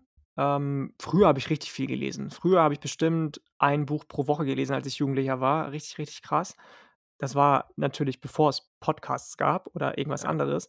Ähm, da habe ich auch viel so diese typischen Jugendseriengeschichten gelesen, viel drei Fragezeichen und so 'n Gedöns. Ähm, heutzutage ist es dann eher so in die Richtung, äh, Polit-Thriller, was ich viel lese, manchmal auch 'n bisschen so diese, ähm, nicht Grusel, aber aber, ähm, dann doch in in Richtung, ähm, Psychothriller. Ich bin seit erster Stunde in Anführungsstrichen Fan von Sebastian Fitzek gewesen, bin das auch immer noch, lese grad das aktuelle Buch. „Der Heimweg“ heißt das, aber ich kann mich im Moment auch viel für so, ähm, eben wie gesagt, Polit-Thriller und auch Bücher begeistern, die so 'n bisschen so 'n leichten Mystery-Touch haben, nicht zu abgespaced. Also, jetzt nicht irgendwie mit mit mit fliegenden Dinosaurier, UFOs und keine Ahnung was, die irgendwie Außerirdische verjagen müssen, weil sonst die Illuminaten flöten gehen, kein Plan. Okay. Ähm, so was nicht, aber mit so leichten Mystery-Touch mag ich ganz gerne. Ähm und, äh, Biografien. Ja, also ich habe früher auch sehr, sehr viel gelesen. Ähm, vor allem Themen, klar, so Klassiker, Harry Potter, ähm, Klar. Eragon, Ja, ja. solche Geschichten. Ich glaube, ich habe den 3. Harry Potter Teil 15 Mal gelesen. Ich habe weiß auch nicht, ich habe irgendwie anscheinend nichts zu tun gehabt. Äh, den 5. Ich Harry glaube, ich Potter Teil e ich ich habe den erst auf Englisch gelesen, den ich habe alle Harry P ne, nicht alle, aber ich glaube, ab dem 3. Teil habe ich erst alle auf Englisch gelesen, dann auf Deutsch. Das war richtig Ja. richtig krass. Ich war so richtig nerdy unterwegs. Ich war Ja. damals bei dem 5. Buch war ich war ich auf so 'ner bei so 'n so 'nem Buchladen nachts auf so 'ner Harry Potter War Party ich vor dem auch. War ich Release. sogar war ich sogar in London direkt. Das war das Okay, 1. Mal, dass ich alleine Sehr in gut. London war, bei der besten Freundin meiner Mutter und da kam grade in der einen Nacht, äh, der 5. Harry Potter Teil raus. Das war richtig nice. Ja, das war crazy. Habe das dann auch tatsächlich in 24 Stunden gelesen. Äh, das da hat man natürlich irgendwie nicht so viel davon, aber, ähm, ich muss sagen, das ist mir leider 'n bisschen verloren gegangen. Ich ärgere mich da auch drüber. Ich will da auch mal wieder reinkommen. Äh, ich habe viele Bücher mir seit also, in den letzten Jahren gekauft. Äh, richtig gelesen habe ich kaum eins davon, muss ich sagen. Ähm, kommt irgendwie dadurch, dass ich irgendwie mir zu viele andere Sachen immer so auftische und auch zu viele andere Medien konstant konsumiere. Ja, ich glaube, Äh das ist 'n ganz guter Punkt ganz großer Punkt dabei.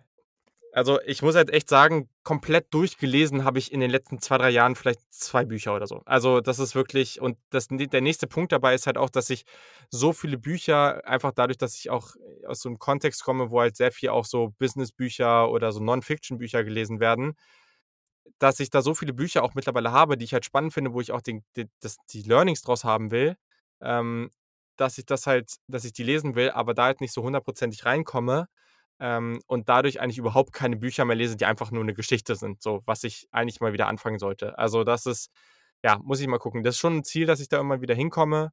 Äh, ja, keine Ahnung. Das fällt mir grade bisschen schwer, da auch den Fokus zu halten, mich da hinzusetzen. Und ich mache das dann auch mal, fange das mal an, aber das dann immer wieder und immer wieder, weil irgendwann vergesse ich das und mache wieder mit anderen Dingen weiter, die jetzt grade irgendwie im Fokus sind oder die grade durch Arbeit, Podcast oder so was relevanter sind. Deswegen, ja, das habe ich leider so 'n bisschen verloren, aber ich hoffe, das das wird wieder irgendwann. So, der Chapti fragt, auch, äh, alter Bekannter hier: „Was ist euer Lieblingstier und warum auch ausgerechnet das?“ Die Frage fand ich witzig und, ähm, das gibt da gibt's von mir so seit Jahr und Tag eigentlich nur eine Antwort und ich kann dir gar nicht so genau sagen, warum. Ich liebe Hirsche. Ich weiß nicht warum. Ich finde dies das ist ein so ästhetisches Okay. Tier. Ich kann dir nicht also, das ist für mich das ästhetischste Tier, was es gibt überhaupt, abgesehen vielleicht von dem schwarzen Panther, den es aber gefühlt True. auch nicht gibt eigentlich. Das ist eigentlich nur 'n Leopard, der 'ne Gen Pigmentstörung hat so. Ähm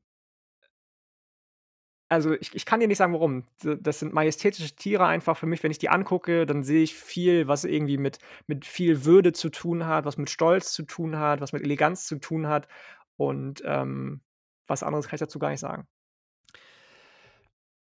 Als Kind war es bei mir immer der Gepard, weil der so unglaublich schnell war. Den fand ich richtig cool. Ich muss sagen, Hatte ich auch 3 mittlerweile oder 4 Schleichtiere von, glaube ich, vom Gepard oder Ja. so. I ich muss sagen, ich finde Affen einfach unglaublich geil. Also, ich habe meine früher mit ich meinen Eltern auch gut, immer ich ke richtig kennt ihr noch ja. von „Unser Charlie“ auf dem ZDF? Ja, ja, ja. Das habe ich mit meinen Eltern immer geguckt. Das habe ich ja mit unglaublich dem gelben gefeiert und ja, und also, ich weiß, das geht halt nicht, aber ich glaube, wenn es irgendwie möglich wäre und so 'n Tier einem nicht diese ganze Wohnung völlig auseinandernehmen würde, dann würde ich halt so 'n kleinen Affen unglaublich feiern, ne? Also, das wäre so cool. Aber ja gut, Oder so äh 'n A oder so 'n Abu wie Aladdin und dann wäre das zu klein. Ja, wäre auch witzig, ne? Also Björn Adams fragt, aus welchem Land kommt eurer Meinung nach der beste Whisky, Lieblingssorte? Ich habe schon ein bisschen Whisky in meinem Leben getrunken, ich habe keine Ahnung hier wieder. Also wenn du da einen Take zu hast, sonst äh, verweisen wir hier äh, an den Lukas aus dem Horns and Horses Podcast, der größte Whisky-Experte auf diesem Planeten. Ähm, ich habe keine Ahnung. Der beste Whisky kommt nicht aus Kanada, lass dir das gesagt sein. In jedem Land, in dem Whisky hergestellt wird, gibt es Qualitätsstandards, die eingehalten werden müssen bei der Produktion von Whisky. In Kanada nicht. Ähm, ich habe jetzt keine Lieblingsmarke, muss ich gestehen. Was ich aber als Stil bei Whisky am liebsten mag, das ist ja ähnlich wie mit Bier, da gibt es verschiedene Stile, ob das jetzt ähm, Bourbon ist, Scotch ist, Rye Whisky ist oder oder oder. Mein Lieblingsstil ist, ist äh, Rye Whisky, weil du so eine schöne, vollmundige Note einfach hast, so eine leichte Würze, ist nicht zu süß, so wie Bourbon oft, ähm, wobei ich Bourbon auch deutlich unterschätzt äh, finde ich kann mit diesen ganzen, was ja für viele Whisky-Liebhaber das Nonplusultra ist, schottischen Whiskys, die sehr, sehr torfig sind, die dann sehr Boah, floral sind. Schlimmste gibt, ever. Ne, und gerade auf, auf diesen schottischen Islars gibt es ja so viele verschiedene Whisky-Nuancen einfach, die dann, wie gesagt, die mal floral sind, die mal torfig sind, die mal grasig sind, aber immer dann doch irgendwie mega torfig. Und ähm, da, damit kann ich nicht so viel anfangen tatsächlich. Damit mache ich mich wahrscheinlich unbeliebt bei vielen Leuten, die Whisky sehr gerne mögen sorry, Lukas, tut mir leid, ich weiß nicht, wie es bei dir ist. Ich mag Rye Whisky am liebsten. Du, ist unser Podcast, wir können ja sagen, was wir wollen. So, so. ganz einfach. so, eine Frage, die ich von keinem anderen erwartet habe nach unserer, also ich habe gemerkt, sag einfach was zur letzten Staffel von Game of Thrones und du wirst gutes Engagement auf Twitter bekommen. äh, Oliver Friedl äh, fragt die Fragen aller Fragen. Game of Thrones Charaktere Power Ranking. Ich will die Top 5 hören. Dazu kann ja. ich nichts sagen. Ich ich habe ähm, original anderthalb Folgen Game of Thrones geguckt. Die erste ah, ja, halbe Nick. Folge, als, die, als es gerade frisch war, habe ich gesehen, aha, da bimsen zwei Geschwister, stoßen den anderen Bruder irgendwie vom Turm runter, der wird Krüppel, war vorbei für mich die Geschichte. Und dann äh, habe ich mit meiner Ex-Freundin äh, nochmal von der achten, von der letzten Staffel eine Folge geguckt mit den Brüdern von ihr, hat mir auch nichts gegeben. Also das ist so überhaupt nicht mein Thema, Game of Thrones. Ja, du musst dir das mal ganz geben. Das ist doch jetzt, das ist auf so eine, so eine Entscheidung auf einer Basis, ne? Das ist einfach nicht gut. ich fand die Basis relativ legitim. Ach, ja, gut, okay. Also, äh, bei mir auf Platz 5 Liana Mormont auf jeden Fall. Äh, die kommt in richtig vielen Rankings nicht vor. Und dieses, das ist so cool, wie die halt von ihrem Haus da die, Ver die Verantwortung als Kind übernimmt und am Ende halt auch diesen krassen Move gegen diesen, oh, ich, jetzt sage ich nicht irgendwas Falsches, gegen diesen Riesen oder auf jeden Fall dieses viel zu große Wesen ähm, in, in einer sehr, sehr wichtigen Folge in der letzten, also in, in, der, in der langen Nacht, in dieser sehr wichtigen äh, Folge in der letzten Staffel. Ähm, ja, einfach unglaublich cooler Charakter. Sonst, äh, die nächsten vier sind jetzt nicht überraschend. Also Jon Snow auf jeden Fall, ähm, ja, ist einfach ein unglaublich wichtiger Charakter, der halt auch einfach sehr sympathisch ist.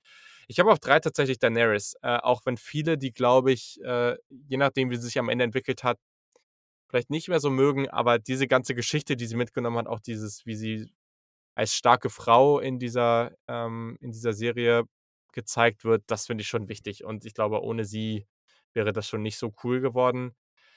Zwei ist Tyrion Lannister, ja, musste halt mit reinnehmen, ne? Also so ein cooler Charakter, unglaublich coole Sprüche ähm, und ja, immer mit einem Glas Wein in der Hand. Also äh, der, der, der stand oder der findet es bestimmt top, äh, wenn deine Variante von dem Portwein und Tonic, da wäre er auf jeden Fall dabei.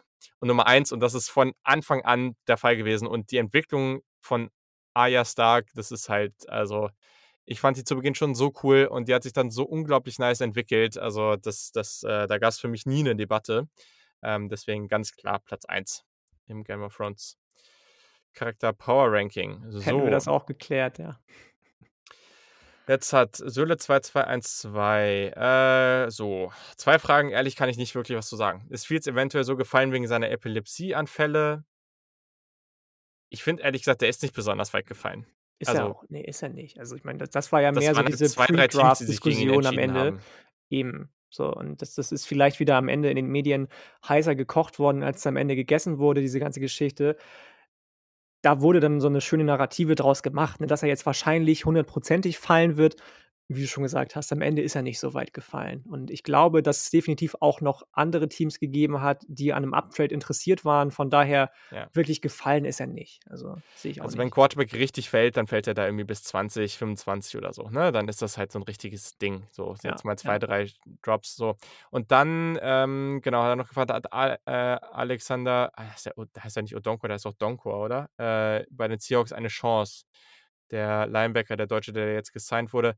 Boah, ehrlich, ich ist jetzt, ich weiß nicht, ob es eine Kackaussage ist, aber ich beschäftige mich auch immer nicht so viel mit den deutschen Spielern und vor allem, also bestimmt hat er da eine Chance. Ich, ich meine, ich beschäftige mich halt auch nicht viel mit den Seahawks ehrlich gesagt keine Ahnung. So, also es ist ja eh auch immer zum aktuellen Zeitpunkt relativ schwer zu sagen. Sicherlich eine ganz coole Geschichte, aber muss man jetzt halt einfach mal abwarten. Also, Ja, habe ich auch keine Ahnung bis jetzt tatsächlich, muss ich gestehen. Mit dem der ist ja, glaube ich, erst vor ein 1,5 Wochen durch über ja, dieses ist nicht so. Ja. Pathway-Programm, äh, in die NFL gekommen und muss ich gestehen, dafür hatte ich noch nicht die Zeit, mich da irgendwie mit zu beschäftigen.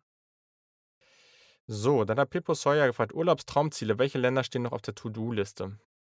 Das fand ich 'ne sehr, sehr schöne Frage tatsächlich. Die Frage habe ich sehr äh, die fand ich sehr, sehr gut. Ich weiß nicht, wie's bei dir ist, aber bei mir gibt's da einige.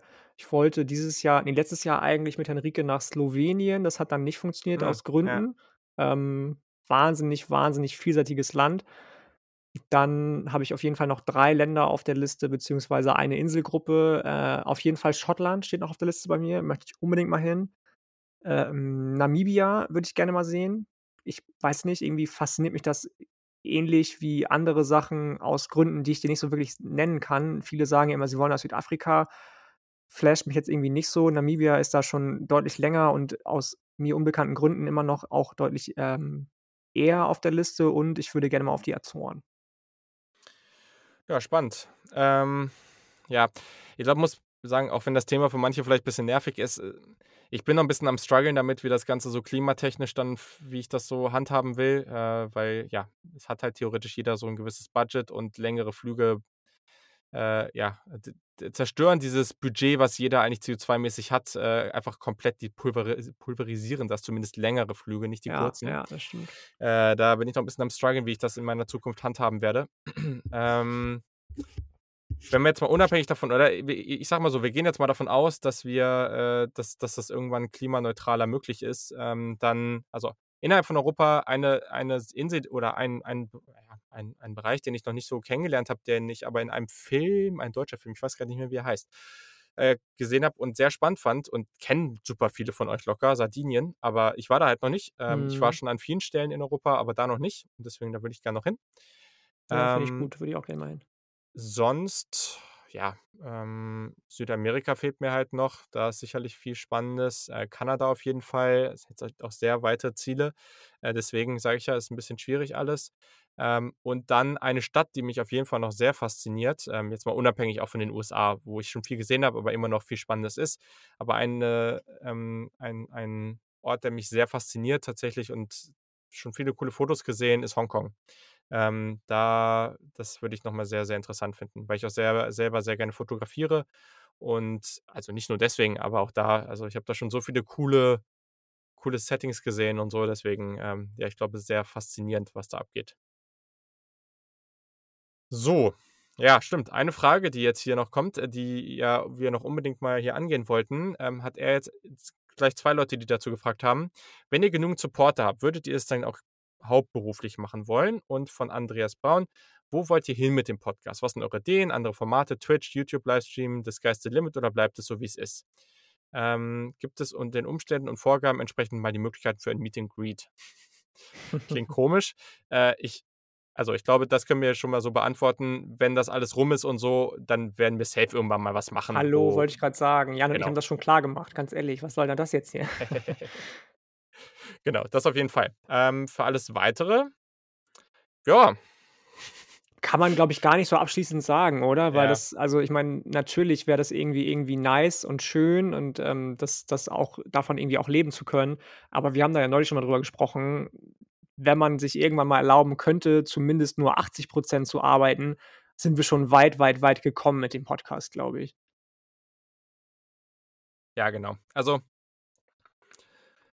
gibt halt auch noch viele andere Themen, die spannend sind und abgesehen davon, das ist wenn man jetzt sieht, wo wir sind, das ist schon unglaublich cool. keine Frage, aber es ermöglicht uns jetzt halt noch lange nicht, davon irgendwie äh, sonst was zu machen. Ne? Also klar, es gibt auch noch viele Möglichkeiten, was man da machen könnte. Ähm, Gerade auch, also es, es gibt echt noch zig Möglichkeiten, wo man sagen kann, okay, man kann das jetzt noch weiter treiben, unabhängig davon, also gibt natürlich die eine Seite, gerade so Livestreams und was wir noch euch anbieten können. Da gucken wir auch rein und schauen noch, was wir da noch machen können. Definitiv. Wir haben ja auch für die Supporter immer noch mehr Angebote jetzt in der letzten Zeit reingebracht, wo wir euch einfach noch mehr liefern wollen und vielleicht auch, ja, vielleicht überzeugt es auch den einen oder die eine ähm, oder andere, da dann zu sagen, ja, das ist nicht cool, die möchte ich supporten und da freuen wir uns auch sehr drüber und machen das sehr, sehr gerne mit euch. Ähm, all das, was wir drumherum machen, was ja auch durchaus Aufwand ist. Ähm, also mal gucken, was da noch kommt. Wir haben da auf jeden Fall einige Sachen im Kopf. Äh, ich glaube, mein, also ja, also keine Ahnung. Also das, was mein, mein Traum-Szenario ist schon irgendwann das, was du gerade gesagt hast. Zu sagen, yo, ich arbeite einen Tag weniger die Woche und den Tag nehme ich mir dann wirklich für den Podcast. Da kann man echt in Ruhe viel vorbereiten. Ähm, man kann da echt auch mal, vielleicht nochmal irgendwie eine Sonderfolge aufnehmen oder man kann irgendwie ein Videoformat machen oder ein Stream oder, oder, oder. Ne? Gibt es viele Möglichkeiten, was man machen kann. Das wäre natürlich ultra cool, keine Frage. Aber dafür müsste es schon noch eine Menge mehr werden oder man müsste irgendwann sagen, ähm, und da weiß ich nicht, wie die Meinung grundsätzlich dazu ist. Äh, aber also ich kenne Studien zu dem Thema, aber ich weiß nicht, wie die Meinung hier in der Community dazu ist. Man müsste sagen, okay, wir versuchen ganz, ganz viel weiterhin an Benefits für unsere Supporter zu liefern, dass sich das auch lohnt. Und wir machen gleichzeitig vielleicht noch ein bisschen Werbung, um halt darüber ein bisschen was reinzubekommen. Ja, vielleicht ist das darüber möglich. Also äh, da spielt uns auch gerne mal ja, einfach Feedback zu, ähm, zu, was ihr dazu denkt. Aber ich glaube, das ist einfach noch nicht so ganz klar. Der Wachstum oder das Wachstum in den letzten Wochen und Monaten ist enorm gewesen. Also auch von den reinen Zahlen ist das echt crazy. Also wir haben, weiß, also wir haben echt vor, vor dieser Draft-Season oder vor Anfang dieses Jahres irgendwie, also weiß ich nicht, also wir haben wir haben teilweise jetzt Folgen gehabt äh, in, in den letzten Wochen und Monaten, die hat, da hatte eine Folge so viele Hörer wie, weiß nicht, vier oder fünf Folgen letztes Jahr. So, also das ist, das hat sich wirklich extrem entwickelt. Ähm, die, also wir haben, glaube ich, irgendwie 50 Prozent mehr äh, Supporter bekommen äh, oder, oder hier, ähm, nicht Supporter, wie heißt es denn? Ähm, Abonnenten auf Spotify und so weiter. Also das geht echt durch die Decke. Ähm, aber wir sind halt noch lange nicht am Ziel. Und um sowas äh, umsetzen zu können, das ist auch auf jeden Fall noch ein langer Weg hin. Ja. Passt so, oder? Oder hast du ja, noch was? Nö, würde ich auch sagen. Das kann man so stehen lassen. So, jetzt äh, ich stelle dir die Fragen einfach ganz schnell und du musst sie einfach beantworten, egal ob das jetzt, äh, ob das jetzt hier irgendwas mit vegan oder nicht vegan, einfach ignorieren und äh, dann, dann mal weiter. So, Butter oder Margarine? Butter. Senf oder Ketchup? Ketchup. Richtig. Schokolade oder Chips? Schokolade. Ah, finde ich schwer. Schwarz oder weiß? Das finde ich schwer. Ähm, aber du hast ich, doch deine weißen Jerseys immer. Ja, eigentlich ja nicht. Eigentlich bin ich eher der Typ, der viel mit schwarzen Shirts rumläuft. Aber du bist immer bei den All-White-Dingern gewesen. Ja, das ja, das stimmt, das ist richtig, aber das, da geht es auch nur um Jerseys irgendwie. Ich würde mir nie ein komplett weißes Outfit selbst anziehen. Und ähm, ja, okay. Ich, ich, ja, ich doch, ich glaube schwarz, dann doch eher. Okay, ja. Die Frage aller Fragen: Pinkeln im Stehen oder Sitzen? Im ja. Sitzen bitte, Leute. Alles andere ist ekelhaft. Bier oder Wein? Bier. Rührei oder Spiegelei? Spiegelei, aber von beiden Seiten gebraten. Okay, die nächste hatten wir schon. Perfekt. Sehr gut. Okay. Ähm, die Frage finde ich auch geil. Glaub, machen wir das jetzt auch noch andersrum, oder? Ah, ja, ich, ich kann ja auch kurz sagen: Margarine, Ketchup, äh, boah, Schokolade.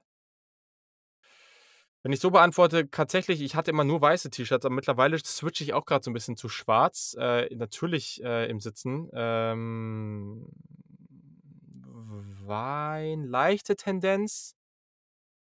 Rührei, ja. Genau. Dann, äh, welcher Teil der Breze ist oben? Der dicke, fluffige oder die beiden knusprigen Schlaufen? Äh, der dicke, oder? Ja, finde ich auch. Also, ich meine, ich hab also da, hab da Freundin bei hat gesagt Frage drüber, aber ja, ich habe da auch echt drüber nachgedacht über die Frage. Eigentlich super. Nonsens und weird.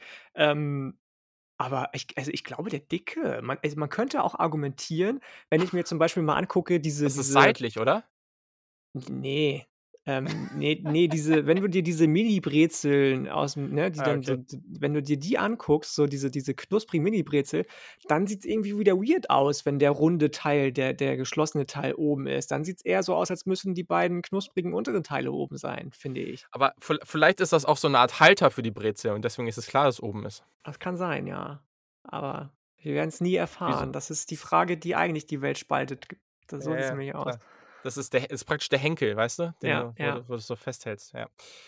So, also dann, äh, die nächste Frage hatten wir vom Tobi schon. Ähm, d d d d dä welchen College-Football-Teams könnte im nächsten Jahr den größten Sprung nach vorne machen? Ähm, welche Teams sind durch Abgänge in der NFL so stark gebeutelt und dahinter nicht tief genug, sodass sie vermutlich eine schwere Saison vor sich haben? Also, größten Sprung, ich glaube, da würde ich tatsächlich UCLA auch noch mal nennen. Ich glaube, die haben auch die meiste Returning Production in der Power 5. Ähm, das natürlich auch Die Brett. zweitmeiste, glaube ich. Ja, gut, irgendwie viel.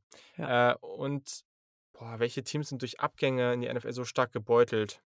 BYU muss man ganz klar nennen, würde also, Ja. für mich und und Notre Dame finde ich auch tatsächlich, dass die 'ne schwere Saison haben können.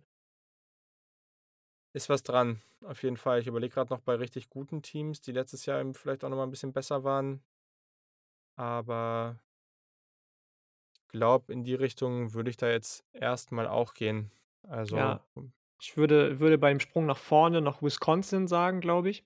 Mhm. Die waren ja auch arg Corona Covid-19 gebeutelt, grade auch Graham Mertz, der bombastisch angefangen hat und dann durch 'ne Corona-Infektion hindurch sich kämpfen musste und dann nicht mehr ganz so auf der Höhe war. Glaube, die würde ich da am ehesten noch nennen und vielleicht sogar auch UCLA, hast du schon gesagt, vielleicht sogar auch UCF.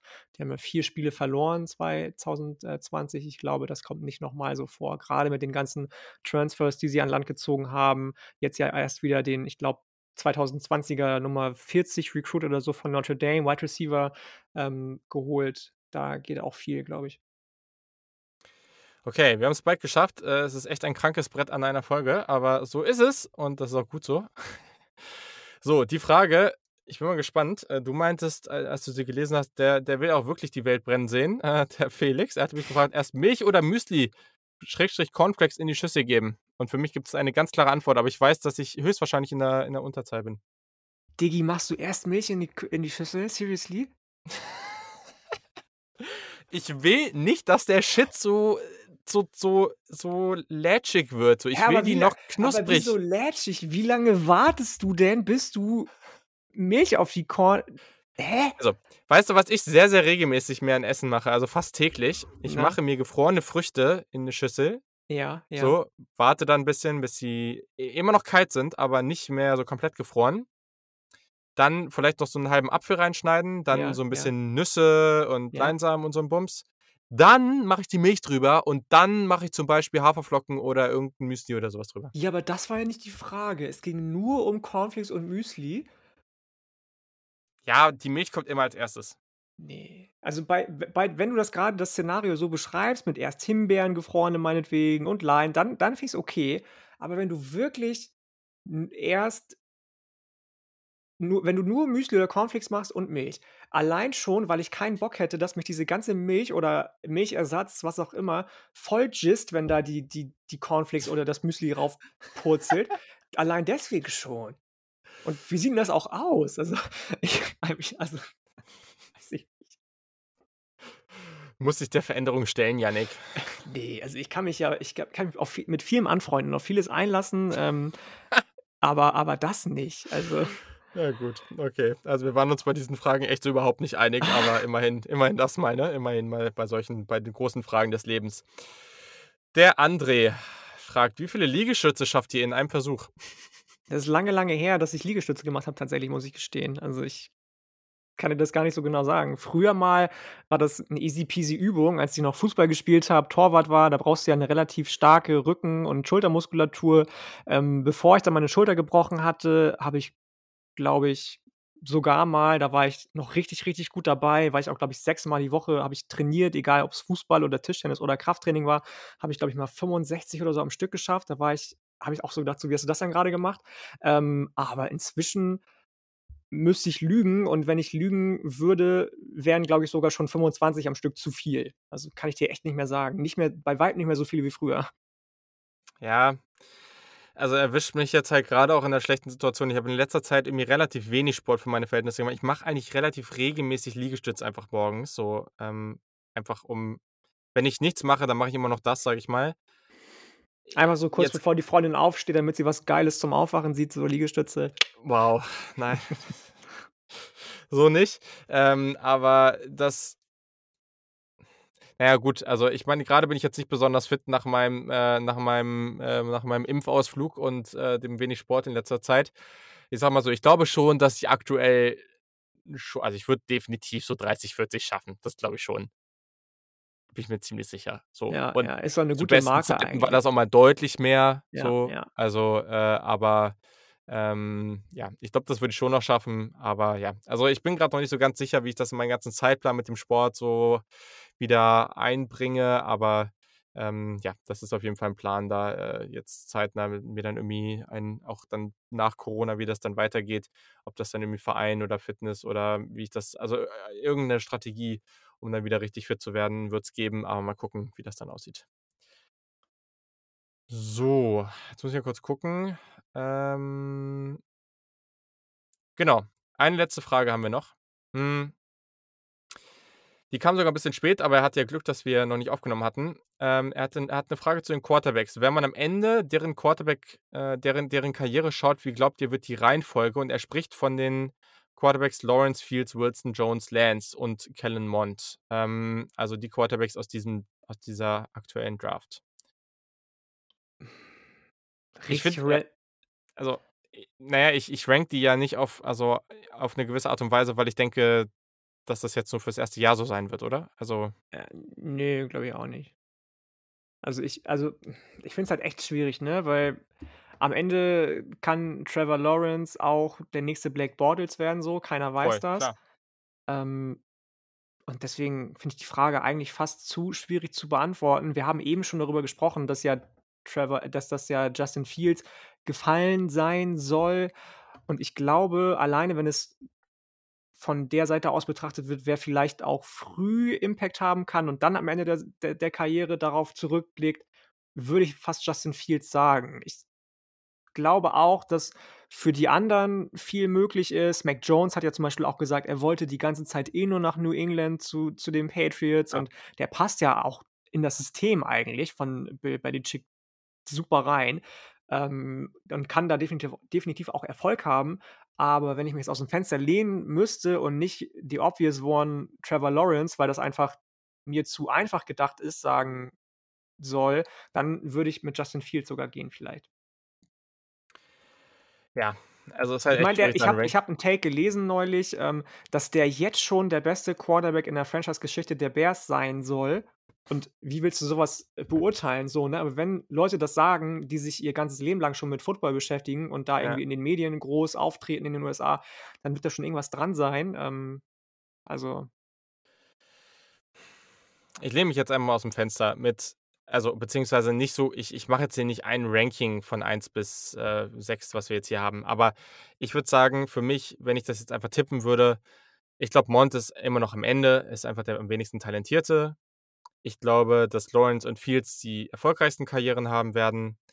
Ich glaube, dass Jones an vier kommt und ich sage, dass einer von, äh, von, von Zach Wilson und Trey Lance basten wird und einer richtig gut sein wird. So. Ähm, und dementsprechend wird einer unter Mac Jones landen und einer über ihm. So. Ja, ja. Damit kann man, das, das kann man so sagen, glaube ich. Das ist ein definitiv äh, guter Take. An Zach Wilson habe ich eben gar nicht gedacht, siehst du? Habe ich schon wieder vergessen. Ja, das kann auch passieren, denn es ist 1.50 Uhr. also von den, wenn, wenn, immer wieder, wenn es um absurde Aufnahmezeiten gibt, wir haben das, glaube ich, jetzt an dieser Stelle nochmal getoppt, die ganze Geschichte. Morgens um äh, wenn ich das jetzt, abends um, keine Ahnung. Äh, ich weiß gar nicht, also ich bin mir relativ sicher, ähm, wir mussten zwischendurch einmal, also Full Transparency, wir mussten ja an dieser Stelle zwischendurch einmal kurz einmal Stopp einlegen, weil es ein technisches ja, Problem glaub, fünf, gab. Fünf Minuten irgendwie müssen, müssen rausgeschnitten werden. Das kann gut sein, keine Ahnung, aber ich bin mir relativ sicher, dass wir jetzt gerade die, äh, die drei Stunden geknackt haben. Äh, ist natürlich äh, solide absurd, aber so ist es an dieser Stelle. äh, ja, für die, die immer noch dabei sind und die sich die ganze Folge gegeben haben, erstmal vielen Dank für ja, euer Durchhaltevermögen, für euer Vertrauen Macht uns immer eine Menge Spaß, auch gerade solche, solche Geschichten dann mit einfach mal ganz anderen Fragen. Wir hoffen, es hat euch gefallen. Spielt uns auf jeden Fall Feedback zurück. Ähm, wie, schon, wie schon gesagt, folgt uns. Äh, werdet gerne Supporter, schreibt was auf Apple Podcasts, äh, eine kleine Review, da würden wir uns sehr, sehr drüber freuen. Und wenn ihr irgendwelche Punkte habt, irgendwelche Fragen, wir haben sehr, sehr viele Themen jetzt angesprochen. Wenn ihr irgendwelche Fragen dazu habt, wenn ihr irgendwelche Takes dazu habt, wenn ihr äh, genau, auch, auch zu der Zukunft des Podcasts irgendwelche Takes dazu habt, so was wir da machen können, was ihr euch wünschen würdet äh, oder irgendwas zu dem, was wir gesagt haben, dann schreibt uns einfach und dann können wir da sehr gerne in den Austausch gehen. So und Yannick, das haben wir jetzt geschafft und du darfst jetzt schlafen gehen. Kurz vor zwei, du auch. Morgen ist ja zum Glück frei. Ähm, genießt euren freien Tag. Ihr werdet uns ja. ja wahrscheinlich dann an dem freien Tag Himmelfahrt hören oder später. Genießt das Wochenende. Wie Julian schon gesagt hat, ähm, wir hoffen, es hat euch gefallen und äh, wenn es das nicht tun würde, wovon wir einfach mal aus, äh, also nicht ausgehen, dann würden wir auch sowieso nicht so spät aufnehmen.